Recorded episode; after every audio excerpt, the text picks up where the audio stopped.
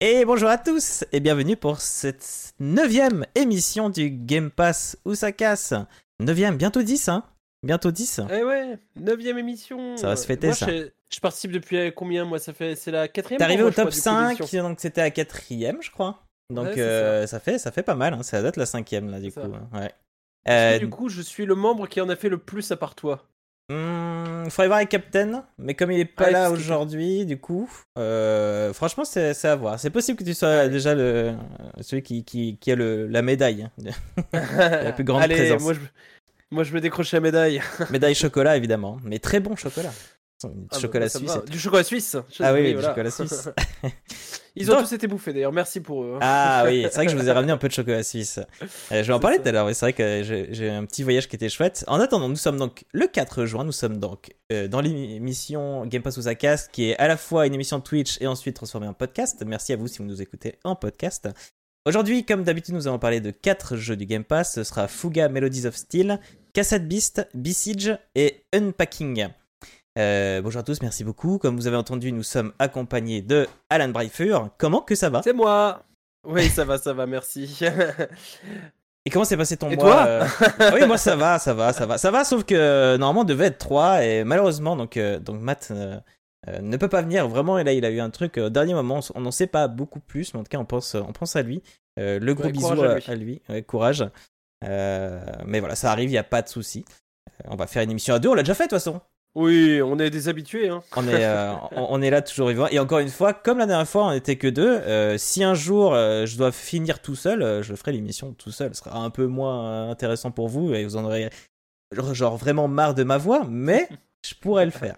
Mais bon, heureusement tu es là, Alan. Merci à toi. Comment s'est passé ton mois de mai sur les Eh ben écoute, alors j'ai réussi à les deux dernières semaines, j'ai réussi à remettre un peu de rythme et à venir avec des plannings, à faire au moins euh, plusieurs, euh, pas mal de streams dans la semaine. Donc je suis content et j'aimerais bien réussir à m'y tenir là sur ces, sur ce genre de, de rythme. Ouais. Euh, j'ai eu des petits soucis techniques là, je suis un peu déçu. Dead Space Remake, que j'avais très envie de faire en live. Impossible de le faire tourner en, en live en même temps. C'est-à-dire que sur mon Ah, PC, je ouais. peux le faire tourner qualité max et ça sans problème. Mais par contre, une, fois, une fois en stream, non, ça, ça coince trop. Donc, euh, bah, c'est pas grave, j'ai fait pas mal de V-Rising, qui est un jeu de survie très cool. Donc, euh, voilà. Mhm. Et euh, maintenant, j'en suis à faire les We Were Here Together avec mon Ouais. ami Brad Fury. Et on a, c'est très cool, là, le prochain live, on devrait le finir. Cool. Il y en a eu plusieurs, non a On verra sur quoi on enchaîne. Ouais, en fait, il y a We Were Here euh, de base, je crois, qui était, euh, je crois, qui est gratuit, qui est disponible gratuitement, qui est, qui est un tout petit jeu. Ensuite, il Ah, y a ok. We Were Here 2, qui est le premier jeu. Que, en fait, comme je l'avais regardé entièrement en live chez quelqu'un, bah, du coup, je j'ai pas voulu le refaire parce que Ah ouais. t'avais déjà un peu spoilé. Là, je fais We Were Here Together avec euh, l'ami Brad Fury. Et ensuite, il y a We Were Here Forever qui est, Ah oui, euh, qui, est, euh, qui est la suite. Donc, c'est une très bonne série de jeux. Si vous aimez les jeux d'énigmes, en ce moment, je fais pas mal de jeux d'énigmes parce que je fais aussi The Witness là, que j'ai commencé. Ah, je voulais cool le aussi. tester, lui. Je voulais le tester. Ben, en fait, je l'ai eu gratuitement sur Epic Game Store il y a, je dirais, 2-3 ans, même peut-être plus. Et euh, je j'avais jamais lancé. Et en fait, c'est un viewer qui est venu sur euh, pendant que je jouais à We Were Here et qui me disait Ah, t'as l'air de beaucoup aimer. Euh, bah, en vrai, si t'aimes ça, si à un moment tu veux jouer tout seul à un jeu d'énigmes, je te Mhm. conseille fortement The Witness. Et je me suis dit Bah, tiens, je l'ai, autant essayer. Et très bon conseil. J'entends J'adore que la du direction artistique. J'entends que Ouais, du bon la- de ce jeu, c'est un truc de fou. La DA est trop belle. J'adore cet effet pastel et tout ça. Enfin, bref, je digresse. Et toi, ça s'est passé comment le mois de mai? Bah, euh, assez moumou. Hein. J'ai eu une période où j'étais pas mal fatigué. euh, je sais pas d'où ça vient. Est-ce que c'est le temps Est-ce que c'est. euh, Est-ce que c'est. Moi, je fais de l'apnée du sommeil, donc j'ai une machine pour dormir. Et donc, parfois, ça marche pas aussi bien que je l'aimerais. Alors, je sais pas. Mm.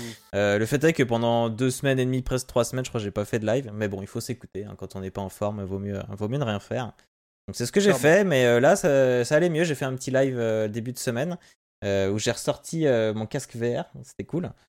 Et, euh, et, et le, la VR reviendra. D'ailleurs, euh, reviendra le, mois, mois de juin. Parce que maintenant, j'ai vraiment un arceau. euh, à la base, quand tu achètes l'Oculus euh, Quest 2, t'as un vieil arceau juste avec du tissu. Et en fait, tout le poids est vers l'avant, du coup, parce qu'il tient presque, presque rien. Mm. Du coup, je me suis acheté un gros arceau qui se met euh, à l'arrière, qui tient bien la tête. Et qui en plus a une batterie en plus, qui fait que ça peut du- durer plus longtemps. et tout. Et du coup, bah, l'autre jour, j'ai joué, c'était nickel. J'ai fait du, euh, du Cooking Simulator. C'est plutôt fun à jouer en, en VR, franchement. en VR Ouais. Parce que vraiment, tu peux prendre chaque objet, prendre le couteau, le découper comme tu veux et tout. Je pense que c'est moins. Ah, après, c'est sûrement moins galère que clavier-souris, donc tu perds peut-être ce côté un peu fun façon sur John Simulator où tu, tu, galères avec tes mains et tu fais n'importe quoi. Parce que là, tu peux vraiment maîtriser tout ton geste et tout. Alors, je suis pas arrivé jusqu'au moment où il fallait vite, vite, vite faire des, faire des recettes et tout, mais il faut, faut, que je, je, relance de toute façon. par contre, le truc très chouette que j'ai fait, et que je crois que j'en ai un peu parlé la dernière fois, c'était de rencontrer plein d'amis streamers en Alsace. donc c'est là où je suis passé par la Suisse et où j'ai pu te ramener des petits, des petits chocolats suisses.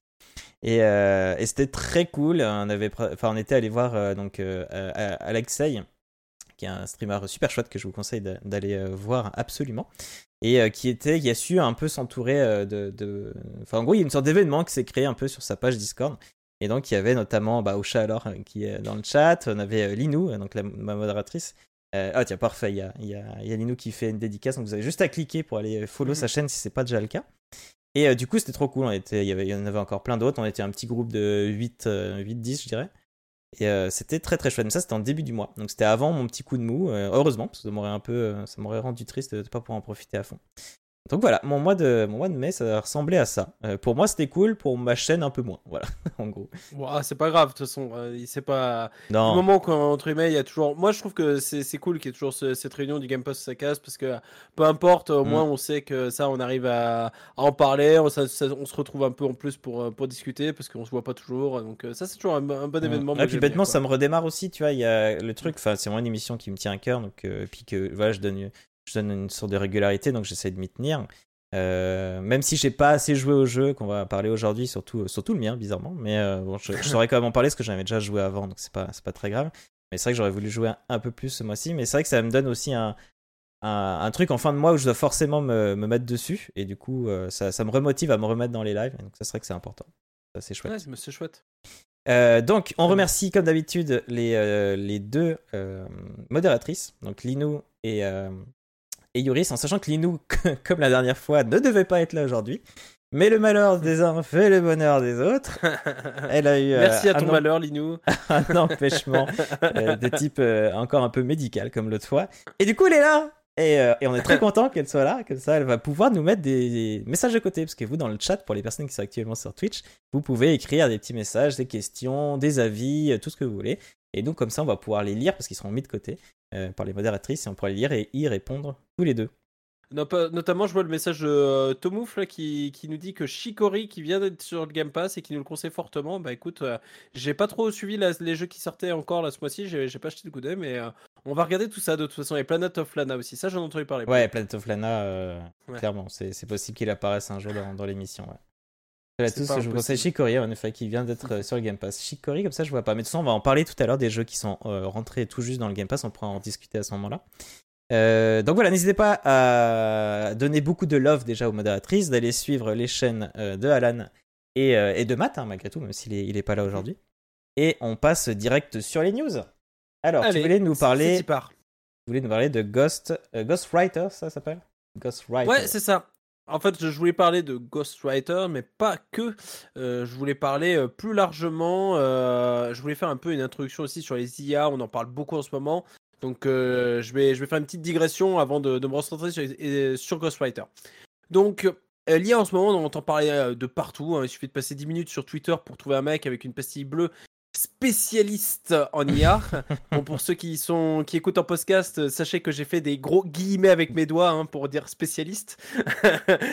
Donc euh, des IA gavés au travail d'artiste pour faire des jolies images, des IA aux gros boobs pour ados qui te parleront et plus si affinité tant tu leur donnes ton code de carte bleue, des IA pour détruire le monde, pour tuer Sarah Connor, bref, j'en passe. Dans le monde du jeu vidéo, euh, bah ça fait longtemps qu'on parle de, l'IA en fait. Hein. Euh, on connaît, même quand j'étais gamin, euh, je me souviens, on disait t'as l'IA des ennemis, t'as l'IA des alliés. dans ce jeu-là, elle est éclatée. Dans ce jeu-là, oh, elle est trop bien, c'est trop réaliste, tout ça. Spoiler, non.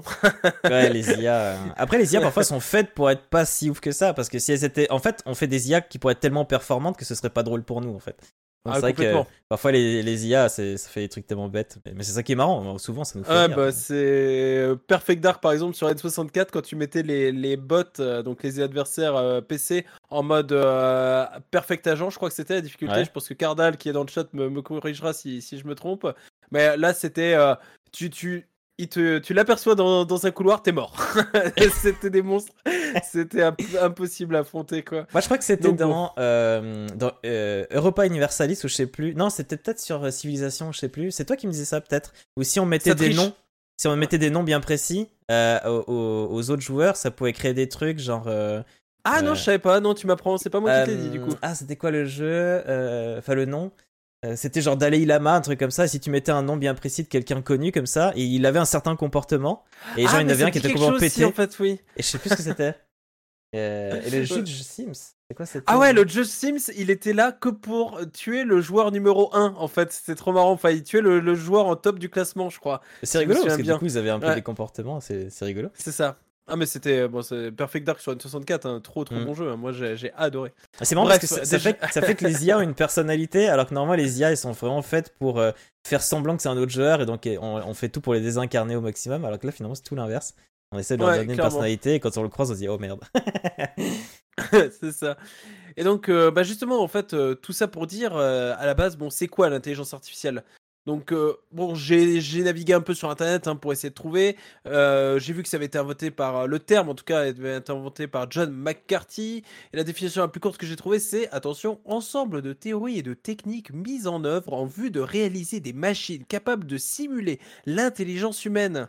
Mais dis donc, Jamy C'est quoi l'intelligence humaine Et du coup, en fait, euh, quand j'ai creusé un petit peu, parce que je me disais, ouais, mais qu'est-ce que j'en déduis de tout ça? Bon, j'ai vu que souvent, les gens s'accordaient sur plusieurs points. C'était la notion de raisonnement, de planification et de créativité. Après, on est dans une phase où l'IA se développe énormément et je me disais, bon, je vais bien trouver des classifications et tout ça. Euh, j'ai trouvé des classifications, mais j'en ai trouvé des tas. Il n'y a pas du tout encore de consensus, en fait. Donc, eh ben, je me suis rabattu sur quoi pour m'aider un peu à comprendre tout ça bah, je me suis rabattu sur Mass Effect. Parce que dans Mass Effect, ah. il faut une distinction en fait entre IV et IA. Et ça m'avait semblé tellement euh, pertinent quand j'avais joué au jeu que je m'étais dit, euh, bah ça doit être un truc qui existe. Et quand j'ai cherché, euh, tout fier de me dire, ah alors c'est quoi? Et je me, bah, je me suis rendu compte, non, bah ça n'existe pas vraiment en fait cette distinction. Mais je vous en parlais quand même parce que je pense que ça, ça va vous aider comme moi, je pense à comprendre un peu mieux. Mhm. En fait, dans Mass Effect, il parle des intelligences virtuelles et des intelligences artificielles. L'intelligence virtuelle, en gros, c'est euh, ce qu'on rencontre en fin de compte beaucoup dans les jeux, c'est-à-dire euh, tu demandes à l'intelligence virtuelle c'est quoi le meilleur chemin entre le point A et le point B, et si elle est euh, programmée pour te donner l'info et qu'elle qu'elle l'a, et eh ben, elle va te le donner. Par contre, si tu demandes la même chose à une IA, et dis-moi, IA, comment je mets d'un point A à un point B? Bah déjà, elle, elle va se poser la question, c'est quoi le point A? C'est quoi le point B? Est-ce que c'est pertinent qu'elle que je lui pose la question? Et enfin, si elle veut bien me donner la réponse, elle va me la donner. Est-ce que c'est pertinent? Ta, question n'est pas pertinente. C'est ça, je vais me prendre un gros non pertinent et hop, passe au suivant. Je schématise très grossièrement, mais en fait, c'est euh, pour moi, c'est quelque chose qui m'a permis de comprendre un peu cette différence entre les deux, quoi. Et donc, euh, bah, je, je, le dis, hein, moi, euh, les scientifiques, n'hésitez plus, ne cherchez plus, regardez Mass Effect et vous saurez comment classifier les IA. c'est souvent que la fiction inspire les scientifiques derrière, donc. ouais, notamment Star Trek. J'avais entendu parler que Star Trek, c'était ouf, tout ce que ça m'inspirait. Enfin bref.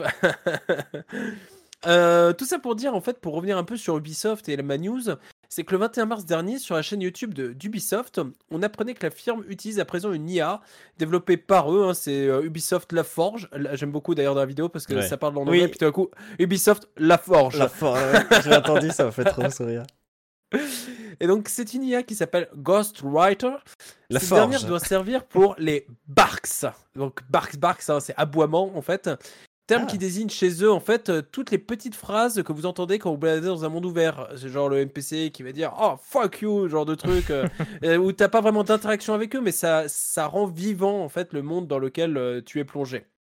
Et donc Ghostwriter, c'est quoi son, son but? C'est de faire tous ces petits fuck you et autres affinités, en gros pour remplir le monde, le monde ouvert de plein de petites phrases variées qui ne se, qui se ressemblent pas, qui changent selon les personnes, etc.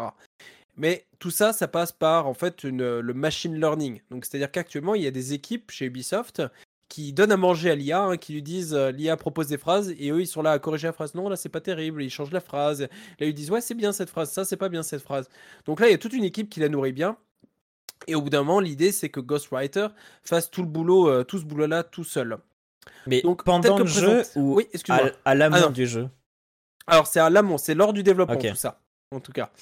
Et en fait, tel que présenté, on comprend que Ghostwriter, en tout cas présenté par Ubisoft, Ghostwriter est là pour effectuer une tâche répétitive et peu intéressante, mais néanmoins cruciale pour une bonne immersion du joueur. hein. On sait tous que euh, ça fait, ça rend plus vivant quand on se balade dans le monde d'entendre tous ces NPC, avoir ces petites voix, ces petites phrases. hein. Si tu entends 40 fois la même phrase, au bout d'un moment, tu, tu dis oui, oui, d'accord, j'ai compris, hein, c'est, tu passes. Alors qu'à chaque fois, quand c'est nouveau, bah, ça peut t'attirer l'oreille, tu es en mode, tu vas te tourner sur ce NPC pour voir ce qu'il est en train de faire.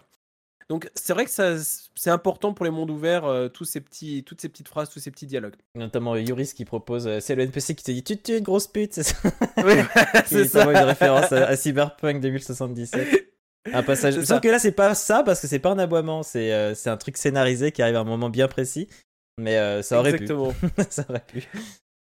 Après, c'est pas que en des fait, gros mots, hein. Là, on prend des gros mots en exemple, mais ça peut être juste Oui. Ah, bonjour ou euh, Ah, euh, t'as vu euh, là-bas, il y a un gros truc, machin, c'est super. Enfin, c'est vraiment des trucs qui habillent le, le, le monde, juste pour dire, il y a des gens qui parlent. Parfois, même ils parlent trop, ils parlent tous en même temps et ça se superpose.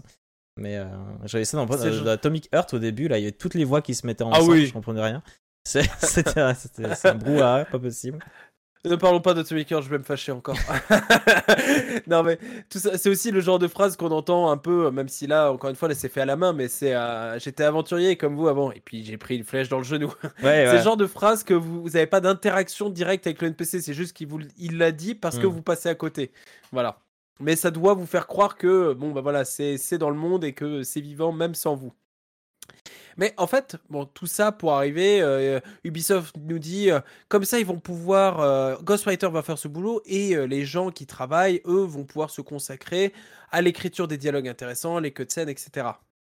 Mais bon, on sait bien, et on s'en rend vite compte de toute façon, c'est que Ghostwriter, au fur et à mesure, va remplacer les petites mains qui actuellement lui disent oui, c'est bien ce que tu fais ou non, c'est pas bien ce que tu fais. Parce que plus tard, bah, ils auront, il aura plus besoin de ces petites mains qui lui disent ça. Mm. Donc, de toute façon, je vais parler aussi un petit peu là d'une autre IA et on va, ça va me permettre de faire un peu ma conclusion. C'est que Ubisoft n'est évidemment pas le seul à développer euh, une IA par rapport aux jeux vidéo. Il y a Google aussi, pardon, qui le 23 mars dernier, qui déposait un truc qui s'appelait Efficient Gameplay Training for AI. AI, je dis en français, hein, je, je sais plus. AI, voilà. Ah, le rôle de cette IA, c'est tester des jeux à la recherche de bugs. Et je cite Ah Google qui précise Les jeux vidéo modernes ne sont pas simplement plus complexes, ils reflètent également les changements fondamentaux dans la manière dont ils sont conçus. En dépit des changements majeurs dont la façon d'y jouer, la manière de les tester n'a foncièrement pas changé. C'est une longue phrase pour dire Hé les gars, ça vous dit pas de dégager tous vos testeurs et de prendre notre IA pour faire ce boulot? Alors, encore une fois, le boulot de tester des jeux pour trouver les bugs, c'est fastidieux, hmm. c'est répétitif, c'est prise de tête, mais actuellement, ça permet quand même de payer des gens. Ils sont payés très mal, mais au moins il y a des gens qui peuvent en vivre un petit peu. Et de toute façon, on va arriver avec euh, cette justification de euh, c'est répétitif, personne n'a envie de le faire, etc. Bah, c'est exactement ce qu'on entendait déjà à l'époque hein, de l'industrialisation et de quand on a aussi commencé à mettre euh, plus tard la robotisation. C'est des tâches répétitives, ingrates et que les humains ont pas forcément envie de les faire, donc on va filer ça à quelqu'un d'autre. C'est vrai, c'est certainement vrai en grande partie, mais on peut honnêtement se poser la question aussi de est-ce que notre société, en tout cas la forme de nos sociétés, va évoluer suffisamment vite pour s'adapter en fait à ces pertes d'emploi? Là, je vais pas du tout répondre à la question, c'est juste pour soulever un petit point sur la fin, pour euh, mettre une petite dimension un peu politique hein, dans ce Game Pass où ça casse. hein. Ça fait du bien. Mais hein. euh, On a ça parler. fait du bien, voilà. Donc euh, voilà, c'est intéressant parce que je pense qu'on va, ça va être un sujet de toute façon qui va être qui est déjà, je pense, au cœur de beaucoup de discussions et pas que dans le domaine du jeu vidéo. Mais forcément, on va le voir, des grosses boîtes, Ubisoft, Google, là qui s'y lancent. Il y en a des tas d'autres, à mon avis, que j'ai pas été creusé plus loin, mais qui se sont lancés dedans ou qui vont se lancer dedans. Bon, faut des moyens hein, pour développer une IA. Le machine learning, justement, ça demande du monde, ça demande souvent beaucoup de temps. Donc, tout le monde ne peut pas créer facilement sa propre IA, mais on va en voir fleurir, c'est certain, ça j'en suis sûr. Et est-ce que bah, ça va créer des problèmes? Bah certainement, mais en même temps, on peut pas vraiment ralentir la technologie, donc il va falloir que les sociétés s'adaptent, ou alors, euh, ou alors on, se dé- on va vers un cyberpunk, et puis bah, voilà, il faudra juste euh, savoir hein, dans quel monde on veut vivre, quoi. Mais c'est marrant parce qu'en fait, on repose vraiment les mêmes questions de l'époque où euh, il y a l'arrivée des, des, des tracteurs, des machines, euh, tout ce qui est révolution industrielle et tout ça, où on dit euh, il y a plein de métiers qu'on faisait avant, c'était certes des métiers pénibles, mais ils étaient là, et maintenant qu'est-ce qu'on fait, tout ça? Et c'est vrai que pendant longtemps, on disait, donc s'il y, a- s'il y a des machines, c'est pour pouvoir nous remplacer et que nous, on puisse être plus une vie de, de loisirs, etc. Sauf que ça a jamais été ça ensuite le monde. C'est-à-dire qu'après, on a toujours dit, bah, si t'as pas de métier, t'as pas d'argent et tu peux pas vivre. Bah, si on n'a pas une société qui prend ça en compte et qui fait que maintenant, c'est normal qu'on travaille beaucoup moins et on devrait s'en satisfaire, donc réduire le nombre d'heures, etc., pour suivre la logique de, des machines qui nous remplacent, sauf que ça se met pas en place. Du coup, c'est vrai qu'il y a toujours ce, conflit. D'un côté, on fait des machines qui nous enlèvent les trucs pénibles et c'est super. Sauf que euh, la société dit pas de l'autre côté, du coup on travaille moins, du coup c'est normal de travailler moins, mais vous êtes quand même payé assez pour survivre. Et du coup il y a toujours ce déséquilibre là. Et c'est vrai que c'est un peu. C'est intéressant de voir que l'IA chamboule tellement actuellement notre quotidien que c'est aussi important dans l'histoire que la révolution industrielle, qui est quand même marqué un truc un peu, un peu important. Pour ce qui est de, pour ce qui est de, de, Ubisoft, moi, moi, je sais que, à mon avis, ils peuvent pas laisser juste une IA faire ça tout seul et euh, il y aura toujours des gens pour vérifier un peu les phrases qu'il fait. Donc, est-ce que le côté pénible de créer ces phrases est euh, vraiment moins pénible, enfin plus pénible que le fait de vérifier les phrases euh, de, du robot pour être sûr qu'il a pas écrit une dinguerie Parce que hmm. tu fais un robot, t'as beau le nourrir, à mon avis, il va te sortir un truc énorme qui passe pas du tout, qui politiquement pose des gros problèmes à la boîte. Tu peux pas, tu peux pas te le permettre. Donc il y a forcément des humains derrière qui vont lire les phrases une à une pour être sûr qu'il n'y a pas un truc qui pourrait être mal interprété parce que l'IA il n'a pas le passif, il n'a pas la connaissance, il n'a pas toutes les références qu'on pourrait faire à, je sais pas, à tout ce qui est raciste ou des trucs comme ça. Et sans le faire exprès, il pourrait marquer un gros truc raciste sans le vouloir. Genre, euh, genre ah, vous êtes noir, c'est bizarre. C'est genre, hein, quoi? Et Pourquoi il a écrit ça? C'est, Faut peut-être pas le laisser passer, quoi, tu vois? Et euh, du coup, est-ce que ce métier de vérifier ce qu'a écrit euh, le bot est moins pénible que le fait d'écrire ces phrases? Je sais pas. Après, c'est aussi là où je voulais en venir c'est que nous, on est extérieur à ça, on n'est pas dans le métier. C'est un peu à eux de. Malheureusement, ils vont pas vraiment choisir. C'est ça le problème, c'est que c'est une décision mm. qui est faite en, haut par les chefs. Mais si c'était vraiment un outil qui teste et qui propose à leur équipe et que l'équipe dise oui, en effet, c'est mieux, on le garde ou non, c'est nul, on revient comme avant et qu'ils les écoutent, ce serait chouette. Tu vois, ça peut être une avancée. C'est vrai que là, on sent, comme tu dis, que ça peut être une, une occasion d'avoir une machine qui coûte moins cher qu'un être humain. Et du coup, d'ailleurs, ça, c'était une solution que certains avaient proposé pour, euh, d'un point de vue euh, société et tout ça, euh, de faire en sorte que si tu as une machine, donc un robot ou un tracteur, un machin, mhm. qui travaille, tu devais plus ou moins payer un salaire pour lui auprès de je sais pas qui, mais du coup, ça fait que du coup, ça, ça commençait à te dire ah bah finalement ça coûte moins cher de prendre quelqu'un que prendre une machine des choses comme ça. il y avait des il y avait des idées comme ça qui avaient qui avaient été proposées. Mais ouais, gros gros débat où on pourrait partir forcément très très loin. Ouais, très loin. Ouais bah, En fait, euh, c'est florissant, donc euh, forcément, on va y avoir des tas de choses à dire là-dessus. Mais c'est vrai que dans les mains de grosses sociétés, on peut, on peut s'inquiéter de ce que ça va donner. Mais encore une fois, la technologie en elle-même est intéressante et elle va être utilisée. Et c'est vrai que, euh, comme tu dis, là, il va y avoir ce côté vérification actuellement qui est toujours nécessaire et qui, à mon mmh. avis, va être nécessaire pendant un bout de temps. Après, parce que là, il n'y a rien qu'aussi, pour l'instant, la synthèse vocale. C'est-à-dire que pour l'instant, c'est des gens qui vont faire les voix de toutes ces petites phrases. Donc, il y a forcément une relecture derrière. La personne qui va faire le doublage, il va devoir le lire. Mais on a vu ce que ça donnait aussi avec les synthèses vocales, ce qu'on est capable de faire. Peut-être qu'à terme, et quand je dis peut-être, j'en suis intimement persuadé. Bientôt même, ouais. Mm. Voilà, c'est ça. Bientôt, euh, il va y avoir toutes ces petites phrases. Ça va être Ghostwriter qui va les écrire et ça sera peut-être même Ghostwriter qui gérera le fait de faire des tonalités, des, euh, une synthèse vocale différente pour chacune de ces petites phrases. Hmm. Et là, tu auras l'impression effectivement d'être dans un monde avec des tas de gens euh, différents qui parlent autour de toi. Ah, il y a Nvidia déjà qui a sorti un truc, cool, hein. euh, Nvidia qui a sorti un truc comme ça où l'IA, elle, elle travaille devant toi, vraiment. Et même, hmm. toi, tu parles. En fait, Nvidia a montré ça, mais c'est vraiment juste un NPC. Mais toi, tu parles, tu dis, hey, salut, ça va? Vraiment dans le micro. Du coup, l'IA comprend ce que tu as dit. Il te répond à l'oral un truc qui est mhm. plutôt logique, dit genre bah écoute euh, les affaires ça va bof mais machin et tout, ok t'as toute, toute une histoire derrière. Et tu lui demandes euh, moi j'aurais besoin de, retrouver un, tel. Et il dit ouais bah je sais je le vois souvent à tel endroit. Ah ok. Et tu pourrais me dire comment y aller. Et du coup il t'explique comment y aller et tout ça. Et c'est vraiment toi tu parles avec le micro et lui te répond en vocal quoi. Il y a même plus euh, il y aurait même pas à écrire et il y aurait même pas des textes déjà prévus à l'avance mais juste juste vraiment une IA avec, avec lequel tu discutes. Peut-être qu'un ah, jour l'immersion c'est le feu hein Ouais. L'immersion, c'est le feu, ça. Ça marcherait pas pour tous les jeux parce qu'il y a des jeux qui ont envie de raconter quelque chose, tu vois, bien mm. précis. Mais c'est vrai que pour des jeux un peu plus euh, monde ouvert, on pourrait s'imaginer presque une sorte de euh, The Elder Scroll, mais euh, où il n'y a pas forcément. Il y a une quête principale qui est écrite, Et à côté de ça, toutes les quêtes un peu annexes pourraient être générées par l'IA à tout moment. Genre, euh, t'arrives dans une, une auberge, tu te dis, euh, tiens, euh, t'aurais pas entendu quelque chose Et là, boum, le jeu comprend que tu cherches une quête annexe, il va t'en générer une et il va te dire où aller, comment, pourquoi. Un jour, peut-être ça existera. Et moi, je serais curieux de voir ça.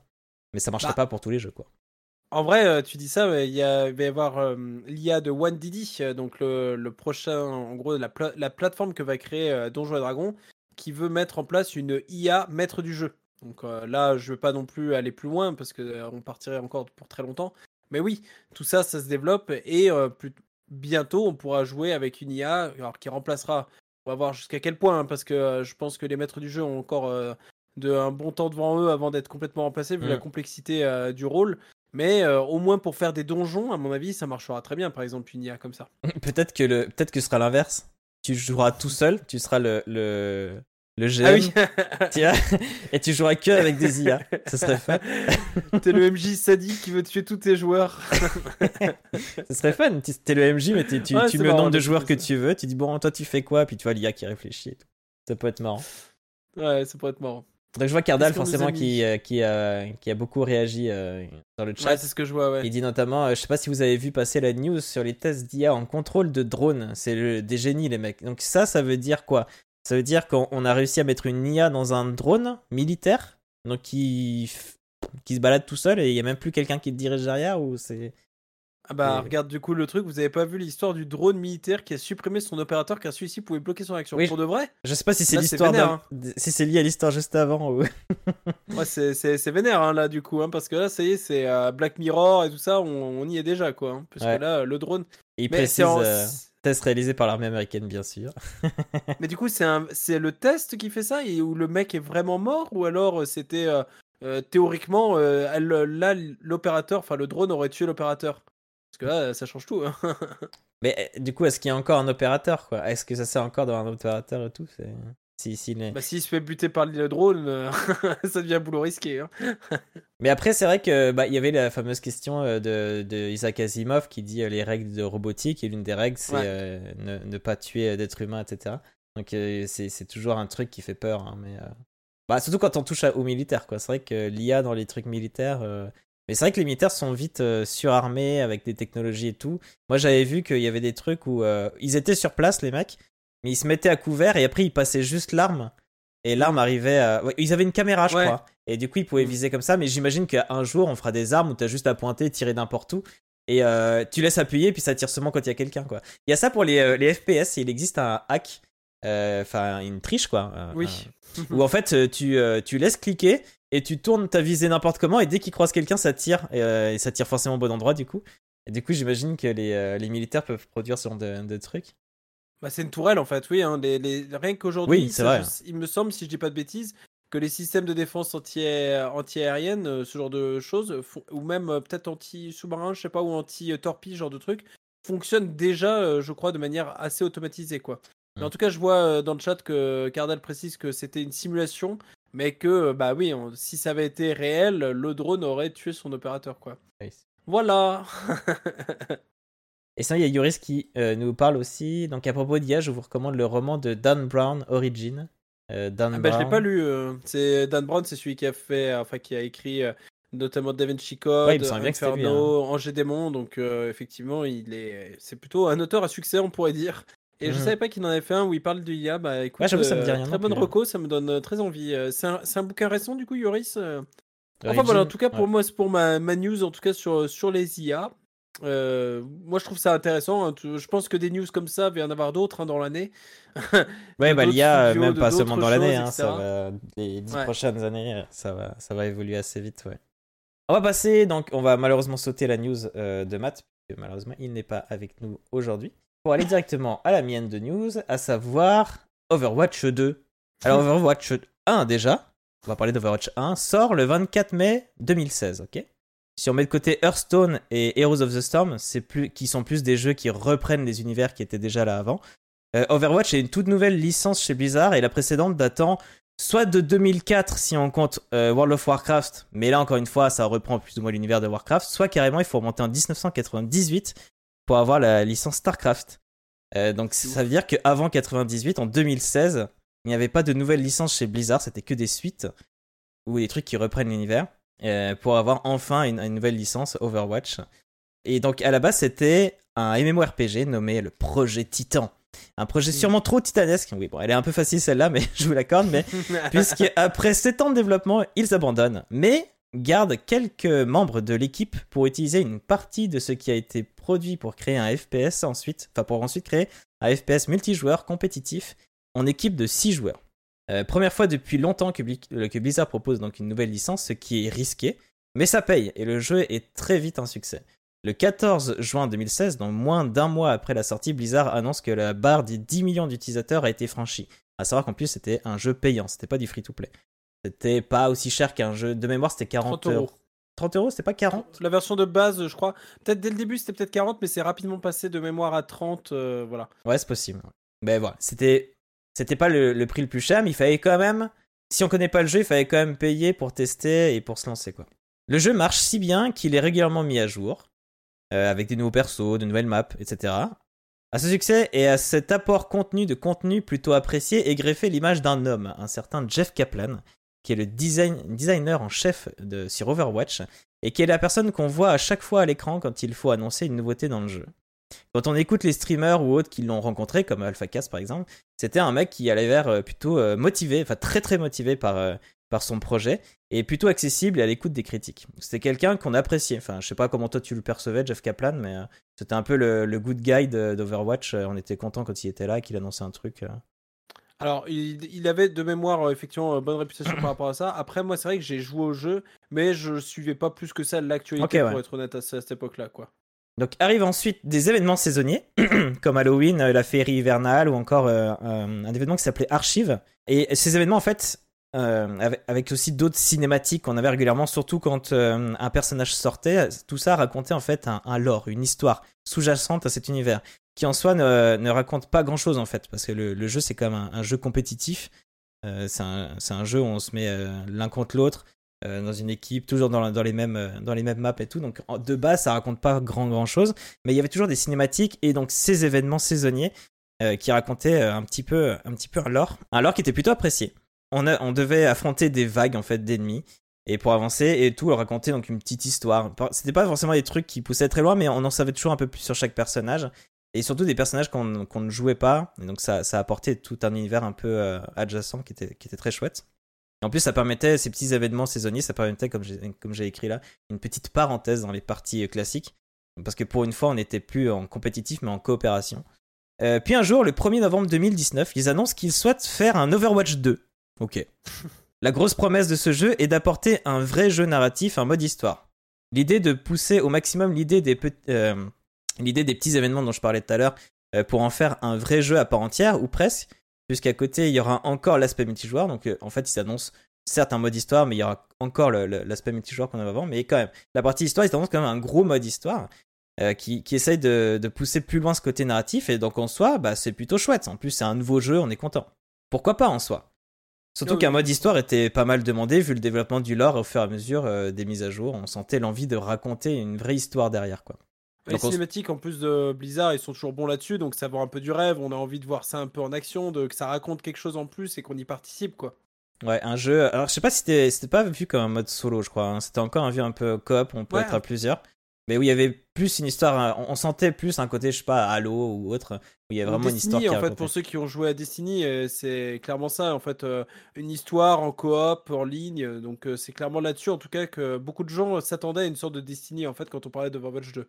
Ouais, et du coup, tu parlais des cinématiques, donc c'est l'image que je vous ai mis pour les personnes hein, qui sont sur, Twitch, qui fait partie des, des Je crois que c'est la première grosse cinématique qu'on avait et où on voit euh, déjà un peu les personnages en mouvement, et on, voit qui est avec qui, parce qu'il y a un peu des camps, etc. il, y a tout, y a toute une histoire derrière. Et euh, leurs cinématiques sont très, ouais, comme tu disais, sont très très belles. Donc un nouveau jeu Overwatch 2, on est content, c'est plutôt chouette. Le souci, c'est que pendant que l'équipe développe Overwatch 2, ils annoncent qu'il n'y aura plus de mise à jour sur le 1. Plus rien. Voilà que les joueurs euh, fidèles depuis longtemps sont lâchement abandonnés donc. Alors ils attendent et jouent encore en espérant euh, beaucoup de ce Overwatch 2. On voit doucement Jeff Kaplan se déliter peu à peu dans chaque vidéo. Je trouve que, enfin en tout cas personnellement, je trouve que ça se voyait sur son visage qu'il était peut-être pas trop d'accord avec ce choix-là, ou je sais pas. Euh, donc là, on, sent que normalement on le voit énergique et motivé, et là, bah bof, on sent que bah il, parle parce qu'il doit le faire quoi. Et donc sans surprise, le 20 avril 2021. Donc, on est d'accord euh, Overwatch 2 était annoncé le 1er novembre 2019. Il a tenu donc jusqu'au 20 avril 2021 pour annoncer qu'il quitte Blizzard après 19 ans de boîte.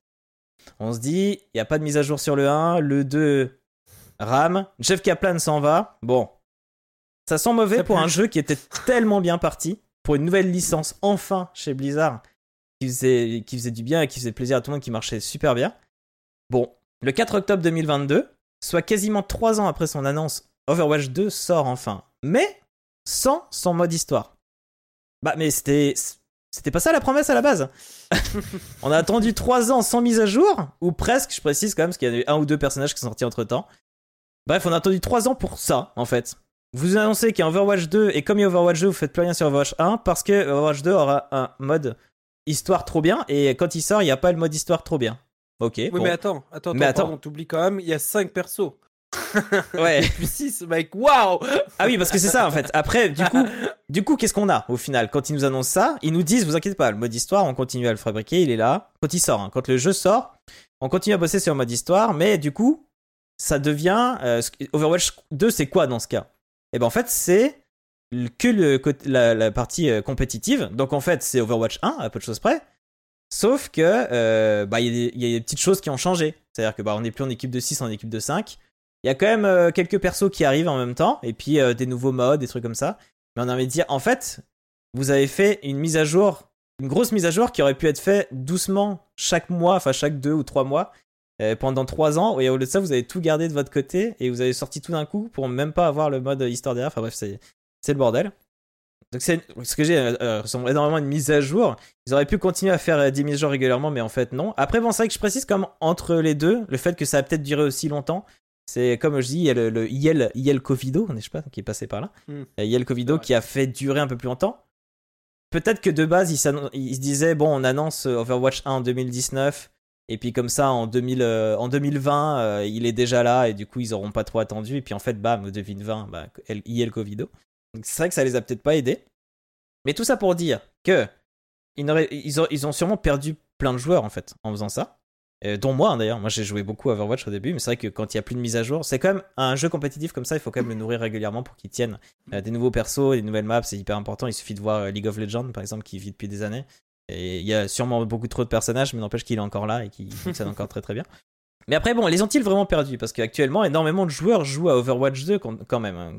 Je pense qu'ils ont, ils en ont quand même perdu pas mal, mais comme le 2 est free to play et multiplateforme, c'est ça aussi que ça change un peu avec le 2, ils ont sûrement attiré beaucoup de nouveaux joueurs aussi. Donc euh, plutôt un bon pari, donc je sais pas. En vrai, euh, ils ont encore beaucoup de joueurs, du coup la licence continue à vivre. Ah, Parce que ce que j'ai pas expliqué aussi, c'est que du coup Overwatch 1 est fermé. Au moment où le 2 est arrivé, l'Overwatch 1 est fermé. Mais bon, tout ça pour dire pourquoi j'en parle aujourd'hui. Parce qu'on est quand même dans les actus. Euh, et depuis tout à l'heure, je vous fais un exposé point par point de qu'est-ce que c'est Overwatch 1 et Overwatch 2. Bah parce qu'en fait, Blizzard viennent d'annoncer, là il y a peu de temps, qu'ils annulent la partie histoire d'Overwatch 2. Donc, le en gros, ce- ils annulent Overwatch 2. le ce pourquoi on n'avait pas de mise à jour dans le 1, ils vont pas le faire. Ils vont juste garder, euh, en fait, ils vont juste garder des événements coopératifs de temps en temps, euh, bah, comme dans le 1, quoi, finalement. C'est exactement la même chose. Ouais. Donc, ils précisent, le développement de l'expérience PVE n'a vraiment pas fait les progrès que nous aurions espérés. Avec tout ce que nous avons appris sur ce qu'il faut euh, pour faire fonctionner ce jeu au niveau que vous méritez. Bon, bref, c'est c'est leur discours. Hein.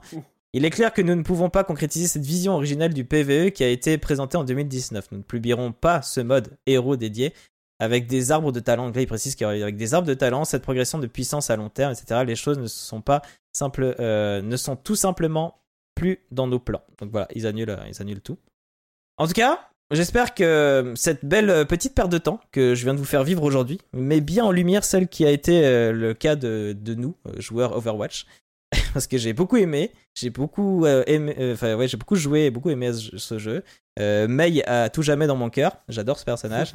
Alors bah j'ai retenté Overwatch 2, mais c'est un peu comme revenir dans une maison que j'ai abandonnée il y a longtemps. C'est pour moi de l'histoire ancienne. Voilà. Ouais. Ouais, je, je comprends, je partage ton avis sur euh, bah, pratiquement tout, hein, je dirais, de toute façon. Euh, sauf la différence, c'est que j'ai moins joué clairement à Overwatch euh, que toi, même si j'ai passé du bon moment. hein. Moi, c'est vrai que j'avais pris euh, le jeu dès sa sortie, le 1. J'avais pas mal joué. euh, J'étais un OTP, comment il s'appelle déjà Rodog. Euh, quand le 2 est sorti, je me suis un peu amusé, pareil, Cardal, on a, on a un peu joué ensemble, donc on a fait, on a fait quelques games, c'était sympathique. Et j'attendais en fait pas mal du PVE parce que moi j'ai par contre beaucoup joué à Destiny 2. Mhm. Et c'est vrai que je vois le, le, message de Cardal là dans le chat. Euh, je comprends tellement pas Blizzard. Un jeu Game as Service du style Destiny aurait été tellement bien et probablement très rentable. Et c'est vrai que quand on voit aujourd'hui que Destiny 2 vend encore très régulièrement des extensions à 50-60 euros avec en plus euh, du un shop in-game pour euh, du cosmétique, enfin pour, plein d'autres trucs. Et eh ben vraiment Destiny 2, à mon avis, ça, je sais pas à quel point c'est rentable, mais je suis prêt à parier pour Activision, euh, Bungie et tout ça. Je crois que c'est Bungie. Hein, ouais, pour Destiny, ouais. je pense que c'est un jeu très rentable. C'est des... à chaque fois qu'il y a une extension Destiny, qu'on ouvre la page Steam, c'est mis en grand, c'est mis en avant et tout ça. Donc je pense que vraiment ils ont loupé quelque chose. Bon, de toute façon, ça c'est c'est pas trop une découverte. Hein. Tout le monde est bien conscient qu'ils ont raté quelque chose avec ça. L'annonce, c'est un aveu de d'échec hein, complet. La personne que tu dis, là j'ai oublié pardon son nom. Jeff Kaplan. Qui, au bout de 19, Jeff Kaplan qui au bout de 19 ans se barre. Bon, c'est toute une section d'échecs. Et de toute façon, le rachat Microsoft par Microsoft, tout ça fait partie d'un tout qui montre que bah ça va plus. Mmh. Alors, Blizzard a en ce moment Diablo 4, hein, donc mmh. euh, ça fait du bruit. On parle beaucoup de Blizzard aussi. Euh, moi-même, j'y joue. Mmh. beaucoup de monde y joue, donc euh, bon, forcément, forcément, ça, ça relève un petit peu et visiblement, il s'en sort pas si mal. Donc bon, on va pas, on va pas en parler aujourd'hui. Mais il y a encore quelque chose à faire avec ce studio. Il y a encore des choses. Mais c'est vrai que le rachat, c'est beaucoup de questions qui se soulèvent et donc on se dit il y a peut-être des il y a des choses à rattraper. C'est quand même un, c'est quand même un studio derrière qui a, qui a l'origine de plein de bonnes choses. Mais bon, leur système économique, genre de choses, parce qu'on n'a pas parlé, mais on va voir le jeu, la transition aussi entre les deux, c'est que le prix des skins entre le 1 et le 2 a complètement explosé. Bah, en fait, c'est pas le même euh, modèle euh, économique. C'est-à-dire que le premier, comme je l'ai dit, on devait le payer le jeu. Donc, on avait un système pour avoir, pour payer des skins si on voulait, mais sinon, en jouant, on pouvait les débloquer assez facilement. Moi, j'en ai débloqué tout plein qui me plaisaient bien. Euh, mais euh, du coup, là, comme c'est passé free to play, il faut qu'ils gagnent de l'argent dessus. Et du coup, euh, c'est soit on joue énormément pour avoir juste une skin, soit on paye. Du coup, on, on se un peu obligé de payer. quoi. Si on pour les skins, encore, j'ai envie de dire pour les skins, de toute façon, c'est du visuel et ça. Mais moi, ce qui m'a énormément gêné avec le passage d'Overwatch 2, c'est les champions. Quand on avait Overwatch 1, effectivement, tous les persos, quand ils sortaient, on les débloquait ah, instantanément, mm. forcément. Dans Overwatch 2, en fait, si tu veux débloquer un perso, faut jouer, euh, faut jouer beaucoup. Alors, tu as le Game Pass qui te permet de le débloquer gratuitement. Si tu payes le Game Pass, tu l'as tout de suite. Mais clairement, hein, si je me trompe pas, un Battle Pass, ça dure. Euh, Il passe sur le Game Pass, euh, Battle Pass hein. C'est pas Overwatch. Hein. Pardon? Tu confonds avec les jeux, tu confonds avec les jeux Riot là. Non, non, pardon, j'ai dit Battle Game Pass, pardon. Je voulais dire un Battle Pass en gros. Il y a ah, un Battle, Pass, dans, il y a un Battle Pass dans Overwatch 2. Et je crois qu'un Battle Pass, ça dure 3 mois à peu près. Ah, ok, d'accord. ok Je vais peut-être dire des bêtises. Hein, donc, je connais pas bien là pour le coup. là, tu connaîtras mieux que moi. Et donc, euh, dans le Battle Pass, euh, tu peux débloquer gratuitement le perso. Mais pour le débloquer gratuitement, t'as intérêt à farmer le jeu, mais d'une comme une brute. Hein. Et hmm. encore, le problème, c'est que les gens qui jouent, qui farment le jeu comme une brute comme ça, eh ben, en général, ils ont envie d'avoir les persos, les nouveaux persos très vite. Parce que bah, forcément, c'est des questions de méta. Euh, tu vas jouer euh, en partie compétitive. Euh, donc, forcément, si t'as pas tel perso, ça peut potentiellement t'impacter quand tu peux en avoir besoin. Si, comment le perso est fort, etc. Ça peut jouer beaucoup en compétitif. Je compare avec un jeu que je connais bien, c'est LoL. Et quand un nouveau perso sort dans LoL, effectivement, bah pareil, faut le débloquer. Mais quand tu joues de manière régulière à LoL, quand un perso sort, tu peux l'acheter instantanément gratuitement.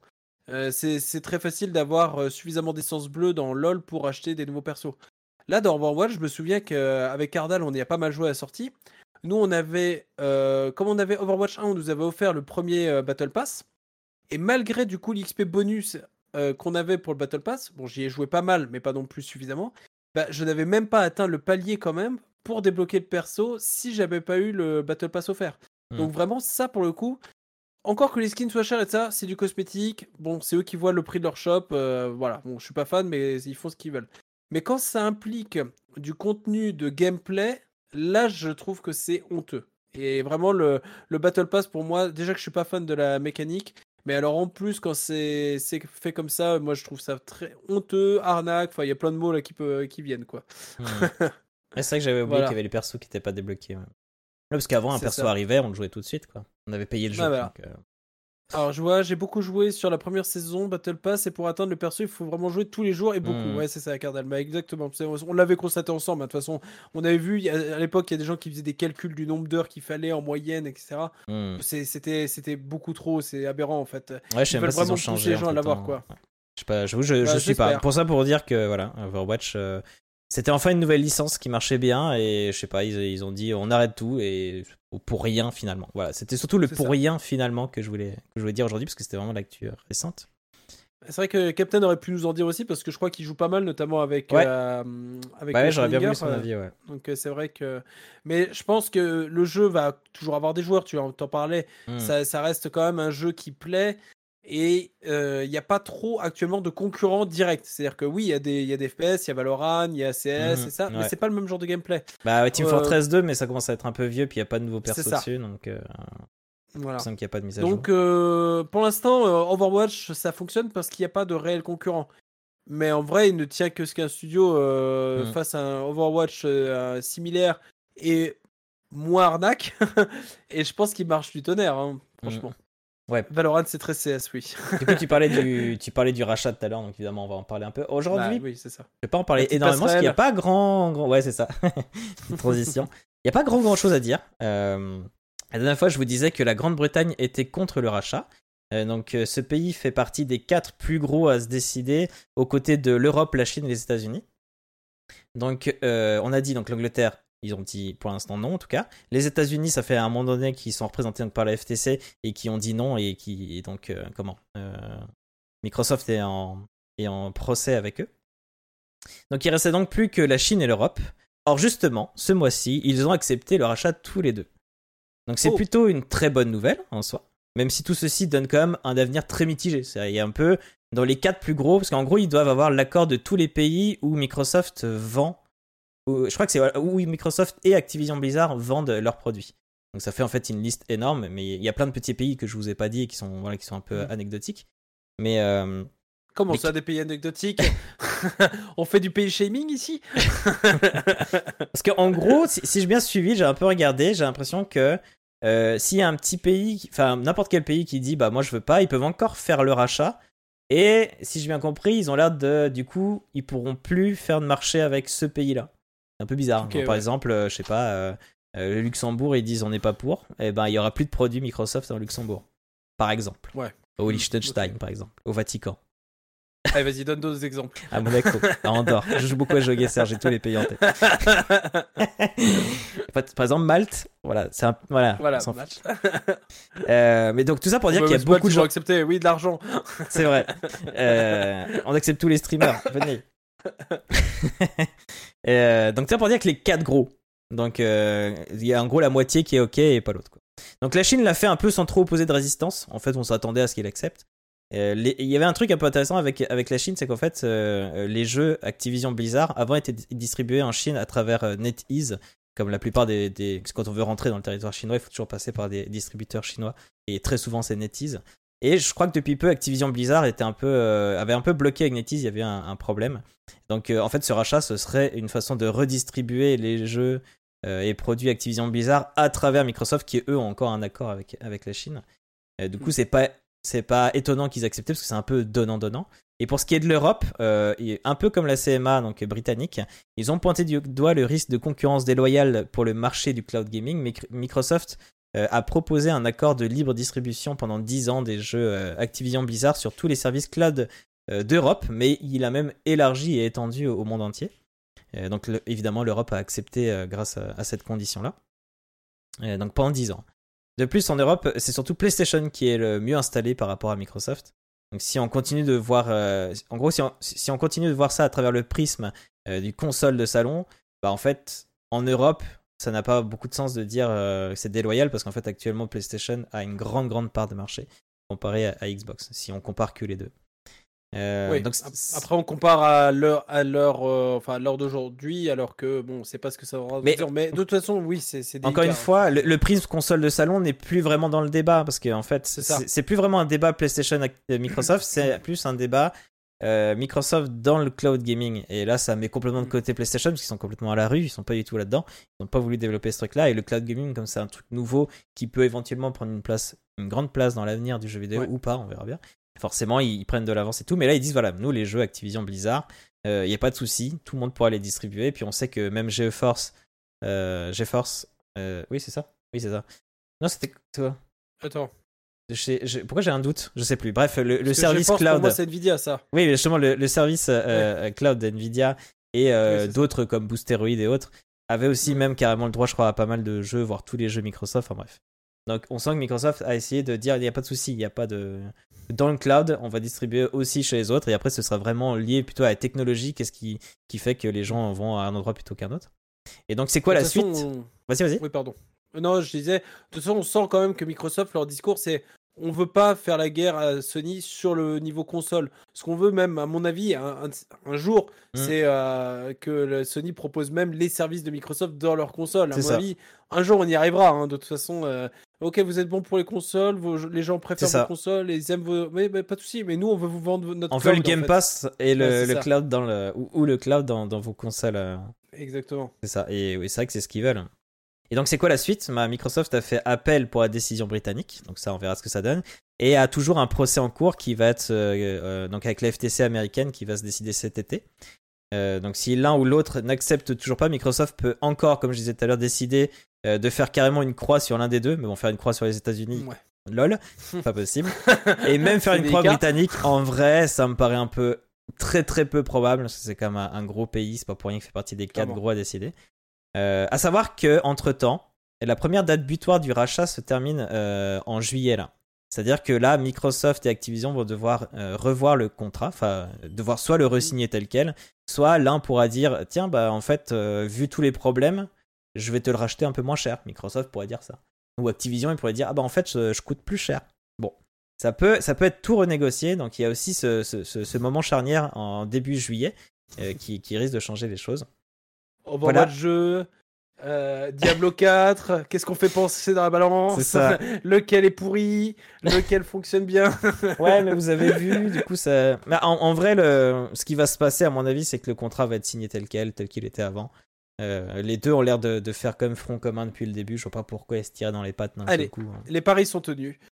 Et le chat, vous votez quoi Qui vote On va aller en bourse là, aller euh, parier sur une chute ou une augmentation de code de Blizzard. Ce que je me demande, c'est si jamais ils proposent plus cher, est-ce que Microsoft serait prêt à faire encore plus cher que les presque 70 milliards de, de dollars Je suis pas sûr que Activision Blizzard soit dans une position de dire on vaut plus Ouais, c'est ça.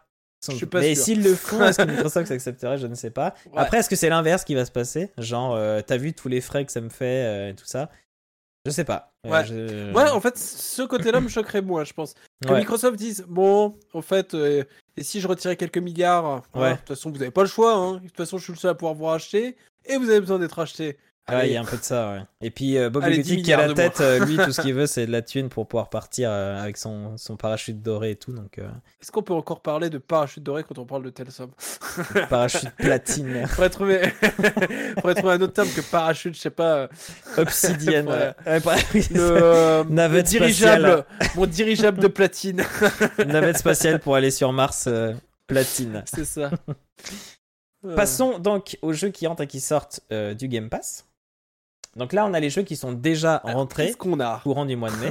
Donc on a Cassette Beast dont on va parler aujourd'hui. Euh, personnellement, Oui. il y a Railway euh, Empire que non, oui, c'est Railway Empire 2. Ouais, t'avais joué au 1, toi Ouais, j'avais joué au 1, je me dis pourquoi pas. Et il y a surtout bah, le Planet of Lana, où il y en a déjà quelques-uns qui nous ont parlé dans le chat et qui a l'air de bien plaire, surtout par sa direction artistique. Et euh, je suppose que couverture toi, je suppose que toi, t'es très attiré par le FIFA 23. Euh, bah tout à fait, oui, euh, vraiment, euh, c'était la sortie que j'attendais. Euh, je, je, je crois que c'est Monsieur Mbappé, c'est ça qui est sur la couverture. Je l'ai reconnu, hein, donc je- vous voyez, je suis un Ah oui. j'adore le foot. hein. Je tape la balle tous les dimanches matin, moi. C'est- pas Zinedine Zidane, c'est le mec qui est pas à jour. Ah oui, oui, Zizou, coup de tête. On va lui donner un coup de tête là. Du coup, est-ce qu'il y a un autre jeu qui te tente là-dedans? Alors, le, j'avoue que j'ai pas trop regardé et du coup, il y a, je suis un peu curieux. C'est quoi le jeu où c'est écrit en, en caractère asiatique? Je ne vais pas m'avancer sur la langue si c'est coréen ou japonais. a- je- de loin ça fait Naraka, mais euh, je sais plus. Euh, Je ne sais Naraka pas. a déjà sorti un moment. Est-ce que c'est le fameux Shikori? Mais euh, je sais pas si c'est pas le suivant si je mets la suite. J'ai pas, j'ai pas trop regardé, donc euh, faut voir. Même Massive Calis, là, je sais pas ce que c'est, donc euh, Ça- je ça sais être pas, je saurais pas me prononcer euh, encore. Ça va être justement le, le- potentiellement le Shikori dont, était, euh, dont Tomouf nous proposait jouer. Ah oui, c'est ça, Shikori, oui, qui je nous en pense que c'est lui. hein. C'est vrai que bon, là-dedans, euh, ouais, bah, Pla- Pla- Planet of Lana a l'air chouette. Faut regarder. Je vais, je vais jeter des d'œil à tout ça.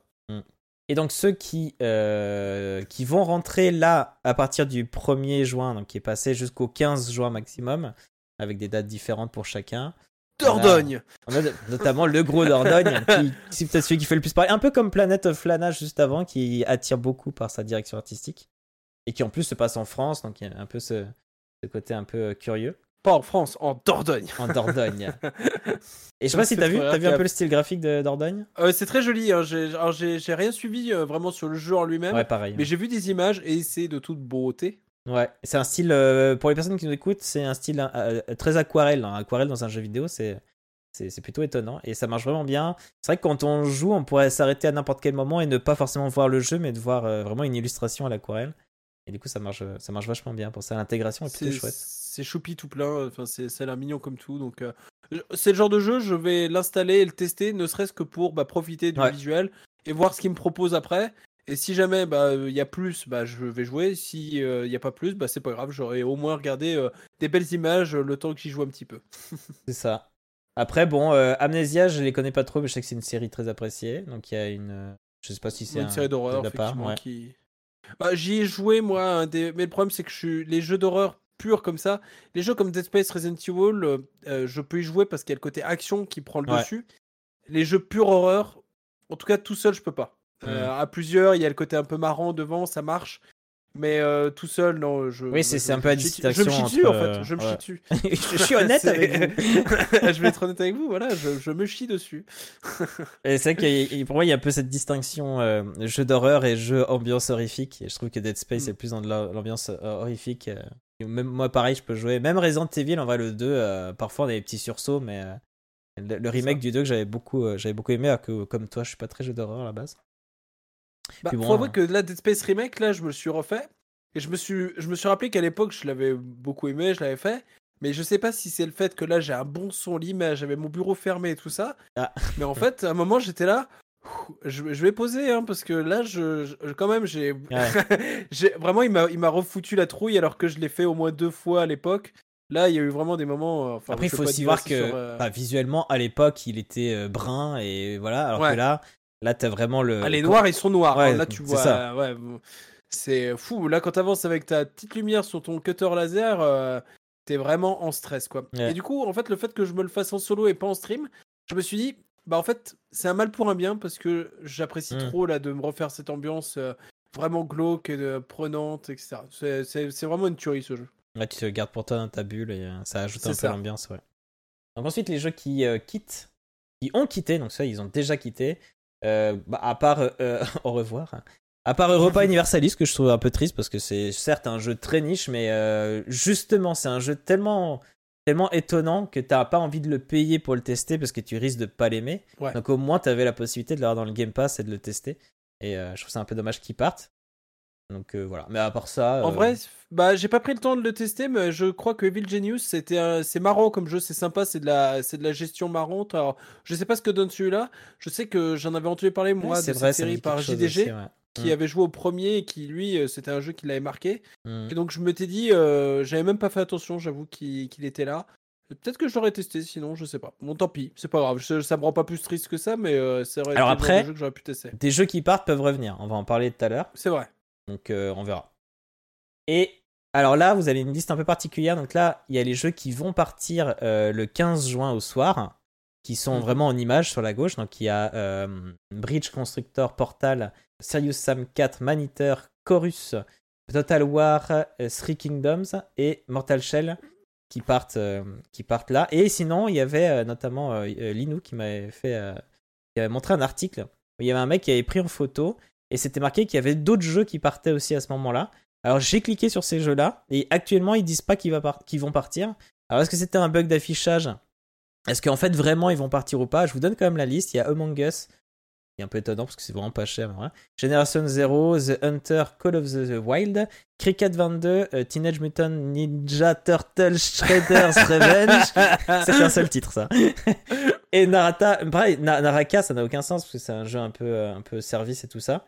Donc voilà, je vous ai mis un point d'interrogation. Euh, il y a quelqu'un qui sur internet avait mis cette liste là. Il a vraiment fait une photo en fait de, de l'application et c'était marqué en effet qu'il partait là le, le 16 juin, enfin le 15 juin au soir. Donc j'ai pas compris. Je vous le mets. À mon avis, à mon avis, ça partira pas. C'était juste un bug. Mais dans le doute, au moins vous avez la liste. Et là, bah, pour le coup, autant la liste d'avant, je m'en fiche un peu, autant là, euh, je trouve que quasiment tous les jeux qui partent sont. C'est dommage en fait. Maniteur, bon, en soi, euh, c'est quand même chouette de tester. C'est vrai que c'est pas un jeu qui nous tient, je mm. trouve, mais c'est moi, ça m'avait fait marrer. Serious Sam 4, il faut aimer le délire, mais euh, c'est quand même assez apprécié. Je sais pas ce que vaut le 4, mais voilà. Bridge Constructor Portal, moi, j'avais beaucoup aimé. Très très chouette. En plus, le mélange, le, faire, ah, le mélange d'univers est, super. T'as encore le temps, hein. ça, il part que le 15, 15 juin. Franchement, je te conseille de tester un petit peu. Je l'avais fait un peu en live. Chorus, je connaissais pas, mais visuellement, euh, ça avait l'air très chouette. Moi, j'ai joué à Chorus ah pour le coup, j'ai joué une dizaine d'heures, euh, je crois. Donc c'était chouette, c'est sympa. C'est un jeu d'aventure spatiale, comme euh, je trouve qu'il n'y en a pas assez, puisque c'est vraiment une aventure en soi. tout que, enfin, il y a tout dedans. Ouais, on dirige un ça vaisseau. bien, je me suis bien amusé. Ouais, tu diriges un vaisseau, t'as pas de phase à pied, mais le vaisseau, c'est très, c'est très SF et il y a vraiment presque un côté magie entre guillemets. Donc euh, il y a des mélanges intéressants et ça allait assez loin dans le gameplay. Très dynamique. Pas suffisamment bien, tu vois, pour que j'accroche plus longtemps que ça. Mais pour moi, un jeu de vaisseau comme ça où j'y joue déjà une dizaine d'heures, c'est que ça m'a suffisamment plu pour que. Et hmm. typiquement, c'est le genre de jeu, du coup, sur le Game Pass, c'était parfait, quoi. Parce que je crois qu'à l'achat, il, coûte quand même 50, un truc comme ça. ah, quand euh, même. Ah, visuellement, il avait un cachet vraiment chouette en plus. Hein. Ouais, ouais, vraiment. Et puis une ambiance, pas, une ambiance assez, assez lourde, assez, assez chouette. Encore une fois, vous avez encore, euh, on va dire 10, 10, 11 jours là pour, pour y jouer. Donc si vous voulez, si vous voulez tenter. Après, donc Total War, bah, c'est toujours une série qui est. Bon, il faut encore une fois, il faut aimer les jeux de stratégie, mais voilà. Le seul finalement qui, euh, qui avait l'air de pas mal diviser, et tu pourras peut-être mieux en parler que moi, c'est Mortal Shell, qui est un, un From Software-like et qui, a, bah, a l'air de pas mal diviser. Quoi. Bah, en fait, euh, à diviser justement au point que, alors que c'est un sous-like et qu'il avait tout pour que je teste, j'ai regardé des vidéos, je me suis posé la question, alors que j'avais même oublié que tu vois qu'il était sur Game Pass, j'aurais dû le tester du coup. Mais. Euh, ah, tu as même pas testé du tout en fait. Bah, du coup, non. Et, mais je m'étais fait réflexion j'en ai regardé beaucoup et de... j'ai regardé aussi des gens qui aiment le même genre de jeu que moi et qui aiment les mêmes choses surtout que, que ce que j'aime chez Souls. Et vraiment, je m'étais dit, il n'y a pas assez pour que ça me plaise. Et, euh, et du coup, bah, tu vois, je n'avais pas testé. Donc en vrai, qu'il s'en aille, je n'ai pas eu le temps de le tester. Enfin, j'ai encore le temps de le tester si j'ai envie. Mais de toute façon, j'avais pas plus envie que ça de, de, prendre le temps de le faire. Tu vois, après, c'est vrai que moi, c'est tout l'univers que je trouvais très très chouette visuellement. Je trouve qu'il y a vraiment un univers, un cachet et tout, qui était très cool. Ouais, non, c'est vrai, c'est vrai. J'avais vu visuellement, il m'avait attiré un peu l'œil, mais c'est vrai que c'est le gameplay qui m'avait pas, qui avait pas suivi, euh, selon moi. Et je vous montre encore une image en plus. Euh, alors ça c'est pas lié au Game Pass, mais c'est lié euh, à la Microsoft, euh, enfin à l'univers Microsoft. Parce qu'il y a peu de temps, il y a eu, il y a eu le PlayStation Showcase qu'on n'a pas eu depuis longtemps et qui a présenté beaucoup de jeux et souvent on s'imagine que parce que c'est Sony qui le présente c'est des exclusivités où il y aura un truc spécial. Alors que non la plupart des jeux qui ont été présentés euh, seront également sur PlayStation euh, sur Xbox le petit tweet euh, de Xbox et du coup Xbox s'est amusé. c'est ça à mettre la liste de tous les jeux qui ont été présentés et disent bah en fait chez nous aussi ils y seront et... alors c'est pas forcément ça veut pas dire qu'ils seront day one dans le Game Pass ou pas mais on peut s'imaginer qu'un jour ou l'autre peut-être qu'ils ils finissent. Il doit y en avoir quelques-uns là-dedans qui vont finir dans le Game Pass à mon avis sans problème donc, euh, est-ce qu'il y a là-dedans des, jeux qui t'ont marqué? On n'a pas Dragon Zogba. Oui, mais là, euh, il y est là Oui, il est, là, il, est, il est dans la liste, euh, clairement. il est au milieu, deuxième ligne. Moi, je suis très très curieux de, de, Metal Gear Solid Delta, qui est en fait un, un remake de Metal Gear Solid 3. Je suis à la fois curieux parce que j'ai beaucoup aimé à l'époque sur PS2, et en même temps un peu, un peu inquiet et un peu. Enfin, c'est pas mal parce qu'il redémarre un peu la licence, mais c'est vrai que depuis le départ de Hideo Kojima, qui était quand même au centre de ce projet-là. C'est vraiment euh, Hideo Kojima et Metal Gear Solid, c'était tellement solide entre les deux. Euh, j'ai utilisé le mot solide parce que je l'utilisais juste avant. les deux étaient tellement, euh, enfin, on pouvait pas les dissocier quoi.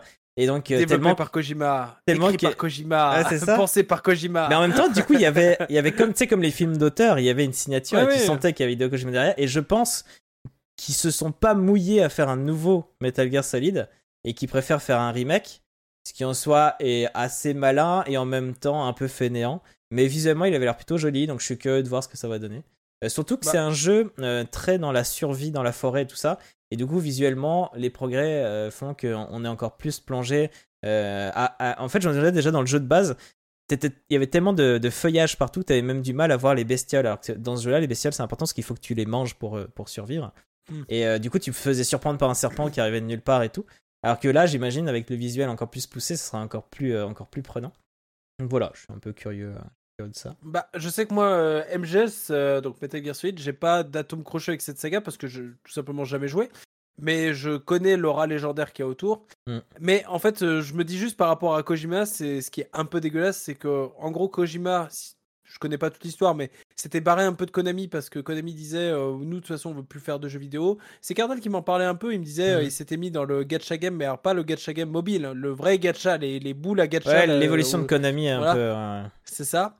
Et bah, une fois qu'il est parti, qu'il fait son studio et qu'il il réussit, hein, donc euh, on retourne mieux pour lui. hein, que derrière, après, ils sont en mode Ah, mais en fait, ce serait bien qu'on refasse un peu de jeux vidéo, ça vendait bien. Ça, Et là, ils te et un ouais, MGS. Je me dis Ouais, je- en fait, je me dis euh, Je suis Kojima, bah allez un peu vous faire foutre, quoi, Konami. Mais Bah, voilà. C'est Konami, en ce moment, je trouve que c'est vraiment. Et ils sont vraiment pointés du doigt souvent comme. euh, ils, ils font ce qu'ils peuvent faire de l'argent et c'est tout, quoi. Et c'est vrai que c'est un peu. Ça. euh, Donc ça va être des jeux mobiles, des gachas, ça peut être des gachapon, comme tu dis. Donc vraiment les machines Mm. où t'as les Les Gachapon, merci, ouais, Ouais. voilà. qui sont évidemment beaucoup au Japon et tout ça. Mais. euh, Et, et pourtant, et pourtant, Konami a aussi dernièrement fermé un peu des. des... Ils faisaient aussi des, des salles de sport, je crois, des trucs comme ça. Ils Ah ouais ont- ouais, ouais, ils font pas mal de choses, Konami. vrai. Ils font pas que des jeux vidéo. Donc c'est un peu étonnant comme, euh, comme société et l'évolution euh, me plaît pas des masses. C'est pour ça que Metal Gear Solid Delta, pourquoi ils l'ont appelé Delta d'ailleurs plutôt que 3 remakes, mais ils l'ont appelé Delta. euh, à la fois m'attire par curiosité parce que j'ai bien aimé le 3 et en même temps je trouve que ça s'inscrit dans une évolution d'entreprise que je n'aime pas des masses. Mais c'est comme ça. Mais, mais par contre, juste pour euh, avant de finir sur ce point, je dirais, euh, dans cette liste, il y a quand même, j'ai dit Dragon's Dogma parce que je suis un fan de Dragon's Dogma, mais en vrai, il y a pas mal de jeux qui m'attirent un petit peu l'œil. Mhm. Euh, déjà, Alan Wake 2, j'avais joué au premier qui était cool, donc pourquoi pas. Alors, il y a un peu cette polémique là, le fait qu'il va être que en mode. pour un. Il va être que en. Pardon, j'ai plus le terme. En dématérialisé, Alan Wake 2. Merci beaucoup, en dématérialisé. Donc, Il y a euh, THQ euh, Nordic qui a l'air de leur dire, euh, enfin c'était juste un tweet, mais comme ils avaient déjà bossé Ah ouais avec eux, il a leur dire, vous savez, euh, nous on peut peut-être voir pour vous faire une version physique si vous voulez. Je sais pas Ah s'ils ont répondu, je sais pas si ça va se faire, mais THQ Nordic avait déjà fait un accord avec eux à l'époque, et du coup il y a encore ce petit, mais c'est vrai que c'est un peu bizarre, mais c'est un peu D'accord, bah j'avais pas vu. Bah, Mm. euh, Intéressant comme info. Marathon, on a vu pas grand chose. Je suis un Ouais. petit peu curieux parce que c'est le nouveau jeu de Bungie quand même. Et j'ai joué bah, beaucoup de jeux Bungie, donc euh, why not Mhm. hein, Faut voir. Neva, j'aime beaucoup la direction artistique. Je suis très curieux de voir ce que ça va donner. C'est alors pour ceux qui nous écoutent en podcast, euh, y, y a des très belles. On a vu des très belles images. euh, c'est en plus il y a un loup blanc avec des cornes euh, façon un peu bois de cerf. Ça fait très. Ça m'a fait beaucoup penser à Princess Mononoke de, de Ghibli. Donc forcément, ça m'a attiré à l'œil. Et un petit peu curieux, même si je joue pas du tout à la série des Assassin's Creed, un petit peu curieux de voir ce que ça va donner, Ah ouais ce retour un peu aux sources de Assassin's Creed. Non pas, je pense pas que je vais y jouer, mais je suis curieux de voir ce que ça va donner pour euh, Ubisoft, si ça plaît, si effectivement les gens c'est ce qu'ils attendaient, puisque beaucoup de choses étaient critiquées dans les aspects RPG en fait des Mhm. derniers Assassin's Creed. Parce que c'est typiquement le genre de jeu, je n'y ai pas joué, mais j'étais toujours curieux de voir un peu de ce que donnaient les critiques. Toujours un peu euh, curieux Alors- de voir si le château de cartes s'écroule ou pas. Assez d'accord pour je le Mirage, truc. Mais en même temps j'ai l'impression que c'est un peu trop beaucoup Assassin's Creed premier du nom et que j'ai pas vu Ouais. beaucoup. En fait ils ont vraiment, est-ce qu'ils ont fait exprès ou quoi ne montrer que cet aspect-là, mais ils ont montré tous les trucs qu'on avait dans le 1 et ils ont montré qu'en effet dans leur jeu il ce sera. Mais moi ce que je voulais voir c'est qu'ils arrivent à reprendre le truc du 1 Ouais. pour en faire un truc plus plus plus, un truc mieux, un truc qui va dans ce même sens mais qui va plus loin. Et là, bah, j'ai pas trop vu ça. Ça fait un peu Assassin's Creed 1 et 2 avec. euh, Moi, je de crois que c'était un remake. Ouais, mais c'est ça. On, on dirait un quand j'ai vu les vidéos, vraiment, je me suis dit, ah tiens, ils font un remake du premier. Et Et, en en, fait, ah non, c'est un nouveau. ça a pas l'air d'être ça, ça a pas l'air d'être l'idée. Et je donc oui et en même temps, euh, j'ai l'impression qu'ils ont pas. ré- Enfin, à moins qu'ils ont pas tout pas. montré, ils ont pas encore montré trop les nouveautés et tout, et qu'ils ont juste voulu rassurer les fans et dire, vous voyez, c'est comme avant. Sinon, euh, s'ils montrent rien d'autre, ça va faire vraiment trop comme avant, quoi. Et euh, De toute façon, moi, j'attends rien de Ubisoft ouais. depuis longtemps. hein. C'est ça aussi, euh, c'est qu'il faut aussi voir la situation actuelle d'Ubisoft qui fait que. Voilà. bon. Mais je me dis, est-ce que ça va marcher? Est-ce que le retour aux sources va fonctionner? C'est de la curiosité, de la pure, euh, pure curiosité pour celui-là. euh, Mm. Je pense même pas y jouer parce que j'ai jamais été un fan de la, lic- de la licence. Mais voilà, est-ce qu'Ubisoft va réussir à trouver quelque chose quoi? C'est l'heure de la Voilà, pause. Une petite pause? Allez, une petite pause Bon bah s'impose. hein, à plus tard. non, c'est pas cette pause-là. Ah mince. Tu seras tout seul à devoir deviner les jeux. Comme d'habitude, je suis allé chercher sur internet les pires avis pour des jeux qui sont pourtant extrêmement bien notés. Sauras-tu découvrir de quel jeu il s'agit? Je rappelle que c'est écrit par les douces mains des personnes qui sont dans le forum jeuxvideo.com. FIFA. Sans doute le jeu le plus mauvais qui m'a été donné de jouer. Souvenez-vous de cette phrase. Les personnages Philippe m'horripilent, le gameplay lent, le scénario de l'univers sont sans saveur, fade.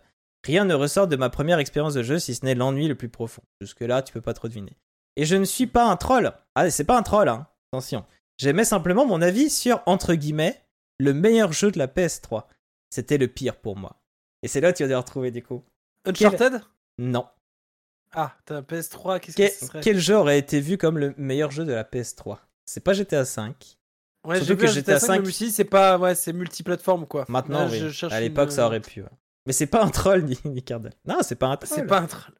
Il est juste en train de dire que euh, le, le jeu que tout le monde adore sur PS3, c'est de la merde. Mais c'est pas un troll. Attends, mais c'était. Non, bah God of War. Non, c'était pas. euh, Non, c'était PS4. euh, je suis bête. Il y a parce eu- que- Enfin, même. Il y a eu une- un, un deuxième volet qui est sorti et que beaucoup ont vu comme l'un des meilleurs jeux de la PS4 aussi. Alors. The Witcher, non.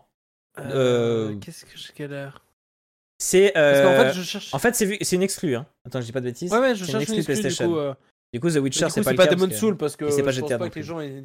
je pense pas que les gens aient dit que sur connais pas les PS3 jeux. Demon's Soul c'était le meilleur jeu. Ah Cardal Spindal qui l'a deviné. C'est The ah Last of Us.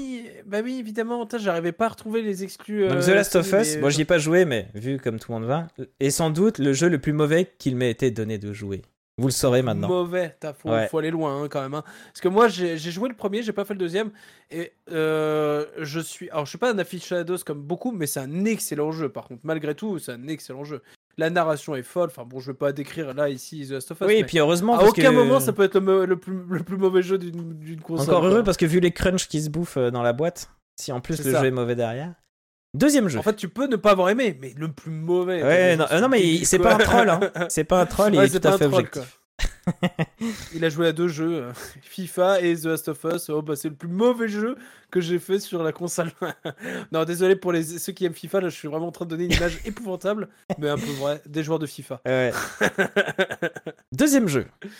Zéro, juste pour contrer ce nombre ridicule de 20 sur 20. Ça, j'adore quand ils font ça, ça me fait marrer. Du coup, je vais vous le mettre. C'est incroyable de noter 20, donc la note parfaite, entre guillemets. Un jeu aussi mauvais en ayant joué une heure ou deux. CF les avis. Ça, il y a un peu de vrai par contre. Il y a des gens qui notent oui. très vite en une heure ou deux. Et ça marche dans les deux sens. hein. Il y en a qui vont jouer une heure ou deux, c'est le meilleur jeu du monde. Alors qu'en fait, quand ils jouent après, euh, bah en fait, pas tant que ça. Bref. Bon, en fait, j'ai joué que deux heures. C'est ça. Gameplay digne de la préhistoire. Jeu mal optimisé. Ville dégueulasse et toute petite. Aucune vie à part quelques bandits qui se baladent. Certes, c'est expliqué par le scénario, mais ça ne change rien au problème. Scénario banal, bien que sympa parce que bien réalisé.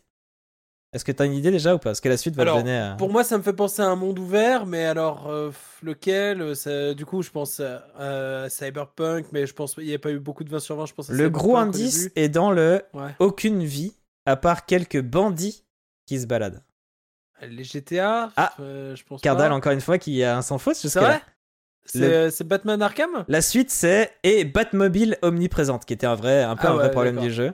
C'est Arkham Knight. Batman Ah Arkham oui Knight. Alors, je l'ai pas fait celui-là, mais euh, j'ai fait. euh, Avec la le Batmobile. premier Arkham Asylum, moi. Mais oui, oui, ok. Et euh, On non, c'est pas le Breath of the Wild, non. Breath of the Wild, on l'a déjà vu ou pas? Je sais plus si je vous l'ai fait deviner.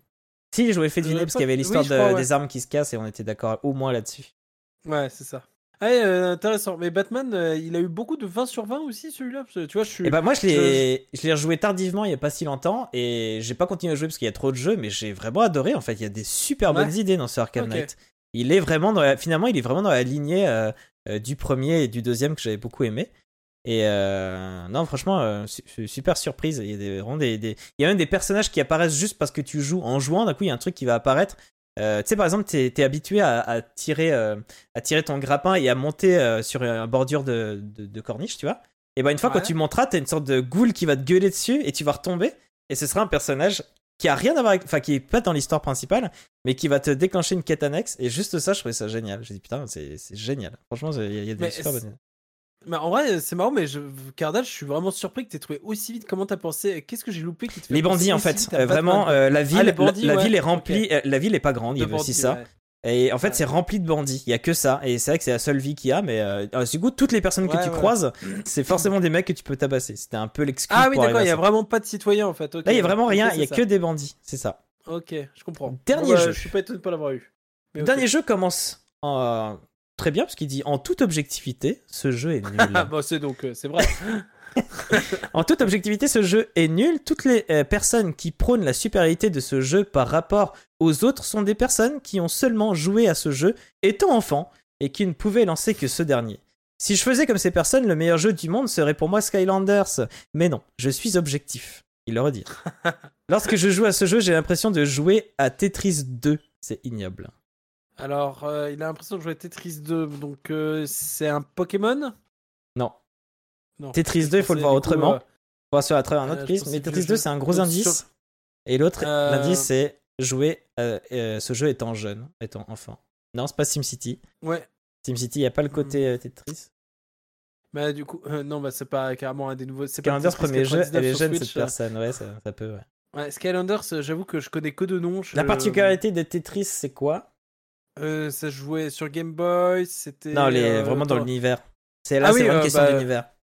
Bah les, les, les blocs euh, que t'en- t'empiles et tu fais des tu fais des chaînes quoi. Je... tu Voilà. fais des Tetris justement. T'as tout dit. C'est ça. Putain, je- Non, je t'as pas dit le nom du jeu, mais t'as tout dit là.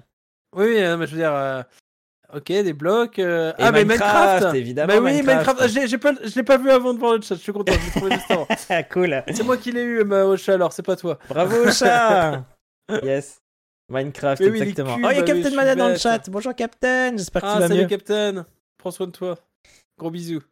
Et ben voilà, on a fait la petite pause, donc on va passer au jeu. Premier jeu, j'ai découvert que Matt, bah c'est c'est bien qu'il soit là d'ailleurs. J'ai découvert que Matt aimait sacrifier des enfants innocents, innocemment mignons, pardon, pour sa réussite personnelle.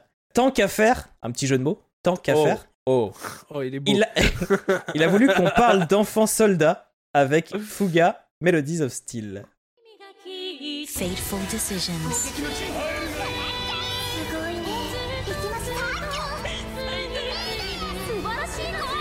12 fragile lives.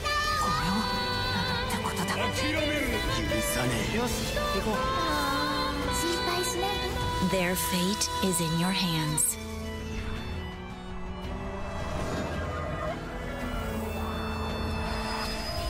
Fuga.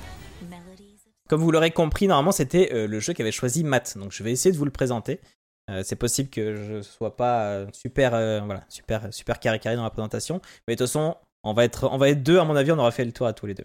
Donc, Fuga Melodies of Steel, le, en sachant que le 2 est sorti il y a peu de temps dans le Game Pass, mais nous on parle bien du premier, a été développé par Cyber Connect 2, euh, studio très très très manga, avec surtout les jeux Point Hack et Naruto.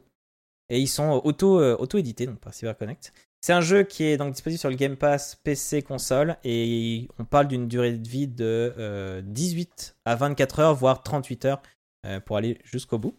Alors qu'est-ce que euh, Fuga Melodies of Steel? Donc déjà visuellement, on a un style, on a un style qui au beau. début, je pensais que ça allait me rebuter parce que moi je suis pas du tout manga. Mais le fait est que déjà on dirige des, euh, des enfants euh, un groupe d'enfants qui ont un style un peu, hum, comment dire, chien. Ils sont des chiens, mais des chiens humains. Et donc en fait, ça leur donne une petite bouille sympa. Et en plus, le style a un style un peu euh, brun, euh, illustré, un peu particulier, qui, donne vraiment un cachet très très chouette. Donc euh, voilà, c'est le truc. Je pensais que le côté manga allait me bloquer, et en fait, pas tant que ça. Même, euh, je trouve que les voix japonaises rajoutent un petit truc et tout. L'histoire, c'est quoi? L'histoire, c'est un village qui se fait attaquer par une armée. On sait pas trop pourquoi, c'est un village qui a rien demandé, c'est un village paisible. Et du coup, les enfants s'enfuient, ils écoutent une voix, on sait pas trop ce que c'est cette voix, mais ils écoutent une voix qui leur dit d'aller dans une grotte. Donc il y a un petit groupe d'enfants qui sont 8, je crois, au début, si je m'en souviens bien. 6 ou 8, je sais plus. Euh, je sais plus. Euh, ouais, 8, je crois. 108. Non, je sais plus. 8 enfants qui vont dans, dans, la, dans la grotte, et dans la grotte, il y a quoi?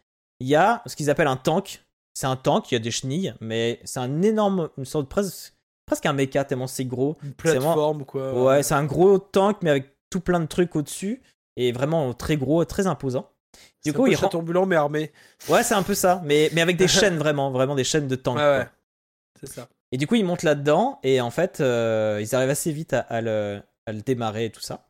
Ils s'en sortent à peu près et du coup, ils vont, euh, ils vont, ils cherchent leurs parents parce qu'ils ont perdu, euh, ils ont perdu leurs parents. En sachant que quand ils ont attaqué le village, l'autre armée n'a pas forcément détruit tout le monde. Ils ont pour objectif de, euh, de, prendre des gens en otage on sait pas trop ce qu'ils veulent en faire, mais pour les déporter ailleurs.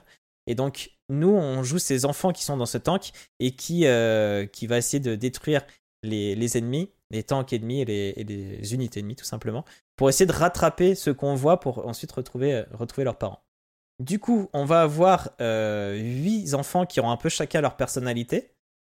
Et on aura. euh, Non, je crois qu'ils sont que 6 au début. hein.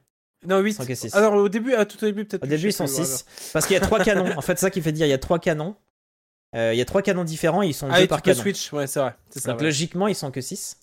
Et en fait, selon leur, euh, leur spécialité, ils vont avoir des capacités et des tirs différents. Donc il y a trois tirs différents. Il y a un peu un tir euh, petite mitraillette précise, obus un peu moyen, qui euh, pas forcément extrêmement précis, mais ça va et qui fait des dégâts euh, pas mal, mais pas trop non plus. Et on a le gros canon qui euh, fait beaucoup de dégâts, mais qui est pas très précis, qui sera euh, vu par un code couleur. Donc la petite mitraillette précise qui fait peu de dégâts, c'est du bleu. Ensuite, on a du jaune pour les dégâts moyens et du rouge pour les gros dégâts. Et ça, ça va faire en sorte qu'en fait, il y a les ennemis qui vont arriver et eux aussi auront souvent une couleur. Donc il faudra évidemment, avec le rouge, taper du rouge, etc. etc. Le fait est qu'à tout moment, on peut, enfin une fois par combat, si je dis pas de bêtises, on peut revoir la, la formation de nos, de- de nos enfants. On peut dire, c'est un peu bizarre à dire, mais Mais.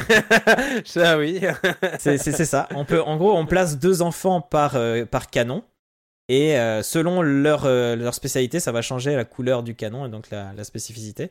Et donc, en gros, on va faire des duos d'enfants. Qui, celui qui est à l'avant va définir quel type d'attaque c'est, et celui qui est à l'arrière va donner un passif. Celui qui est à l'avant va aussi donner des compétences différentes. Et en fait, avec ça, ça va devenir un jeu.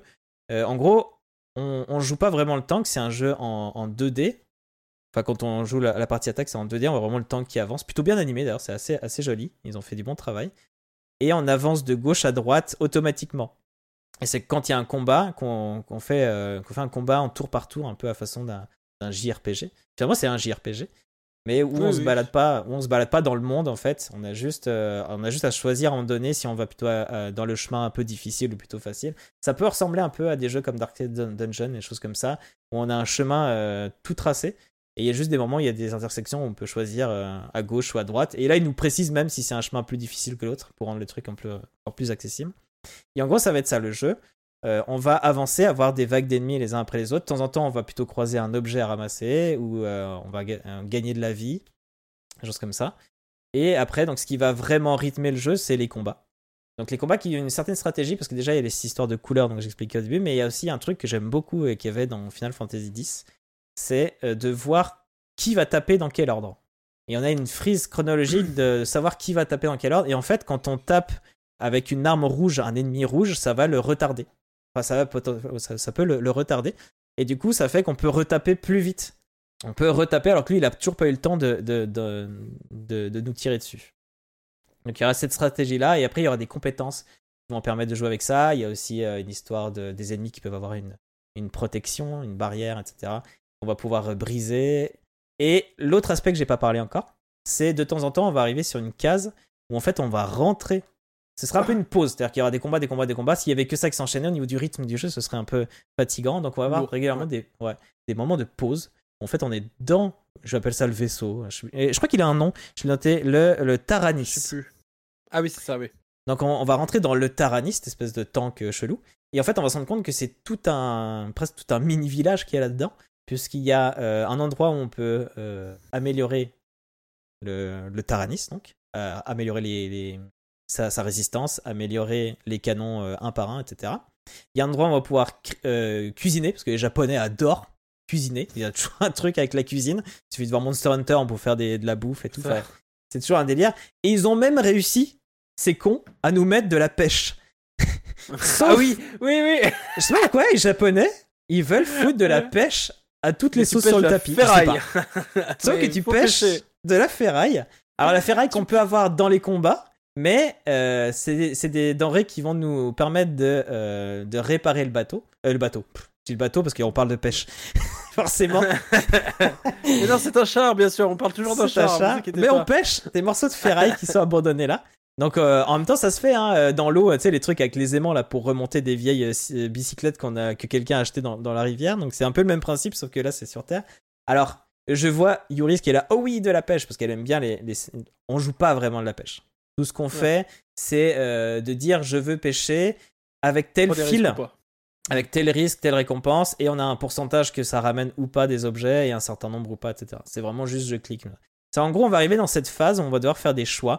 Soit j'améliore euh, le Taranis, soit je cuisine, ce qui va nous donner un bonus pour les prochains combats, soit je ramasse euh, des métaux pour pouvoir ré- rénover le, le Taranis, en sachant que ces actions coûtent des points d'action, et des points d'action, on en a 20 à chaque fois. Et il y a autre chose qu'on peut faire, qui est aussi très japonais, qui est très, euh, japonais, je trouve. Enfin, en gros, il y a d'autres jeux qui le font, mais c'est se lier d'amitié entre chaque enfant. Euh, donc moi, techniquement, ce que je me suis amusé à faire, c'est de lier deux enfants par deux enfants par deux enfants et faire en sorte qu'ils discutent beaucoup l'un et l'autre pour que, en fait, ils, créent un duo qui fonctionne bien. Après, ce duo-là, dans le combat, il pourra créer une attaque spéciale parce qu'ils s'aiment bien. Et plus ils s'aiment bien, plus cette attaque spéciale duo pourra être plus forte. Donc voilà, il y a cette petite phase euh, dans le Taranis qui est juste là pour, euh, pour prendre le temps. Alors on discute, le- les discussions se volent pas très haut. Euh, Il y a même un, un peu de la grossophobie. Ah oui, que- ça, ça ah. m'a saulé aussi. Le- les Japonais avec ça, ils, Ouais, ils ont un délire. qu'ils arrêtent. Hein. Parce Là, il y, a- que il y a un personnage, un enfant qui est gros, à chaque fois, oh, il, parle de bouffe. Oh, t'en as pas marre de tout le temps vouloir Ouais. bouffer Ah, mais arrêtez avec ça c'est ça. tu penses que je devrais maigrir? Ah, parfois on peut choisir un peu des réponses. Donc euh, on peut dire, euh, il y en a trois réponses. Ça évolue, ça change juste le texte. Et j'imagine que selon ce qu'on choisit, ça donne plus ou moins d'amitié entre les deux. Mais c'est tout, quoi. Ça peut être ça. Et du coup, ça me permet de glisser sur les personnages et sur leur caractère. Qui, encore une fois, c'est un jeu japonais. Donc ça parle. J'avais marqué, ça, euh, comme tous les jeux japonais, ça parle beaucoup trop. En fait, c'est pas que ça parle trop. Dans celui-là, je trouve que ça parle pas tant que ça. Ça va. Les textes sont plutôt courts. Mais ça parle beaucoup pour rien dire, en fait, au niveau de- du, du texte. Et euh, à ça se rajoute, au niveau du jeu japonais et des personnages, se rajoutent des personnalités qui sont un peu clichos, qui à la fois Archétype. ouais, les archétypes qui sont à la fois très japonais, donc très, euh, voilà, on, très- on est habitué, et qui en même temps, c'est pas trop gênant dans ce jeu-là, dans le sens où chacun va avoir un peu son rôle. Donc, euh, moi, très vite, j'ai trouvé le petit mec à lunettes, bah, ce sera le mécano. Alors, en soi, Ouais. ça change pas grand-chose, en fait. Il y a, pas un, un qui est vraiment doué dans le mécano ou pas, c'est moi qui ai voulu faire un peu de roleplay. Parce qu'en fait, n'importe qui peut améliorer. Le seul truc que ça va faire, c'est que si c'est lui qui améliore le Taranis, c'est lui qui va gagner de l'XP. Parce que chaque personnage peut aussi monter en niveau et, et gagner euh, des nouvelles compétences comme ça. Euh, donc voilà, au niveau de l'écriture des personnages, c'est un peu classique. Donc il y a le mec qui aime trop manger. Euh, T'as le mec euh, qui a la, la mèche devant les yeux et qui est trop Dark Sasuke, tu vois. Dark Sasuke, ouais, voilà. Euh, Il y a la nana un peu précieuse. Il y a la petite fille hein, qui parle beaucoup. qui est là. Pourquoi ils sont où mes mais parents pas longtemps. ils sont, ils sont où mes parents Pourquoi il n'y a pas mes parents Bref, c'est quand qu'on fait pipi va dans, la, va dans ce petit tu- tube là, tu Voilà. vas voir, ça va bien se Va dans, passer. dans ce coffre. Bref. Qu'est-ce qu'il y a d'autre comme, comme archétype Euh, je sais. Ouais, le petit bah, à le lunettes. héros reçoit, enfin même Voilà le ce héros, que j'allais c'est dire. un archétype. Hein. Le mec qui est un peu, euh, qui dirige un peu le groupe et euh, qui, qui, qui fait, qui prend les grandes décisions, et trucs comme ça. Bref, vous Le voyez le genre pour toutes les quoi. personnes qui connaissent un peu les mangas. On est vraiment dans cet univers-là, mais ça m'a pas gêné. J'ai trouvé le jeu vraiment très chouette. Et la grosse surprise, t'en parlais juste avant. À un moment donné, on nous dit, ok, le là, sacrifice. là ça va plus. Là, t'as ton, ton, parce que no- notre vaisseau a des points de vie hein, quand même. Donc quand il arrive un peu en état critique, ils nous disent là la seule solution c'est le super canon, je sais plus comment il s'appelle. Il y a un Le super- canon de l'âme. le canon de l'âme. Rien qu'au nom ça pue. un sacrifice. Un sacrifice. Et du coup, un sacrifice. La voix qui les a guidés jusqu'au tank euh, tout à l'heure, et encore là, elle, elle les guide encore, ils ont vraiment cette voix qui vient de je ne sais pas où, et qui les guide et qui dit là, il n'y a pas d'autre solution, il faut utiliser le canon d'âme, et pour, pour le faire fonctionner, il faut que quelqu'un se sacrifie. Moi, direct, j'ai mis la gamine qui parle trop. Dans le four, La, hop là la pisseuse là, allez hop. C'était la plus jeune, c'était vraiment le pire show à faire, mais ça c'est le show qui m'a fait le Le plus tir, marrer. allez hop. Et du coup, vous avez compris ce canon. Je vous spoil pas trop, c'est vraiment au tout début du jeu. Le canon le euh, tuto. tue la personne qui se met dedans, mais fait des dégâts colossaux à l'ennemi qui est en face.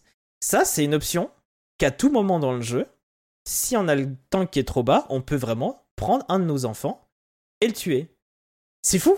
Je trouve ça dingue. C'est ouf. C'est- trouve ça trop cool. C'est trop malin en fait. Comme il a- Vraiment, quand le jeu il m'a montré ça, j'étais en mode. Ah là tu m'intéresses le jeu. Ouais. Là c'est le même de euh, c'est le même de de Leonardo DiCaprio dans Django. Euh, J'étais Mm. curieux, maintenant tu m'intéresses. Ah oui, d'accord, ouais. Vraiment, je me suis dit, waouh, on peut vraiment prendre un des personnages et le sacrifier. Et ce qui fait que si on est né, on n'a plus assez de personnages, bah, on n'a plus assez de canons qui combattent et on devient de plus en plus faible, etc. Quoi. Et euh, j'ai trouvé ça super fort. Et un autre truc que je trouve super fort, et là, encore une fois, je vous souhaite pas des mal, c'est juste après.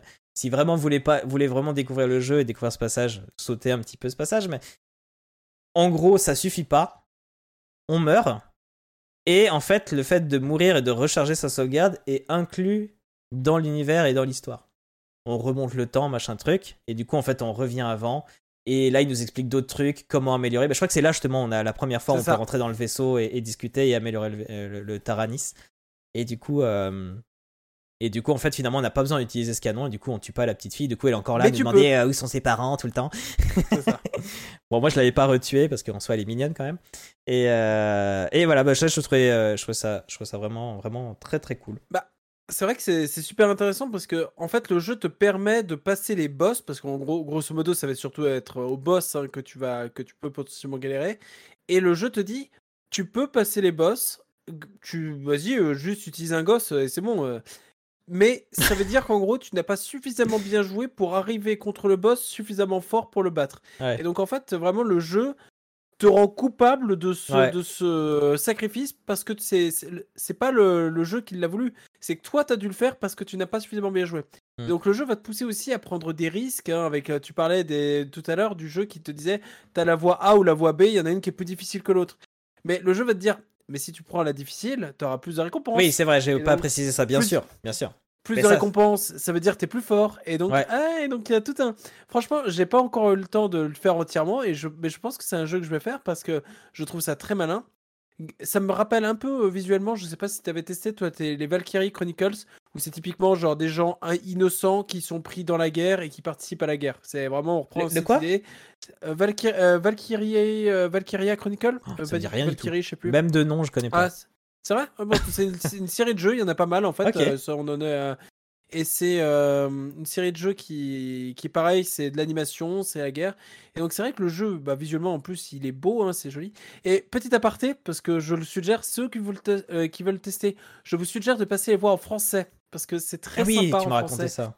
Parce que c'est les japonais qui font le doublage en français. Mais ça, il faut que j'écoute Voilà. ça. hein. Vous avez, vous avez bien entendu, des japonais qui font le doublage en français. J'ai jamais ont vu un ça. accent.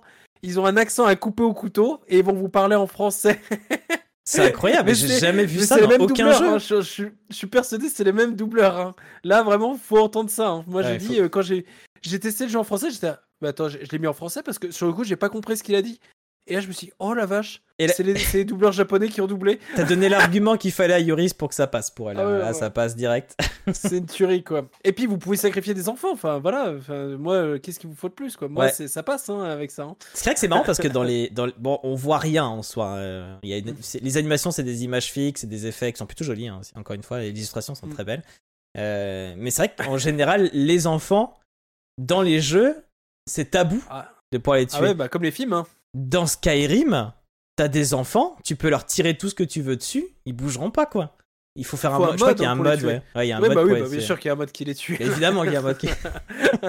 Surtout qu'il y en a une qui est détestable là dans la première ville là. Ah euh, ouais, ouais, ouais. ouais. Que tu peux adopter Ah, après, du coup, dans Skyrim. Euh, non, elle non, parce qu'elle a ses Ah bon parents. non, justement, sinon euh, t'aurais pu l'adopter pour l'abandonner ensuite. Mais Peut-être qu'ils sont tous détestables aussi. Est-ce que tu avais autre chose à. Déjà, dans, dans le système du jeu, est-ce que tu penses que j'ai oublié quelque chose euh, Alors, euh, effectivement, tu parlais de la, de la jauge d'initiative. En fait, c'est enfin, c'est comme ça que je sais plus comment il l'appelle dans le jeu, mais c'est comme ça que je l'appelle. Euh, C'est un système que j'avais découvert moi personnellement avec Child of Light, qui était un jeu indépendant développé, enfin édité, je crois, par Ubisoft, que j'avais Ouais. beaucoup aimé à l'époque. Et il y avait vraiment aussi cette mécanique de repousser l'adversaire pour de faire des attaques spéciales pour le repousser. Et c'est une mécanique qui marche très bien. Et là, euh, je sais pas si ça s'est ressenti ou pas, quand... mais pour que le chat en ait bien conscience, les gens qui nous écoutent, le jeu est vraiment technique. hein. C'est en fait, ça, ça peut paraître tout mignon et tout ça. Il y a vraiment une dimension technique assez poussée. vraiment le, cette idée de changer de perso, de devoir optimiser, de gérer son. En fait, on se rend compte que euh, bah, si on a envie de creuser le jeu, et il a vraiment une bonne technicité qui peut te permettre de perfect le jeu, je pense, sans perdre un seul enfant. Après, je, je serais assez curieux Bah. de voir jusqu'où tu peux aller en sacrifiant des enfants? Est-ce que, genre, il y a autant de boss que d'enfants, et donc au pire, le dernier, tu le tues avec un enfant, quoi, tu vois, je sais pas. Ouais. Mais sais avant les boss, il y a quand même plein d'autres combats, et donc si t'as plus qu'un seul Oui, gamin. euh, À savoir, Ouais. autre chose que j'ai pas dit, c'est que euh, on, on peut croiser d'autres enfants dans l'histoire qui peuvent rajouter des enfants dans l'équipe. Des euh, munitions. Des munitions. des On munitions. peut rajouter des munitions. on, les, on les glane euh, dans. on, a, on a une petite, euh, une petite fourgonnette avec des petits bonbons dedans. Non, c'est pas vrai, c'est pas vrai. Euh, allez, euh, numéro machin, on les numérote. Allez, numéro machin, c'est à toi d'aller dans le four. Allez, j'y vais. Mais. euh, dit en plus, c'est ce marrant que- parce que quand il y a la petite scène, pardon, quand il y a la petite scène où il y a le char qui leur parle, mais moi je me dis, mais du coup, euh, le char il leur parle directement dans leur pensée et ils sont tous en mode, je dois aller dans le, dans le, dans le canon, c'est à moi d'y aller, je dois y aller. Du coup, t'es Ouais. en mode, Ouais, euh, je, je, je suis pas allé jusqu'au bout de l'histoire, mais est-ce que genre il y a ré- une révélation qu'à la fin le char c'est une sorte d'entité démoniaque de fou ou pas? Genre, je, je serais assez curieux de voir parce que vraiment cette idée où il, où le char les convainc tout de suite, vous devez aller dans le, il faut que Ouais. l'un de vous aille dans bon, canon quoi. Moi, c'est justement ça que je voulais dire, ça me revient. Euh, je- euh, tu disais, je pense qu'on peut faire le jeu sans jamais euh, utiliser ce canon. Moi, j'aurais voulu, j'espère même, je suis pas allé assez bien dans le jeu, qu'il y ait un passage qui nous dit, qui nous force en fait. Genre vraiment, euh, on, on sent que c'est écrit comme ça, et du coup, parce que sinon on a des enfants de plus en plus, et du coup, euh, parce que je l'ai pas trouvé si difficile que ça, alors c'est peut-être moi qui suis habitué à ce genre de jeu. Euh, Je trouve que je m'en sortais plutôt bien. Donc je me dis, c'est trop facile et pas besoin de l'utiliser, bah du coup c'est dommage qu'il y ait ce système et qu'on l'utilise pas, mais je me dis que dans le scénario, à un moment donné, il peut faire tout pour que tu sois obligé de l'utiliser. Et que du coup tout le monde est triste, machin. Parce qu'en plus, ça qui est assez chouette, c'est que quand l'enfant il part, après il y a un texte un peu de chacun, ça fait un peu encore Ouais, assez c'est ça. classique, et qui dit euh, en quoi en quoi c'est triste et tout ça. Et franchement, émotionnellement, c'était assez bien écrit, et moi j'étais pas Bon, mal quand dedans. ils mettent le gros, ils sont tous là en mode Ah, en même temps, ils mangeaient trop, tout ça. Non, je c'est pas Ils ça, ont dit, t'as vu la serait presque capable de dire ça, quoi. ah oui Non, mais il a pas pu y aller, il loge pas dans le, il loge pas dans le canon, dans le truc affreux. Non, mais mais c'est vrai que ça, ça m'a choqué aussi, ce côté grossophobe là qui ressort euh, régulièrement dans les. Ouais. En fait, ils, ils font des stéréotypes. Ah, le gros, euh, oui, ah, ah, bien, bien, Ouais. il aime manger. Pour hein. mieux dire, si t'es pas normal, c'est pas normal. Et euh, C'est ça. Ouais. Enfin bref. En tout cas, moi, je trouve que c'est. Si je devais voter, voilà, je vous le dis, moi. Ah ben, il casse Ah bah, tu vois. J'y croyais pas, tu vois. Je, suis- je suis étonné. euh, je vois que les gens ont voté pour ça casse. Ah oui, Je suis surpris. Le chat, vous me surprenez. mais on n'a pas tout dit encore. d'enfants, tout ça. Le tuto est très bien. avez- Le tuto est très Mm. bien. Le tuto est vraiment très bien. Je trouve qu'ils arrivent vraiment à intégrer euh, les mécaniques du jeu avec l'histoire. Notamment cette histoire de revenir en arrière qui est en fait une sorte de, de, retour en arrière dans le temps et tout ça. Euh, J'ai trouvé la musique très très chouette. Je sais pas si vous l'avez entendu dans la bande-annonce, mais je trouve ça vraiment très chouette. Les voix japonaises ça rajoute un petit truc. Ouais, le système de, de voir à l'avance qui va taper dans quel ordre, c'est un truc que j'ai toujours euh, beaucoup aimé. Les animations. Euh, Il y, a- des petits trucs rigolos aussi j'avais noté. Euh, les, les... Ils donnent des petits noms rigolos aux animaux, je sais pas pourquoi. Et donc les moutons, c'est pas les moutons, c'est des meutons. Et, oui, les, c'est ça. oui. et les poules, c'est les poulottes. Je trouve ça rigolo. Parce que oui, on peut faire. euh, après, on débloque d'autres espaces dans le Taranis où on peut un peu développer l'aspect. euh, on peut avoir un, peu des, des animaux pour pouvoir faire de la viande et pour faire des steaks frites qui rajoutent beaucoup de dégâts. Steak frites, c'est très bien. Alors, manger steak frit tous les jours chez vous, c'est très bien. Ça vous rendra Ah, plus y a un fort et délire. vaillant. Il y a un délire que j'ai noté. C'est que vous savez comment on soigne un tank? Vous le saurez maintenant. Tu sais, que- tu te rappelles ou pas du, du nom Non, de je la me rappelle pas. Attends, je suis en train de réfléchir. Je, je fouille dans ma mémoire pendant que t'en parles. Alors, le quoi, meilleur moyen pour soigner un tank, c'est de chanter une berceuse. Ah oui. La Oui, compétence- Non, mais je te dis, c'est pas, un- c'est un, c'est un c'est un- une entité démoniaque ce char. Je sais pas, Rondoudou, es-tu là? Je sais pas, qu'est-ce qui s'est passé? Ils sont dit, on va chanter une berceuse. Et après, c'est peut-être pour accentuer le côté euh, d'avoir un- une sorte de tank, une sorte de personnalité, qui lui-même a une âme aussi. Euh, je sais pas. Oui, Mais ça m'a fait, ça m'a fait marrer que la compétence s'appelle berceuse pour soigner le, le tank. Je, je l'avais noté. c'est ça. Donc voilà, ce que j'avais noté en mauvais, c'était plus ce côté un peu euh, tel personnage avec telle caricature qui en fait m'a gêné, mais pas tant que ça. Euh, le moment du canon des âmes, donc je l'avais noté, très très chouette. Le fait que. Ah oui, c'est c'est un jeu qui est chouette aussi pour le côté un peu chill, c'est-à-dire que tant que vous cliquez pas, il se passe rien. Oui. Et donc il n'y a pas. euh, au tour par tour comme ouais, c'est ouais. des jeux où on clique beaucoup, si on veut euh, en plein milieu partir euh, se chercher un café et tout.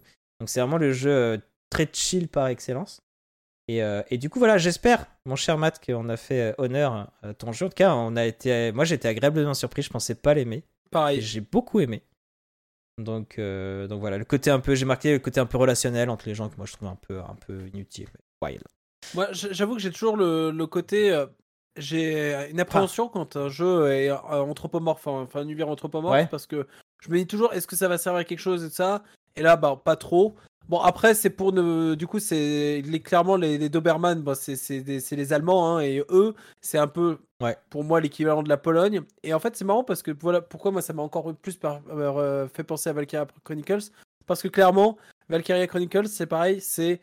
Euh, ça pas les vrais noms, mais c'est l'Allemagne qui envahit la Pologne. c'est vraiment. euh, Ouais. les Japonais, ils sont attachés à cet, à cet épisode de la guerre où c'est l'Allemagne. Bah, en même temps, c'est pratique comme truc. T'as le grand empire méchant euh, quand tu reprends l'histoire plutôt de la Première Guerre mondiale. Mm. T'as le grand, euh, non pas que le, dans le deuxième ils étaient plus gentils, mais t'as vraiment les casques à, le casque à pointe. On voit un moment un colonel qui a un Ouais. casque à pointe et euh, le fait que la Pologne, c'est les innocents qui se font agresser, qui n'étaient pas en guerre. Donc voilà, c'est cet épisode de la guerre que les Japonais, visiblement, ils aiment bien réutiliser dans leur jeu pour euh, pour citer leur histoire dans un contexte de euh, Première Guerre mondiale en fait. Petit, euh, d'ailleurs, petit, euh, petit truc qui me vient en tête, c'est que dans l'armée qui nous attaque, il y a quand même une sorte de général qui lui-même comprend pas trop pourquoi il est là. C'est vraiment les ordres qui sont au-dessus Oui. qui fait. J'ai bien aimé. Et ça, je trouvais ça plutôt chouette que en fait euh, le, le général, bah, il le fait parce qu'on lui a dit de le faire, mais il comprend pas trop. Et j'imagine qu'à un moment donné, ça peut se retourner et qu'il peut finalement être de notre côté ou quoi, ou je ne sais quoi. Donc, euh, donc voilà. Et du coup, j'avais donc mis un petit message de Yuris qui disait, euh, il disait visuellement j'aime bien. Je trouve que vraiment visuellement il a un cachet. Je vous invite pour les personnes qui nous écoutent en podcast d'aller au moins voir un peu des, des images. Euh, comme ça, l'animation peut faire un peu de cheap et tout, mais franchement, je trouve que ça marche vraiment bien. Et voilà, l'univers est assez chouette.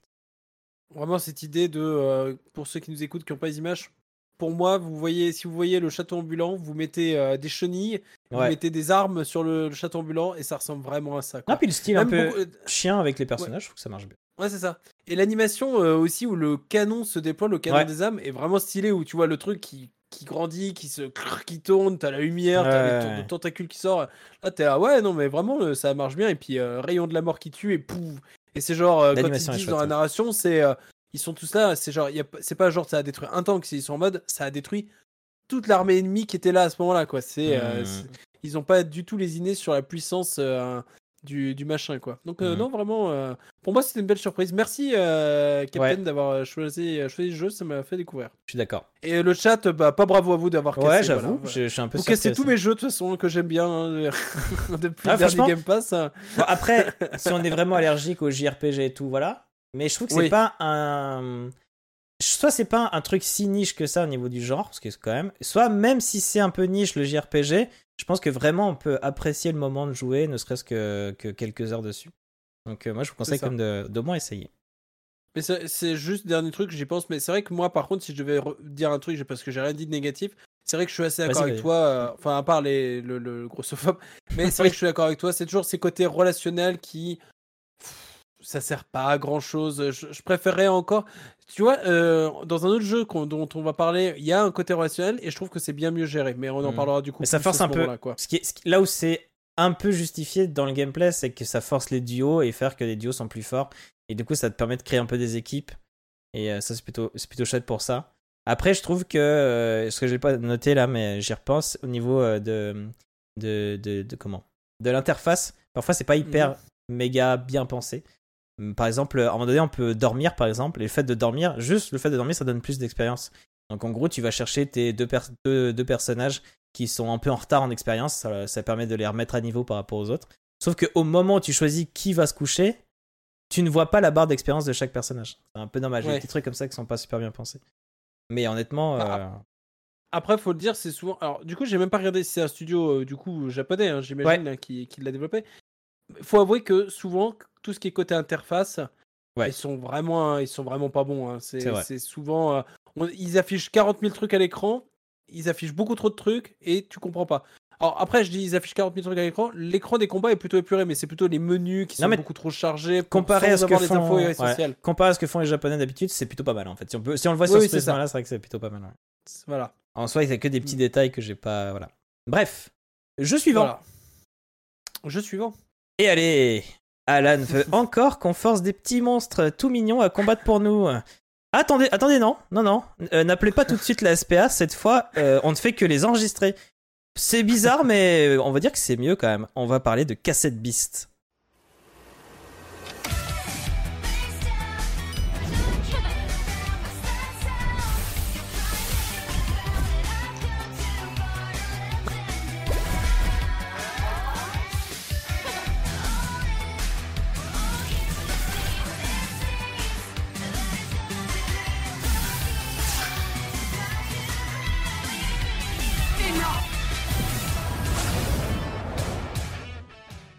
Cassette Beast, donc, qui est sorti il y a peu de temps et qui est arrivé euh, Day One dans le Game Pass, qui est développé par Byton Studio, Byton, je sais pas comment ça se prononce, et qui est édité par Raw Fury, qui est un éditeur suédois et qui ont notamment euh, édité d'autres jeux indés comme euh, Kingdom Two Crowns ou encore Sable. Donc je trouvais ça plutôt cool, c'est un chouette éditeur. Et là aussi, il est dispo PC, console sur le Game Pass et sa durée de vie est de 16h, 23h, voire 40h pour les complétionnistes. On t'écoute, mon cher Alan. Oui, donc euh, Cassette Beast, euh, eh ben, il m'a un petit peu tapé dans l'œil. Euh, cette fois-ci, j'ai pas mal hésité entre deux jeux à présenter et j'ai choisi Cassette Beast et je ne regrette pas du tout. Je vais vous en dire un peu plus. Donc déjà, Cassette Beast, c'est une sorte de RPG slash capture de monstres hein, en pixel art euh, 3D. Donc forcément, ça semi 3D, 2D. Forcément, ça, ça rappelle Pokémon. Mais on va le voir, que ce soit par l'histoire ou le gameplay, il y a des choses qui sont assez innovantes et que j'ai appréciées. Au niveau de l'histoire, déjà, c'est une sorte d'isekai. Donc, pour ceux qui connaissent pas ce que c'est qu'un isekai, c'est quelque chose qui est très à la mode dans l'animation et le manga euh, japonais et coréen d'ailleurs, hein, le- les manhwas. Mais dans le jeu Euh, vidéo, en de plus gros, plus, hein. et dans le jeu vidéo de plus en plus, forcément. Et en fait, c'est quoi l'idée? C'est vous prenez quelqu'un de notre univers, de notre monde, euh, et qui, même si ça s'étend un peu maintenant, il, dérive tout ça, mais en général qui vient de notre monde et qui est plongé dans un autre monde inconnu, souvent avec euh, des dimensions fantastiques, euh, heroic fantasy, euh, tout plein de trucs en i, qui, euh, bah, qui vont vous permettre de vous plonger dans l'univers. L'avantage de ce genre d'histoire, c'est souvent que bah, on peut facilement euh, se, se représenter par rapport au personnage, puisque c'est quelqu'un qui vient de notre monde, et se retrouve dans un monde dont il a tout à apprendre, donc c'est normal qu'on lui explique tout. Bon, euh, sans entrer dans le détail, moi je trouve que ça commence à me gaver pour le coup les isekai, j'en ai Mm. marre que l'animation japonaise et ça, ça n'aille que là-dedans, j'aimerais que ça bouge, mais c'est un détail. Pour le coup, dans le jeu, je, je en parle parce que ça va être, je trouve que c'est bien utilisé, puisque le concept ici va être assez intéressant, puisqu'on va se retrouver donc sur une île qui est euh, visiblement perdue au milieu de nulle part, on ne sait pas où c'est, on ne sait pas dans quel monde c'est, ni dans quel temps c'est, visiblement c'est pas sur la Terre, ou en tout cas pas dans notre Terre. Et tous les personnages, tous les autres habitants qu'on va croiser sur cette île sont comme nous, des gens qui viennent de- de- d'un monde, mais pas forcément le nôtre. Et pas forcément. Et s'ils viennent d'un autre monde, c'est même pas forcément le même temps. Donc euh, c'est d'ailleurs assez marrant. Il y a une discussion que je trouve euh, que je trouve chouette où t'as une fille qui commence à te parler, qui te dit euh, oh le cinéma, ça genre ça. Oh pardon, euh, je te parle de cinéma, mais ça se trouve euh, dans Tu même monde pas, ça n'existait même Mm. pas. Et nous on lui répond si si parce que bah voilà on, on vient de notre personnage c'est entre guillemets nous quoi donc il connaît ce qu'on connaît voilà. Mais voilà, donc c'était euh, cet aspect-là. Je me suis dit, c'est intéressant de faire un isekai où le monde est inconnu, mais tout le monde dedans et Ah, sont c'est des vrai, gens qui proviennent de- d'un univers euh, différent, etc. Et surtout l'idée qu'il y ait plusieurs temps, etc. Là où je suis dans le jeu, il n'y a pas eu trop d'utilisation quand même de cet aspect. euh, on vient de d'autres temps, on connaît pas forcément tout. Mais Ouais. rien que le fait que ce soit abordé, je trouve que ça renforce un peu l'idée d'un isekai malin. Quoi, voilà. Sauf que c'est pas. euh, Il n'y a pas des aliens et des gens qui ont des têtes bizarres. C'est tous des humains. On sent qu'on est. euh, Peut-être des époques ou quoi différentes. Enfin, en tout cas, moi, de ce que j'ai vu. Après, je sais pas s'il y en a plus. C'est ça. Mais euh, c'est pas non plus euh, des, des aliens en tout genre. C'est pas Mass Effect ou quoi. Non, c'est ça. Euh, et en fait, quand on débarque euh, sur cette île, on est, on rencontre rapidement hein, une sorte de, je vais, je vais les appeler des monstres. Je, je sais même plus s'ils ont un autre nom que monstre dans le jeu. J'ai oublié. Mais Ouais, en gros, on va rencontrer dire. un monstre qui va nous, a- qui, qui va vouloir nous agresser, et il y a une fille qui vient à notre secours. Et pour nous aider, on la voit arriver avec son Walkman et son casque sur les oreilles. Elle nous enfile un aussi. Elle me dit euh, Te pose pas de questions, euh, vas-y, euh, essaye-le. Alors on te propose juste euh, Qu'est-ce que tu préfères euh, Les trucs un peu choupi ou tu préfères les trucs un peu, un peu genre Halloween quoi? Ouais, Moi j'ai dit le truc ouais. plutôt Halloween. Mignon ou effrayant. ouais. Ouais, mignon ou effrayant. Moi j'ai dit le truc plutôt effrayant. Donc Pareil, je hein. me suis retrouvé une sorte de vache volante. Photo mouton, Je- il s'appelle. Photo mouton. J'aime beaucoup les noms. J'aime beaucoup les noms, j'aime beaucoup aussi les, les, les, les têtes qu'ils ont. leur- Ouais. leur- leur- leur- les, les monstres sont originaux, ils sont chouettes. Et donc en fait, dans ce monde, quand vous voulez en fait euh, vous battre, vous posez euh, votre casque sur les oreilles, vous prenez votre meilleur Walkman et vous lancez la cassette audio d'un enregistrement de monstre en fait, et boum, vous vous transformez dans le monstre. Donc ça, c'est un aspect euh, qui va être très chouette parce que ça va avoir des influences sur le, sur le gameplay en comparaison d'un Pokémon. Je vais beaucoup parler de Pokémon hein, parce que je pense que c'est. euh, C'est un Pokémon. comparer, c'est euh, facile, ouais, ouais, parce que c'est une sorte de Pokémon-like, voilà. Hmm. Et euh, en fait, cet aspect que vous vous transformez, déjà, bon, il y a un peu moins l'aspect euh, je j'envoie des monstres se battre pour moi. Bon, vous tabassez des monstres, mais c'est eux qui sont agressifs. Il y a le côté, du coup, Mm. si jamais vous êtes votre transformation est KO, et ben en fait, vous revenez vous en tant qu'humain sur le combat. Et en fait, votre jauge de vie, bah, c'est vous. En fait, si vous mourrez par la faute des monstres, ben, vous êtes KO. Enfin, vous allez, euh, vous allez vous faire tuer par les monstres. Donc en fait, on va juste, se transformer en un autre monstre pour reprendre une apparence, on rechoppe la jauge de vie, et ainsi de suite. Et en fait, dans Pokémon, là où vous donnez des sortes d'objets un peu pour donner des nouvelles compétences à votre monstre, ici, euh, rien de tout ça. Vous allez prendre vos meilleurs stickers et vous allez les coller sur votre cassette audio.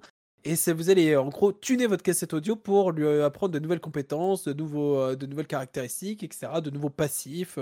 Donc euh, voilà, je trouve l'idée assez marrante.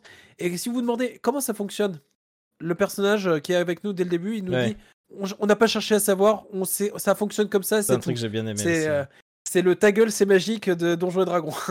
Ouais, ils disent, euh, moi j'avais pris euh, en note, c'est marqué, ça n'a pas beaucoup de sens, mais ça marche. Voilà, c'est- ça. Et c'est exactement ça. Et en vrai, il en faut pas beaucoup plus. Tout ça, faut imaginer que c'est dans une ambiance. euh, je trouve que graphiquement, moi j'aime bien. Surtout les, c'est un petit côté, euh, petit côté assez mignon. Euh, les monstres sont très chouettes visuellement.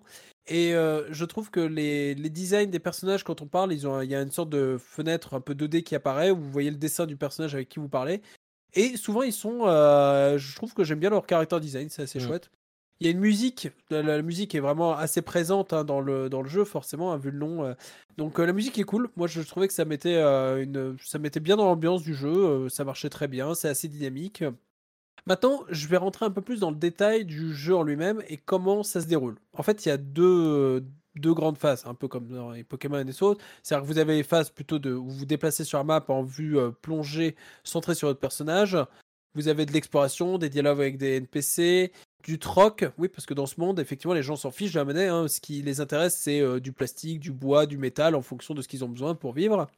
Et ils veulent, euh, de toute façon, vivre tranquillement, essayer de se débrouiller comme ils peuvent avec ce qu'ils ont. Beaucoup se sont fait un peu à l'idée qu'ils ne reviendront pas dans leur monde, parce que ça fait visiblement, si je dis pas de bêtises, je crois que ça fait environ 100 ans à peu près que les premiers sont arrivés ici, et jusqu'à là, personne n'a trouvé de moyen de sortir. Le jeu va récompenser pas mal l'exploration avec des coffres et des ennemis spéciaux qui vous donneront de quoi avancer dans une. Il y a une sorte de guilde en fait qui vous attend en ville dans lequel vous pouvez progresser et qui va vous permettre de débloquer certaines choses, notamment qui, de, qui vont vous permettre de renforcer les combats, qui vont donner des stickers que vous allez pouvoir coller sur vos, sur vos cassettes pour vous donner de nouvelles compétences. Donc voilà, donc toute l'exploration est plutôt, euh, bientôt bien mise en avant. Et la deuxième phase très importante, bien sûr, c'est euh, les combats. Donc c'est le cœur stratégique hein, du jeu. Donc les combats c'est au tour par tour. On a des points d'action. C'est pas comme dans, dans Pokémon où tu as en fait Oui, une action. euh, voilà. Mm. Là tu as une action à faire à chaque tour. Mais euh, tu- ça va te consommer en fait des points d'action. Donc il y a aussi tout un intérêt de fois de patienter. Tu attends un tour pour pouvoir lancer les attaques plus puissantes. Là-dessus, ça m'a beaucoup rappelé Temtem, pour ceux qui connaissent, une sorte de autre Ok. Pokémon-like euh, qui euh, fonctionne aussi sur une jauge de points d'action. Et donc, euh, ce genre de système, ça permet de complexifier un peu les combats et de mettre à l'honneur aussi des compétences qui, dans Pokémon, quand on y joue de manière classique, ne sont pas forcément utilisées.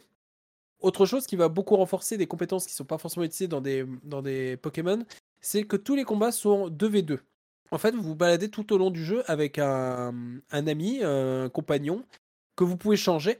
Vous allez pouvoir, vous allez rencontrer différents, je crois, 5 ou 6 personnes, 5 personnages, je crois, si je dis pas de bêtises, qui vont pouvoir se joindre à vous.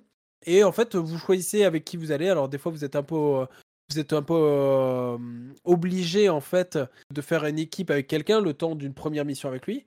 Et en fait, au fur et à mesure du jeu, bah, vous allez pouvoir, vous allez avoir des liens d'affinité que vous allez pouvoir développer de plus en plus en étant avec telle personne, en faisant des quêtes secondaires, euh, c'est la quête de ce personnage, et ainsi de suite, développer votre relation jusqu'à, si vous le souhaitez, une relation amoureuse qui, est, qui peut se développer. Ah, ok. Voilà. À côté de ça, bah, du coup, euh, ça permet, donc je disais, l'aspect stratégique est bien mis en avant avec ce fait qu'on soit toujours à des combats de 2v2. comme dans Temtem d'ailleurs. Je sais pas à quel point ils se sont inspirés de Temtem parce que les combats de Temtem c'est toujours du 2v2 aussi. Ouais, L'avantage quand on fait ils ça- peuvent s'inspirer vu tout ce qu'ils apportent en nouveauté dans le jeu. Oui, ah, mais je, Ouais. c'est pas un reproche. hein. Hmm. Je- C'est juste, je trouve que Temtem justement a eu des bonnes idées. C'est bien de les réutiliser de toute façon. En fait, le principe c'est que euh, le fait de faire des combats en 2v2, ça permet de euh, d'avoir un aspect euh, où vous n'êtes pas obligé de jouer un, un, un Pokémon, je vais dire un monstre plutôt, pardon, qui va euh, genre faire que des dégâts. C'est simple. quand- pour ceux qui connaissent les Pokémon, pour ce qui s'agit de toute la campagne principale, à part quand vous allez dans, les- dans le truc difficile ou dans le PVP, dans le joueur contre joueur, vous pouvez vous contenter d'avoir une équipe composée que de Pokémon qui va faire, qui va faire des dégâts. Mm. Dans ce jeu-là, eh ben, en fait, vous auriez plutôt tort de faire ça.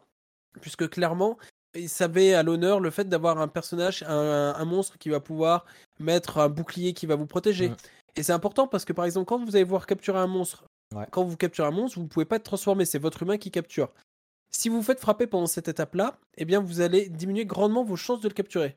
Donc idéalement, il faut qu'à ce moment-là, le, le- votre compagnon, avec son monstre, il lance une attaque, enfin une, une compétence de protection. Il va mettre un mur devant vous, il va mettre un mur devant, il va provoquer les adversaires pour attirer les, les attaques sur lui. Voilà, il y a tout un tas de choses à faire qui vont mettre en valeur ce côté, euh, ce côté stratégique. Autre chose, hein, euh, sur l'aspect purement euh, cohérent dans l'univers, ce que je trouve assez sympa, c'est que les repos, c'est pas, euh, il n'y a pas de centre Pokémon où vous soignez votre truc, c'est des feux de camp. En fait, vous faites un feu, et vous vous posez, euh, ça fait très ambiance, je trouve, euh, un peu 80s, c'est- c'est-à-dire euh, le- des jeunes qui, euh, dans la nature, euh, s'assoient au autour d'un feu avec leur Walkman et qui écoutent de la musique. Vraiment, euh, je trouve que ça fait, pour ceux qui ont un peu les images en tête, ça, ça fait, ça fait beaucoup penser à des films de ces, de cette époque, de ces époques-là. J'avance un petit peu hein, parce qu'il y, a- y beaucoup de choses à dire. sur l'aspect, je reviens un petit peu sur l'aspect stratégique. En comptant les, les évolutions, parce que vos, vos créatures, enfin, vous pouvez remaster en gros vos cassettes. C'est le terme qu'ils ont utilisé. C'est-à-dire que vos cassettes, c'est pas que c'est pas que votre monstre il évolue, c'est que vous allez faire un remaster de votre cassette, évidemment. Donc en comptant les remasters possibles de, de chaque forme euh, de monstre, en gros, ça- vous avez 100 121 formes de monstres.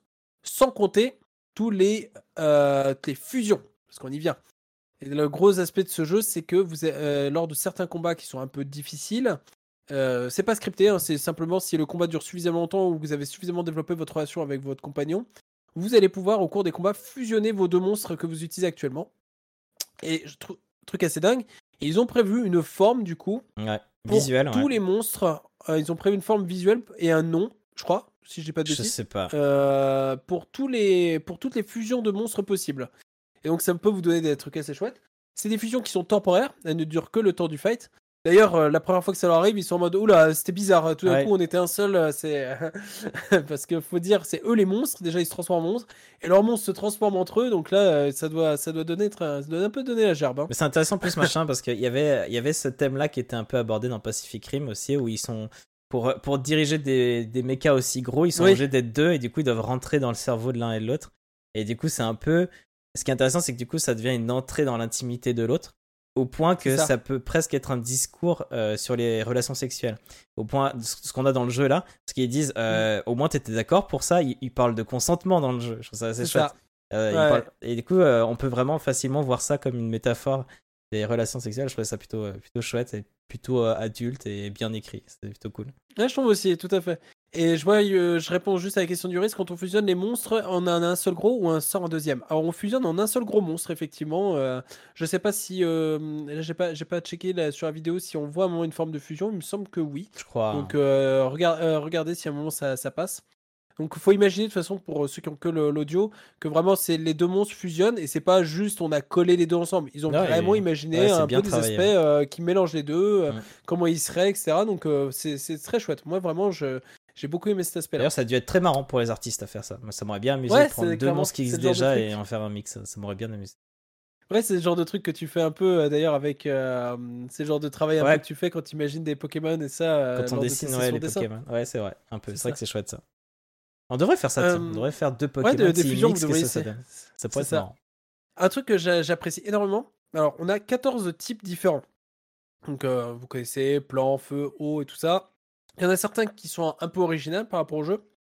On a notamment le type plastique, le type alors métal, c'est pas si choquant. Enfin, il y a déjà dans Pokémon. Il y a le type vert. Donc euh, vert, euh, le, le, le, le vert euh, comme Ah, il y a le hein, vert, ouais, à pas boire. Voilà. Il y a le métal fait, aussi, ouais. Il y a des Ouais, c'est ça, il y a métal. Mais ce que j'ai adoré, en fait, c'est le fait Mm. que si tu utilises une attaque terre contre le feu, bon, tu peux te dire, ok, ça va faire plus de dégâts, ça. Non, là, je trouve Ouais. ça très malin. Ce qu'ils ont fait, c'est une attaque terre contre le feu, ça va éteindre le feu. Et donc, ça va diminuer l'attaque du type feu.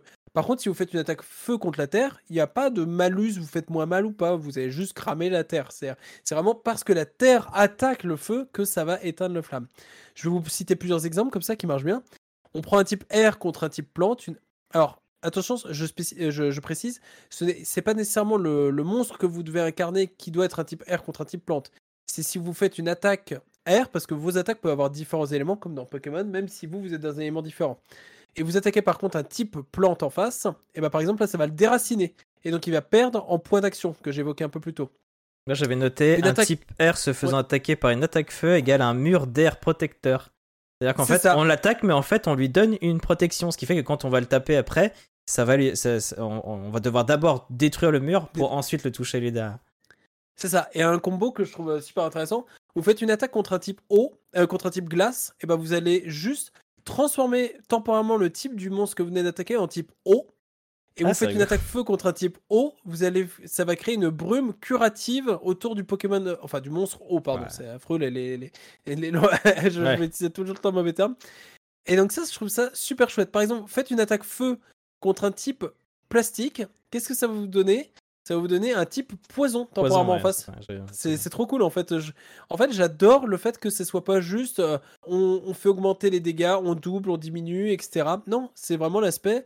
Qu'est-ce qu'ils se sont posé la question Attends, ça fait quoi si je crame du plastique Euh, Qu'est-ce qu'elle a la flamme que ça fait? Ah Ouais, ça pue. Ouais, c'est un truc, c'est empoisonné quoi en gros.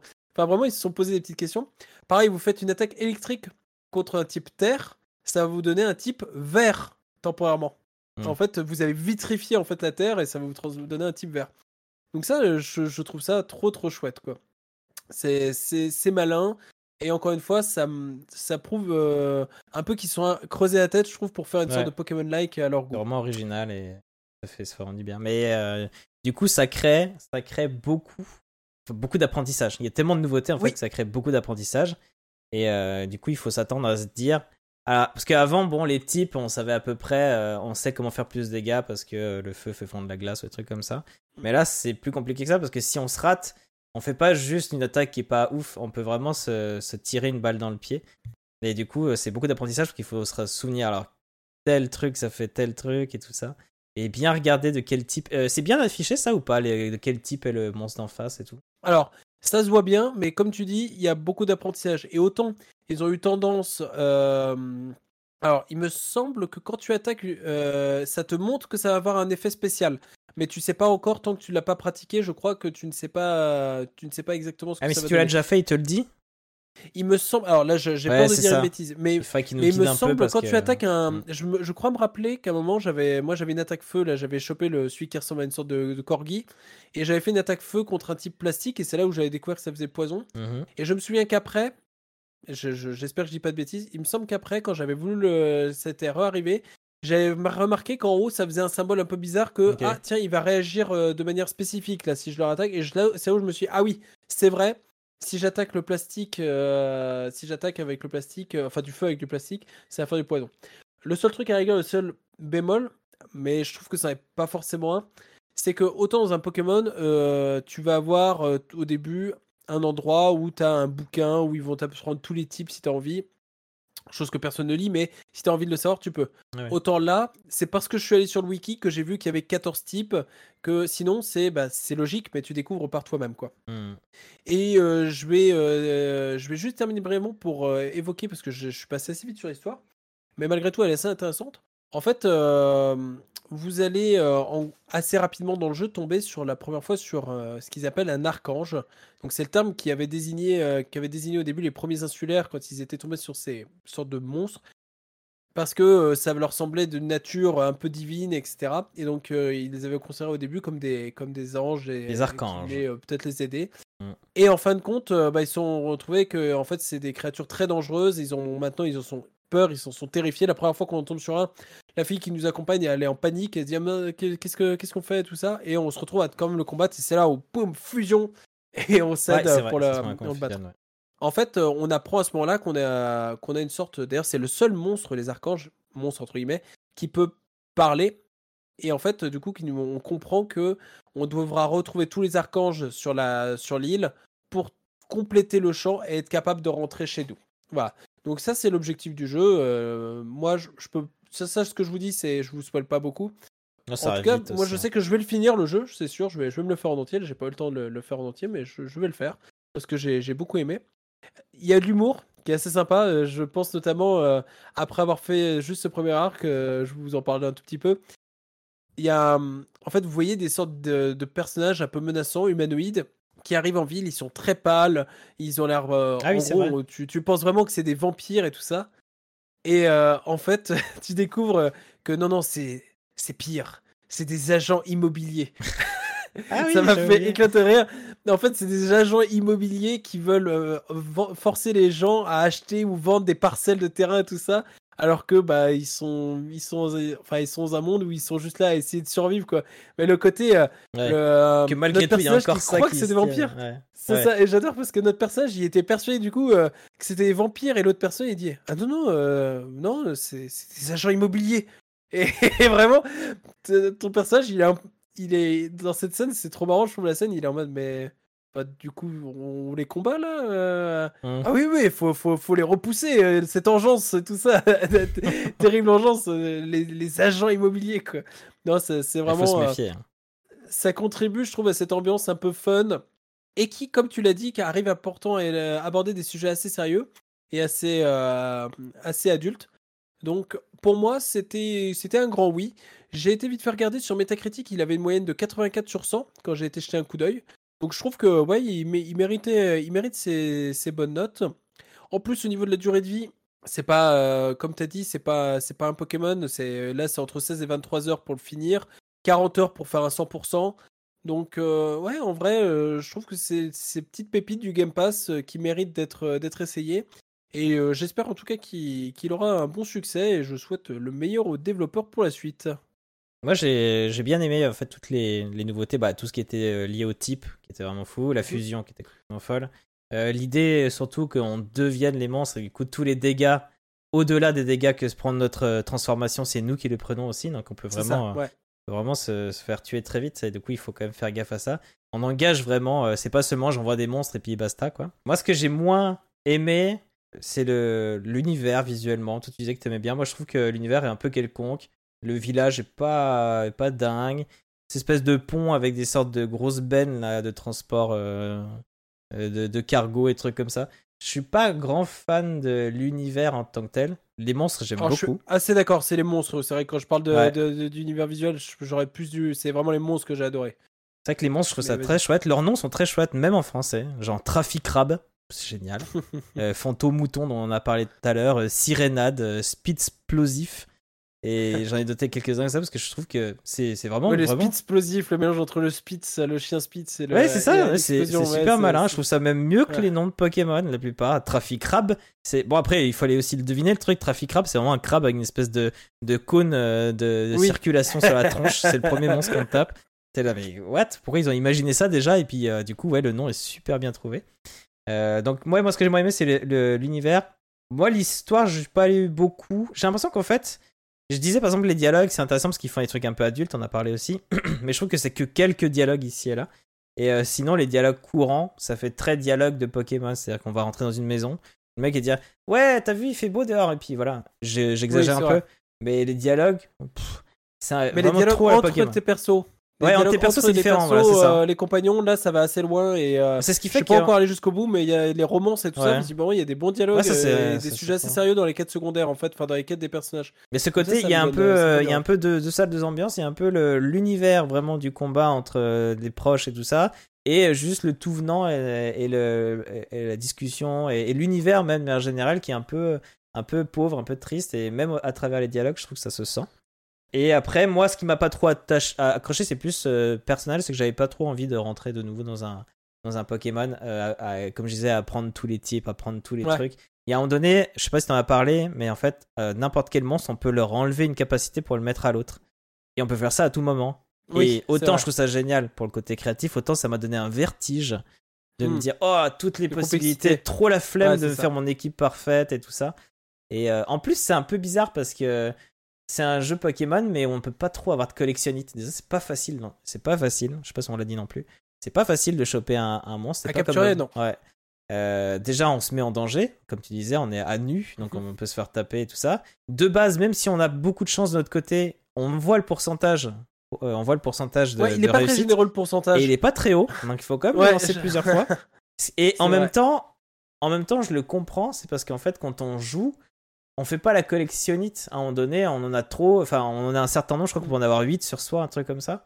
Et après, quand Euh, on en a trop, je crois, comme dans les. Et je sais même pas ce qui se Ouais, passe quand on a trop. Est-ce que tu peux les mettre de côté Est-ce qu'ils s'effacent? Tu Est-ce qu'on stockes. peut- Moi, je sais parce que j'ai. Ouais, tu stockes. Voilà. T'as un euh, tu stockes tes cassettes. D'accord. Et, et du coup, euh, t'as moins le côté collectionnite, et c'est un truc que j'aime bien dans les Pokémon. Voilà, un peu ok. Mais je pense que ce qui m'a le plus bloqué et qui fait que je jouerais pas, c'est vraiment que j'avais pas envie de re-rentrer dans un nouveau. C'est bien qu'ils apportent toutes ces nouveautés, et en même temps, moi, je suis Mm. pas assez attaché à ce système de combat pour euh, me dire. euh, euh, pour me dire, je vais réapprendre tous les types, je vais réapprendre tous les, tous les mix possibles, etc. Ça m'a donné un peu trop de vertige, un peu trop de possibilités. Un peu comme toi qui m'avais parlé de Pass of Exile où il faut aller voir Oui, carrément des oui, guides oui. pour comprendre. tu vois. tu te dis c'est super ce qu'ils ont fait dans Pass of Exile, Mm. mais pour en faire un truc bien, tu passes du temps. Après, franchement, si t'as, je dis ça, mais c'est plus parce que moi j'avais pas rentré là-dedans. Dans le jeu cassette bis, c'est pas tant que ça, dans le sens où même si tu fais des persos pas trop euh, calibrés, le jeu est pas petit, difficile. Ouais, le ça. jeu est pas difficile au point que ça passe pas. Ce qui avait l'air d'être plus le cas dans Pass of Exile de ce que tu disais. Mais euh, là, honnêtement, tu Oui. fais un- deux personnages qui, qui marchent pas trop, ça va. Tu, tu... Puis bon, au pire, si tu meurs, Ça, la, ça- la punition est pas, est pas si haute que ça. Je pense juste, j'ai oublié un truc et qui est euh, assez chouette, c'est le fait que quand on capture certains, enfin capture, enfin quand on enregistre certains Ouais. monstres, on débloque des capacités pour notre personnage dans la carte. J'allais en fait, parler, quand ouais, de on ça, se balade. Un peu comme dans le- euh, le- Monster Sanctuary, quoi. C'est ça. En fait, on peut avoir euh, dès le début, on débloque une sorte de planeur en fait. On peut également débloquer un dash. Alors, j'ai pas été suffisamment loin pour voir d'autres compétences, Mm. mais c'est des ces aspects qui vont nous permettre de d'avancer, de débloquer de nouvelles choses sur la map, presque à la méthode d'un Metroidvania, même si euh, bon, c'est comme comme dans Pokémon quand on débloque coupe, quand on débloque vol, voilà, ça nous dé- débloque certains aspects. Et je rebondis juste sur euh, un message de Cardal là dans le chat. Plein de bonnes idées, mais quelques soucis d'écriture si je comprends bien. Alors je dirais que hmm, c'est pas l'écriture le problème, parce que encore une fois, je trouve que justement, le, ça, surtout les dialogues entre les personnages principaux sont plutôt vraiment chouettes. Non, à la rigueur, c'est euh, c'est effectivement là où il pêche peut-être un peu plus, c'est euh, son quand on se balade sur la map, c'est pas très chatoyant, c'est pas ça, ça vend pas du rêve la map en elle-même. Je suis assez d'accord avec ça. Ouais, ce que dit aussi euh, Yoris, visuellement, je ne suis pas super emballé, mais j'aime bien toutes les idées présentées. Euh, pour l'écriture, moi, c'est vraiment, ça dépend qui, avec qui tu parles, quoi. Vraiment, les personnages principaux, Hmm. ça va. Principaux, pardon. Ça va.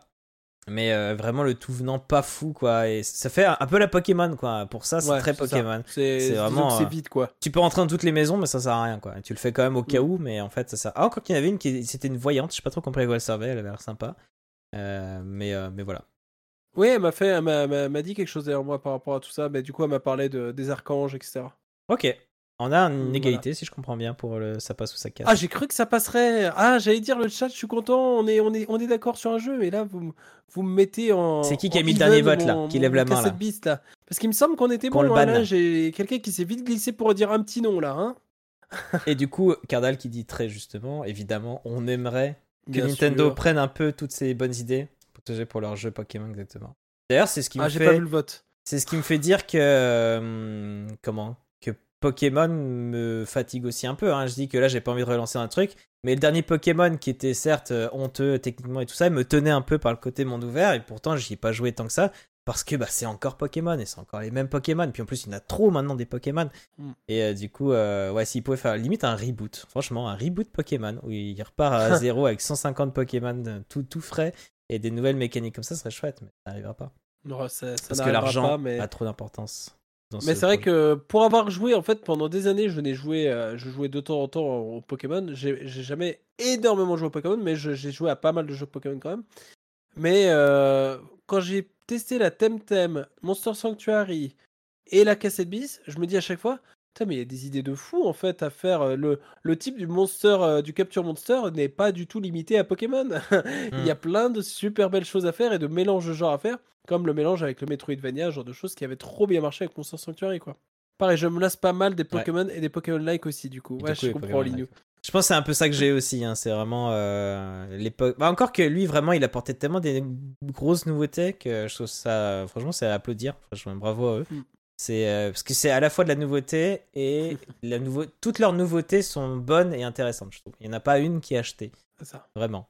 Je Ah, rien que en- le fait, moi encore une fois, euh, l'isekai, pardon, euh, rien que le fait que l'isekai soit bien utilisé, euh, je C'est trouve. Euh, enfin, euh, euh, c'est, ils prennent Pokémon, on en a vu beaucoup trop, ils prennent l'isekai, on en a vu beaucoup trop, et ils ont réussi à me faire apprécier les deux aspects. Rien que pour ça, moi je trouve que chapeau parce que les deux genres, pourtant, on pourrait penser que c'est, fini, il n'y a plus rien à dire, quoi. Du coup, si vous êtes quelqu'un qui aimait les Pokémon-like, qui a envie de tenter quelque chose de nouveau, et que vous avez aimé Temtem et trucs comme ça, parce que justement, c'est des choses nou- nouvelles, bah, franchement, Ouais. Cassette Beast est une bonne pioche. et voilà, à cause voilà, de vous, j'ai mis de plein de farine sur mon téléphone. Bien faite avec à voter. fallait voter, fallait, voilà, fallait voter, ça passe pour euh, Cassette Beast. Voilà, bouh. Allez, jeu suivant. Donc, Mix et. Matt qui aime les tanks, Alan qui n'aime pas les animaux, ça donne moi qui souhaite créer un tank pour tuer un max de moutons. On va parler de... Alors, c'est quel jeu dont on parle? Vous pouvez pas deviner. alors là, On va parler de Besiege.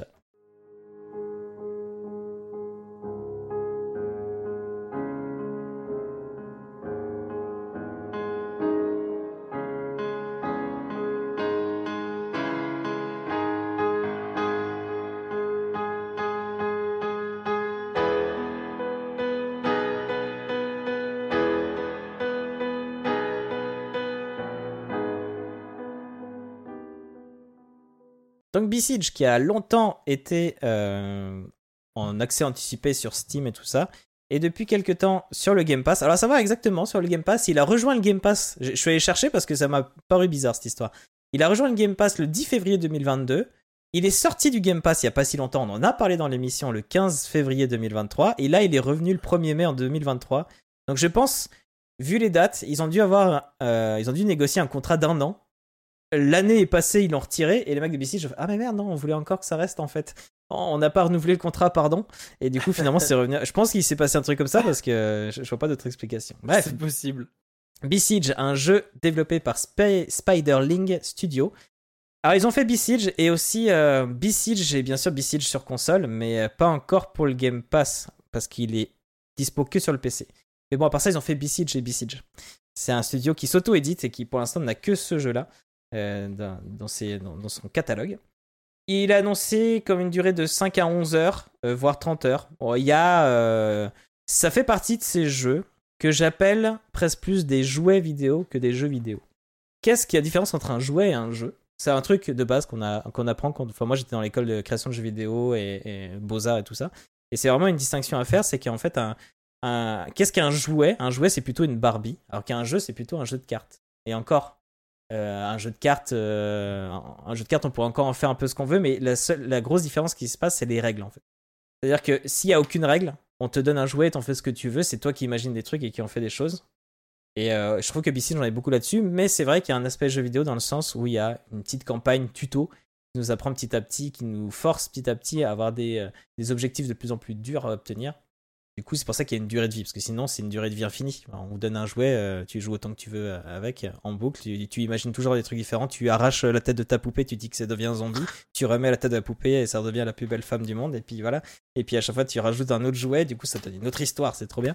Donc voilà, pour moi, c'est vraiment la grosse différence. Et c'est vrai que moi, j'aime beaucoup quand un jeu devient un jouet euh, vidéo, euh, où il y a une grande part de créativité. Bref, tout ça pour dire que, qu'est-ce que Besiege? Besiege, c'est un jeu de création de véhicules. C'est-à-dire qu'au début, on a juste un petit cube. Et sur ce petit cube, on va mettre des gros morceaux de bois. Sur ces gros morceaux de bois, on va mettre des roues. Certaines qui font avancer, d'autres qui tournent juste euh, avec la physique. On va se dire, ce serait bien qu'il tourne le véhicule. Donc on va mettre des petites charnières pour faire tourner les roues. Potentiellement même les roues qui n'avancent pas. Sauf si on veut faire un 4x4, on met que des roues qui avancent. Bref. Après, c'est un peu la logique d'une voiture, mais on peut tellement faire ce qu'on veut que pourquoi pas mettre tellement de roues les uns après les autres que ça ressemble plus à un char d'assaut. Euh, pourquoi pas ensuite rajouter un temps, enfin, de quoi attaquer. On va avoir de quoi rouler, de quoi attaquer, de quoi se défendre, de quoi voler. Euh, des mécanismes dans tout genre. Donc, je vais parler du pivot pour faire des roues qui tournent. On va avoir des, des, euh, des charnières, des suspensions, des pièces coulissantes. Moi, j'ai fait une sorte de Fenwick à un moment donné. des pistons, des pinces, des poulies. Euh, donc, si vous démerdez bien, vous pouvez faire vos pro- propres catapultes. J'ai essayé, pas facile. J'ai peut-être pas trouvé le bon, la bonne astuce. Ah, ça y est, moi je m'en suis fait une catapulte. Une catapulte. Moi, j'en ai fait une, mais je sais pas, j'ai pas vraiment le système de catapulte avec du poids et machin. Il, faut, il faudrait que je, je, je réessaye. Ah oui, j'avais pas le contrepoids. Moi, c'était en gros, euh, je le contrôlais avec les touches paramétrées, tu sais, parce que tu peux Ah, tout voilà. paramétrer en plus. Ouais. Mais voilà. Euh, du coup, ouais, t'avais un peu forcé. Moi, j'ai vraiment essayé de faire une catapulte avec un truc accroché que quand tu décroches, ça part. Et pas facile. Ah ok, ok. Ah oui, facile. donc ouais, non, je me suis pas embêté. Comme Mais ça. on peut. Et on peut faire des trucs incroyables. Si vous allez voir sur internet, vous tapez B-Siege, euh, truc euh, incroyable, machin. Ça, Vous allez fou, trouver des trucs. Ouais, ouais. Ah, sachant que nous, quand on lance euh, le jeu, donc on a plein de missions les uns après les autres. Au début, c'est juste euh, tuer, tuer les quelques soldats qui sont là. Donc généralement, au début, on fait juste une voiture qui roule. Quand ça les écrase, c'est bravo, t'as fini. Ensuite, ils vont te faire détruire des ennemis qui sont en hauteur. Ensuite, ils vont te faire euh, détruire beaucoup d'ennemis. Et en fait, notre véhicule est pas si solide que ça. On a beau mettre des gros morceaux de bois, en fait, tous ces morceaux de bois sont liés un peu vite fait, et donc à tout moment, ça peut, ça peut casser. Il y a vraiment euh, ce côté euh, fragile du véhicule qui peut faire que ton véhicule en fait tombe tellement vite en panne qu'en fait tu, peux- même pas finir la, mission. Et du coup après on a, on a des trucs qu'on va taper en l'air, après on doit casser des bâtiments et des choses comme ça. Et j'ai vu là, je me suis amusé à regarder parce que je, je suis pas allé jusqu'au bout, mais j'ai vu euh, une vidéo de quelqu'un qui était vraiment à la fin. Il devait à la fois détruire une sorte d'hélicoptère avion, euh, détruire toute une armée. Il avait l'air de dire qu'il y avait des unités qui étaient plus solides que d'autres et plus dures à tuer. Il devait détruire le château qu'il y avait au loin. Et c'est intéressant de le voir jouer parce qu'il faisait pas seulement un véhicule. En gros, ça que j'ai pas expliqué aussi, c'est on le voit un peu dans la vidéo pour les personnes qui sont sur euh, Twitch, c'est que on a un espace limité au début pour créer son véhicule. Donc on a le petit cube qui vole et après autour on a une sorte de- d'aire de jeu où qu'on peut pas dépasser. Il y a une option pour pouvoir le dépasser si on veut, si vraiment on veut s'amuser à faire des, des véhicules, euh, une tour gigantesque qui, qui tombe tout droit et qui tombe. Mais ce qui est intéressant, c'est que ce joueur-là que j'ai vu qui était dans le dernier niveau était certes en train de créer une sorte d'énorme véhicule très solide avec des barrières dans tous les sens et une sorte de tank gigantesque euh, à la Fuga finalement. une sorte de. Taranis presque, tu vois. Mais euh, sans le truc qui balance les âmes là. et à côté. Moins bien. Ouais, tant qu'on moins bien. Et à côté, il arrivait à créer un autre objet qui est à part et qui, qui va tirer. C'est vraiment un objet qui est là juste pour tirer un boulet au loin. Et en gros, il l'a, il l'a mis dans le bon angle pour taper directement l'avion. Et je trouvais ça marrant parce qu'il fait pas seulement son véhicule, qui essaie de tout faire. Il fait aussi un petit truc, un petit canon à part qui tire au bon endroit. euh, des explosifs qui attendent un peu comme des mines les soldats qui vont arriver tout droit. Et du coup, c'est assez marrant de voir comment euh, chacun pour le. Il n'y a pas une solution donnée spé- spécifique. Même un peu à la chance, tu peux gagner. hein. Et c'est là où ça rejoint un peu le Totally Accurate Battle Simulator. Je l'ai sorti. Le TABS, dont on avait déjà parlé. Sauf que euh, la différence, c'est que là, certes, on prépare. Comme dans TABS, on prépare notre truc à l'avance. Là, c'est un véhicule. La dernière fois, c'était plutôt des unités. Et l'emplacement des unités. Mais dans TABS, quand on lançait le jeu, on faisait plus rien. On regardait juste le jeu se faire. Enfin, encore qu'il y avait la possibilité d'en diriger un. Mais là, on va vraiment créer un, véhicule qu'on va devoir diriger. Donc, comme tu l'as dit, on peut donner des touches, dire telle touche va en avant, telle touche euh, tourne à gauche, à droite, telle touche ça active euh, le lance-flamme, euh, le canon, etc. C'est ça. Donc, on va devoir. tu peux créer, même, euh, tes, tes- même tes mécanismes, tu peux dire alors ça, ça peut aller qu'à un angle de temps. Ça, ça peut. Ouais. En fait, on peut aller très loin dans la, dans la, dans les précisions techniques qu'on Ouais. donne en fait au jeu, quoi. Et d'ailleurs, j'ai noté aussi qu'il y a beaucoup d'unités de mesure, beaucoup de, de capteurs qu'on peut mettre en place, des capteurs de longueur, de vitesse, d'angle, voire des capteurs d'objets. Ça, j'ai vu, ça a l'air trop bien. Donc, je me dis, tu, tu peux faire un peu de programmation. Il y a même un, un truc de, Ouais. euh, de- de- une porte, une porte de programmation tu dis si ça et ça sont valides, alors il se passe ça. Donc, on peut même avoir un peu de programmation. Et du coup, j'imagine qu'on peut faire un capteur qui, s'il repère tel objet devant, se met à tirer, par exemple. S'il repère un ennemi, il tire automatiquement. Donc nous, on a juste à avancer, puis ça tire tout seul, quoi. Des choses comme ça. Euh, Déjà, moi, je suis euh, ah, euh, là, je, je suis euh, hypnotisé par la vidéo que tu as mis en fond parce que je me dis, euh, c'est comme ça qu'il les passe tous ces trucs parce que vraiment, et c'est les là les pour ceux qui sont Eh sur bah, Twitch là, ouais. c'est les premières missions que vous voyez. Mhm. Et alors moi, c'est simple, hein, j'ai fait un truc avec quatre roues euh, et j'ai essayé de faire le truc. euh, j'ai déjà j'ai galéré à rendre bien euh, Eh bah, moi, c'est ce niveau-là que j'ai fait un. Fenwick. D'accord, oui. eh ben, j'aime beaucoup le fait que d'ailleurs ton machine n'ait pas besoin de survivre pour gagner. Et du moment que ça passe, t'as rempli Ouais. l'objectif, t'as pas besoin que tu sois encore en vie. Donc si tu veux faire une machine suicidaire, tu fais une machine suicidaire, il y a pas de Mmh, souci. Clairement. Et euh, c'est intéressant que tu me parles de ce niveau-là parce que j'avais oublié qu'il y avait. J'ai beaucoup parlé d'objectifs de tuer des, des soldats et tout ça et tout ça. Mm. Mais c'est vrai qu'il y a aussi des objectifs simplement de transporter un bout de bois et de l'emmener euh, à tel endroit. Et donc c'est là où j'ai fait un Fenwick, c'est qu'en fait il y avait un gros bloc de bois à amener dans une colline un peu en hauteur euh, qui est un peu galère d'accès. Donc je voulais pas que mon véhicule monte. Je voulais vraiment prendre euh, le truc de bois et après faire un système de plein de pistons les uns derrière les autres pour le monter vachement haut. Sauf que du coup, il y avait un problème de contrepoids, donc j'ai dû mettre du poids parce qu'il y a aussi possibilité de rajouter des trucs qui pèsent pour pas que ça. Enfin, il y a toute une physique. C'est très. Moi, j'aime beaucoup aussi les jeux qui sont basés comme ça sur la physique. Et du coup, on peut faire des trucs. Ah, attends, je viens de regarder, pardon. Je me disais, mais attends, mais qu'est-ce qu'il appelle la Fenwick? Je suis allé voir. En fait, ce que tu appelles Fenwick, du coup, je connaissais même pas. euh, je connaissais pas ce terme. C'est un une marque. Oui. Ouais, c'est un, un transpalette en fait. Transpalette, oui. Mais on dit- on dit souvent un Fenwick, ouais. Ah, j'avais jamais entendu le terme, euh, enfin le, le nom. Bah, c'est comme, euh, ouais, c'est comme ketchup ou des trucs comme ça. Oui, oui, non, mais d'accord, Mais je- oui, Fenwick, c'est un coup, j'ai- fait un altotop vite fait là, pour aller Ah, c'est parce que moi j'étais dans la vente, tout ça, donc les transpal. Ah, je comprends, je comprends. Encore que non, c'est même pas vrai parce que nous on disait transpal parce que nous ils étaient manuels alors que les Fenwick. Moi j'ai vraiment fait un Fenwick puisqu'il se déplace. et C'est vraiment un véhicule. Et euh, Euh, vrai tu, que- tu connaissais aussi Yoris Bah écoutez, je ne suis qu'un inculte euh, voilà, qui ne connaissait pas les Fenwick.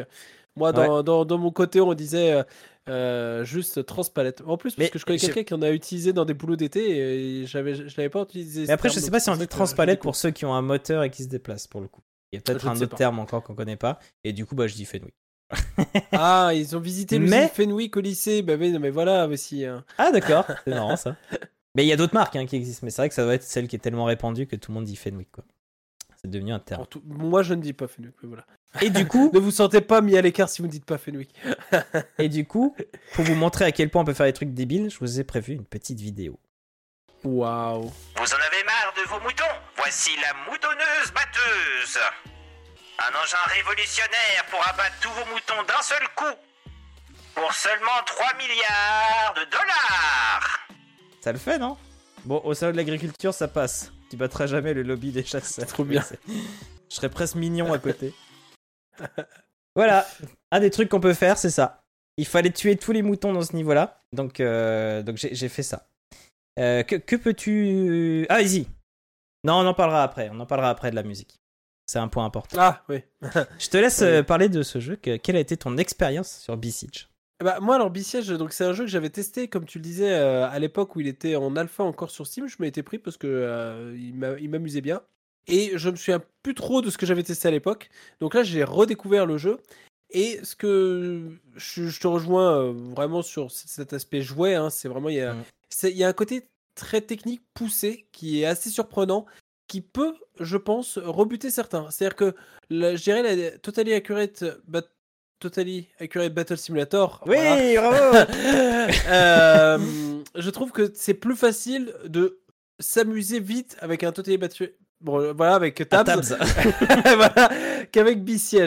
Mais avec Bisiège, malgré tout, tu te, te surprends à des fois, à vraiment, tu fais de l'expérimentation, vraiment Mm. tout le temps, tout le temps, tout le temps.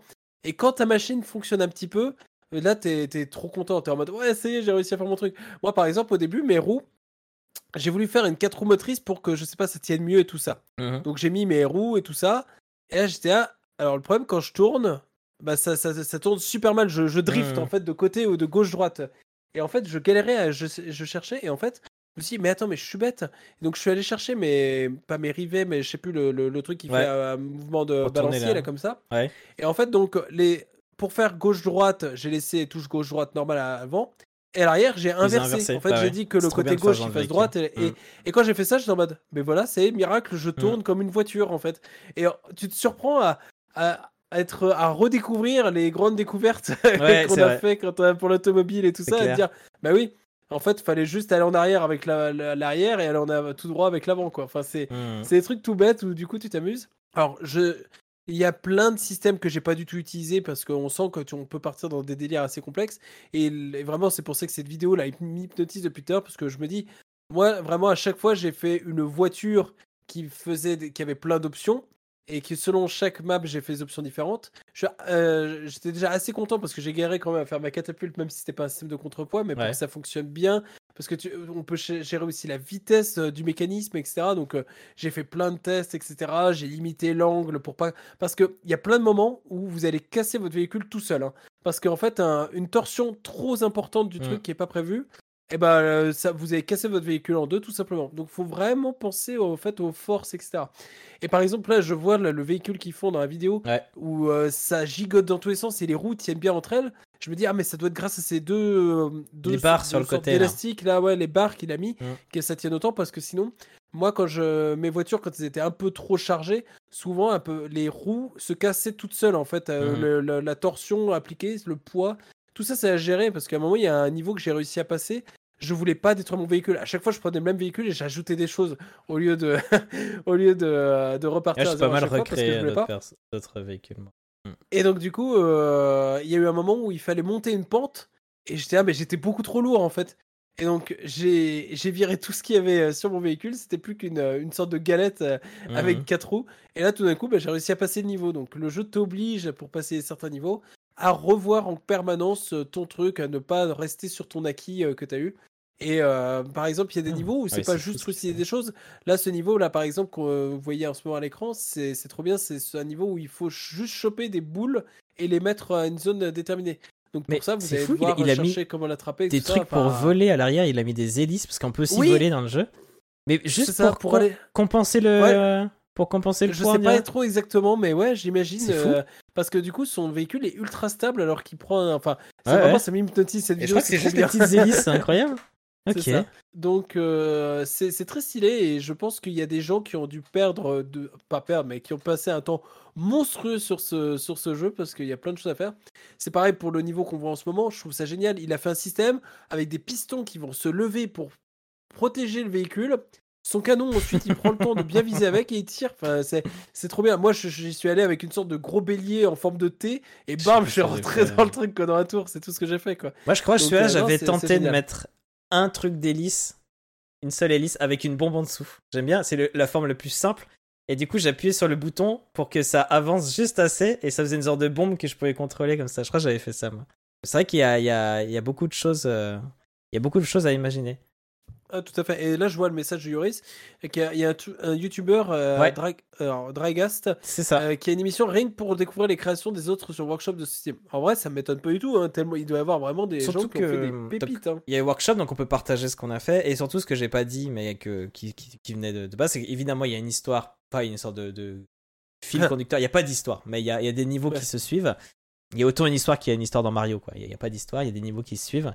Il y a aussi un mode bac à sable où on fait ce qu'on veut. Et dans ce mode bac à sable, il y a un truc qui fait qu'on peut faire des trucs encore plus fous. C'est un mode qui est un peu en gravité zéro, entre guillemets. C'est-à-dire que tu peux faire Ah, des trucs énormes, en fait, qui, euh, qui, qui fonctionnent juste parce qu'en fait, il n'y a pas trop le poids ou tu peux régler un certain. Voilà. Et euh, justement, Drygast, qui s'appelle plus que Dry, euh, Dry maintenant, D-R-A-E. Et normalement, sa chaîne, si vous le trouvez, c'est que D-R-A-E. Il, il a fait des émissions comme ça, je crois je sais pas s'il en fait encore, mais je suis encore tombé dessus euh, en regardant des vidéos, donc il, il a l'air d'avoir une place assez principale, puis il est très chouette. Mais il est en anglais, mais il est très chouette. Et vous allez voir, ouais, il y a vraiment des trucs incroyables. Ou des reproductions, euh, et je crois qu'il y en avait un, il avait reproduit le TGV, des choses comme ça. Ah, trop stylé. Donc, euh, et qui fonctionne quoi. Souvent il sait pas souvent. Moi j'avais beaucoup joué à un autre jeu qui est sur le Game Pass qui s'appelle euh, Trail Maker. T-R-A-I-L Maker M-A-K-E-R-S. Je crois qu'il y a un S à la fin. Et qui est pareil, c'est un jeu où on... Mais c'est un peu différent en fait. On a une sorte de terrain de jeu avec déjà des, euh, des plateformes et des trucs à atteindre, des objectifs. Et pour y aller, on... soit on crée le vaisseau juste pour s'amuser, soit on doit essayer de créer un vaisseau pour. un véhicule pour aller à tel ou tel endroit.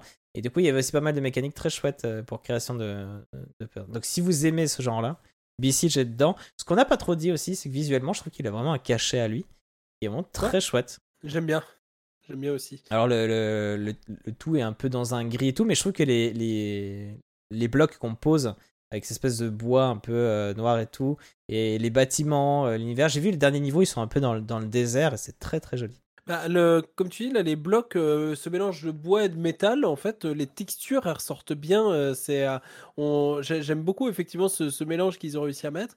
Il y a un côté un peu rustique, un peu ce côté.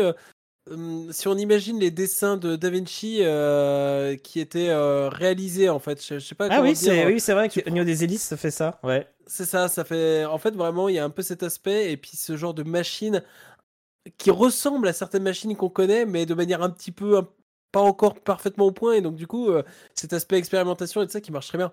Là, typiquement, encore une fois, pour ceux qui sont sur le stream, euh, vous voyez ce genre de machine slash grue et tout ça qu'ils ont inventé, c'est trop cool en vrai. Pour ceux qui sont en podcast, je, je- vous suggère fortement d'aller jeter un coup d'œil un peu à certains visuels pour voir euh, de quoi on parle, en fait, à quoi ça ressemble, parce que c'est vraiment très chouette ce que ça peut faire.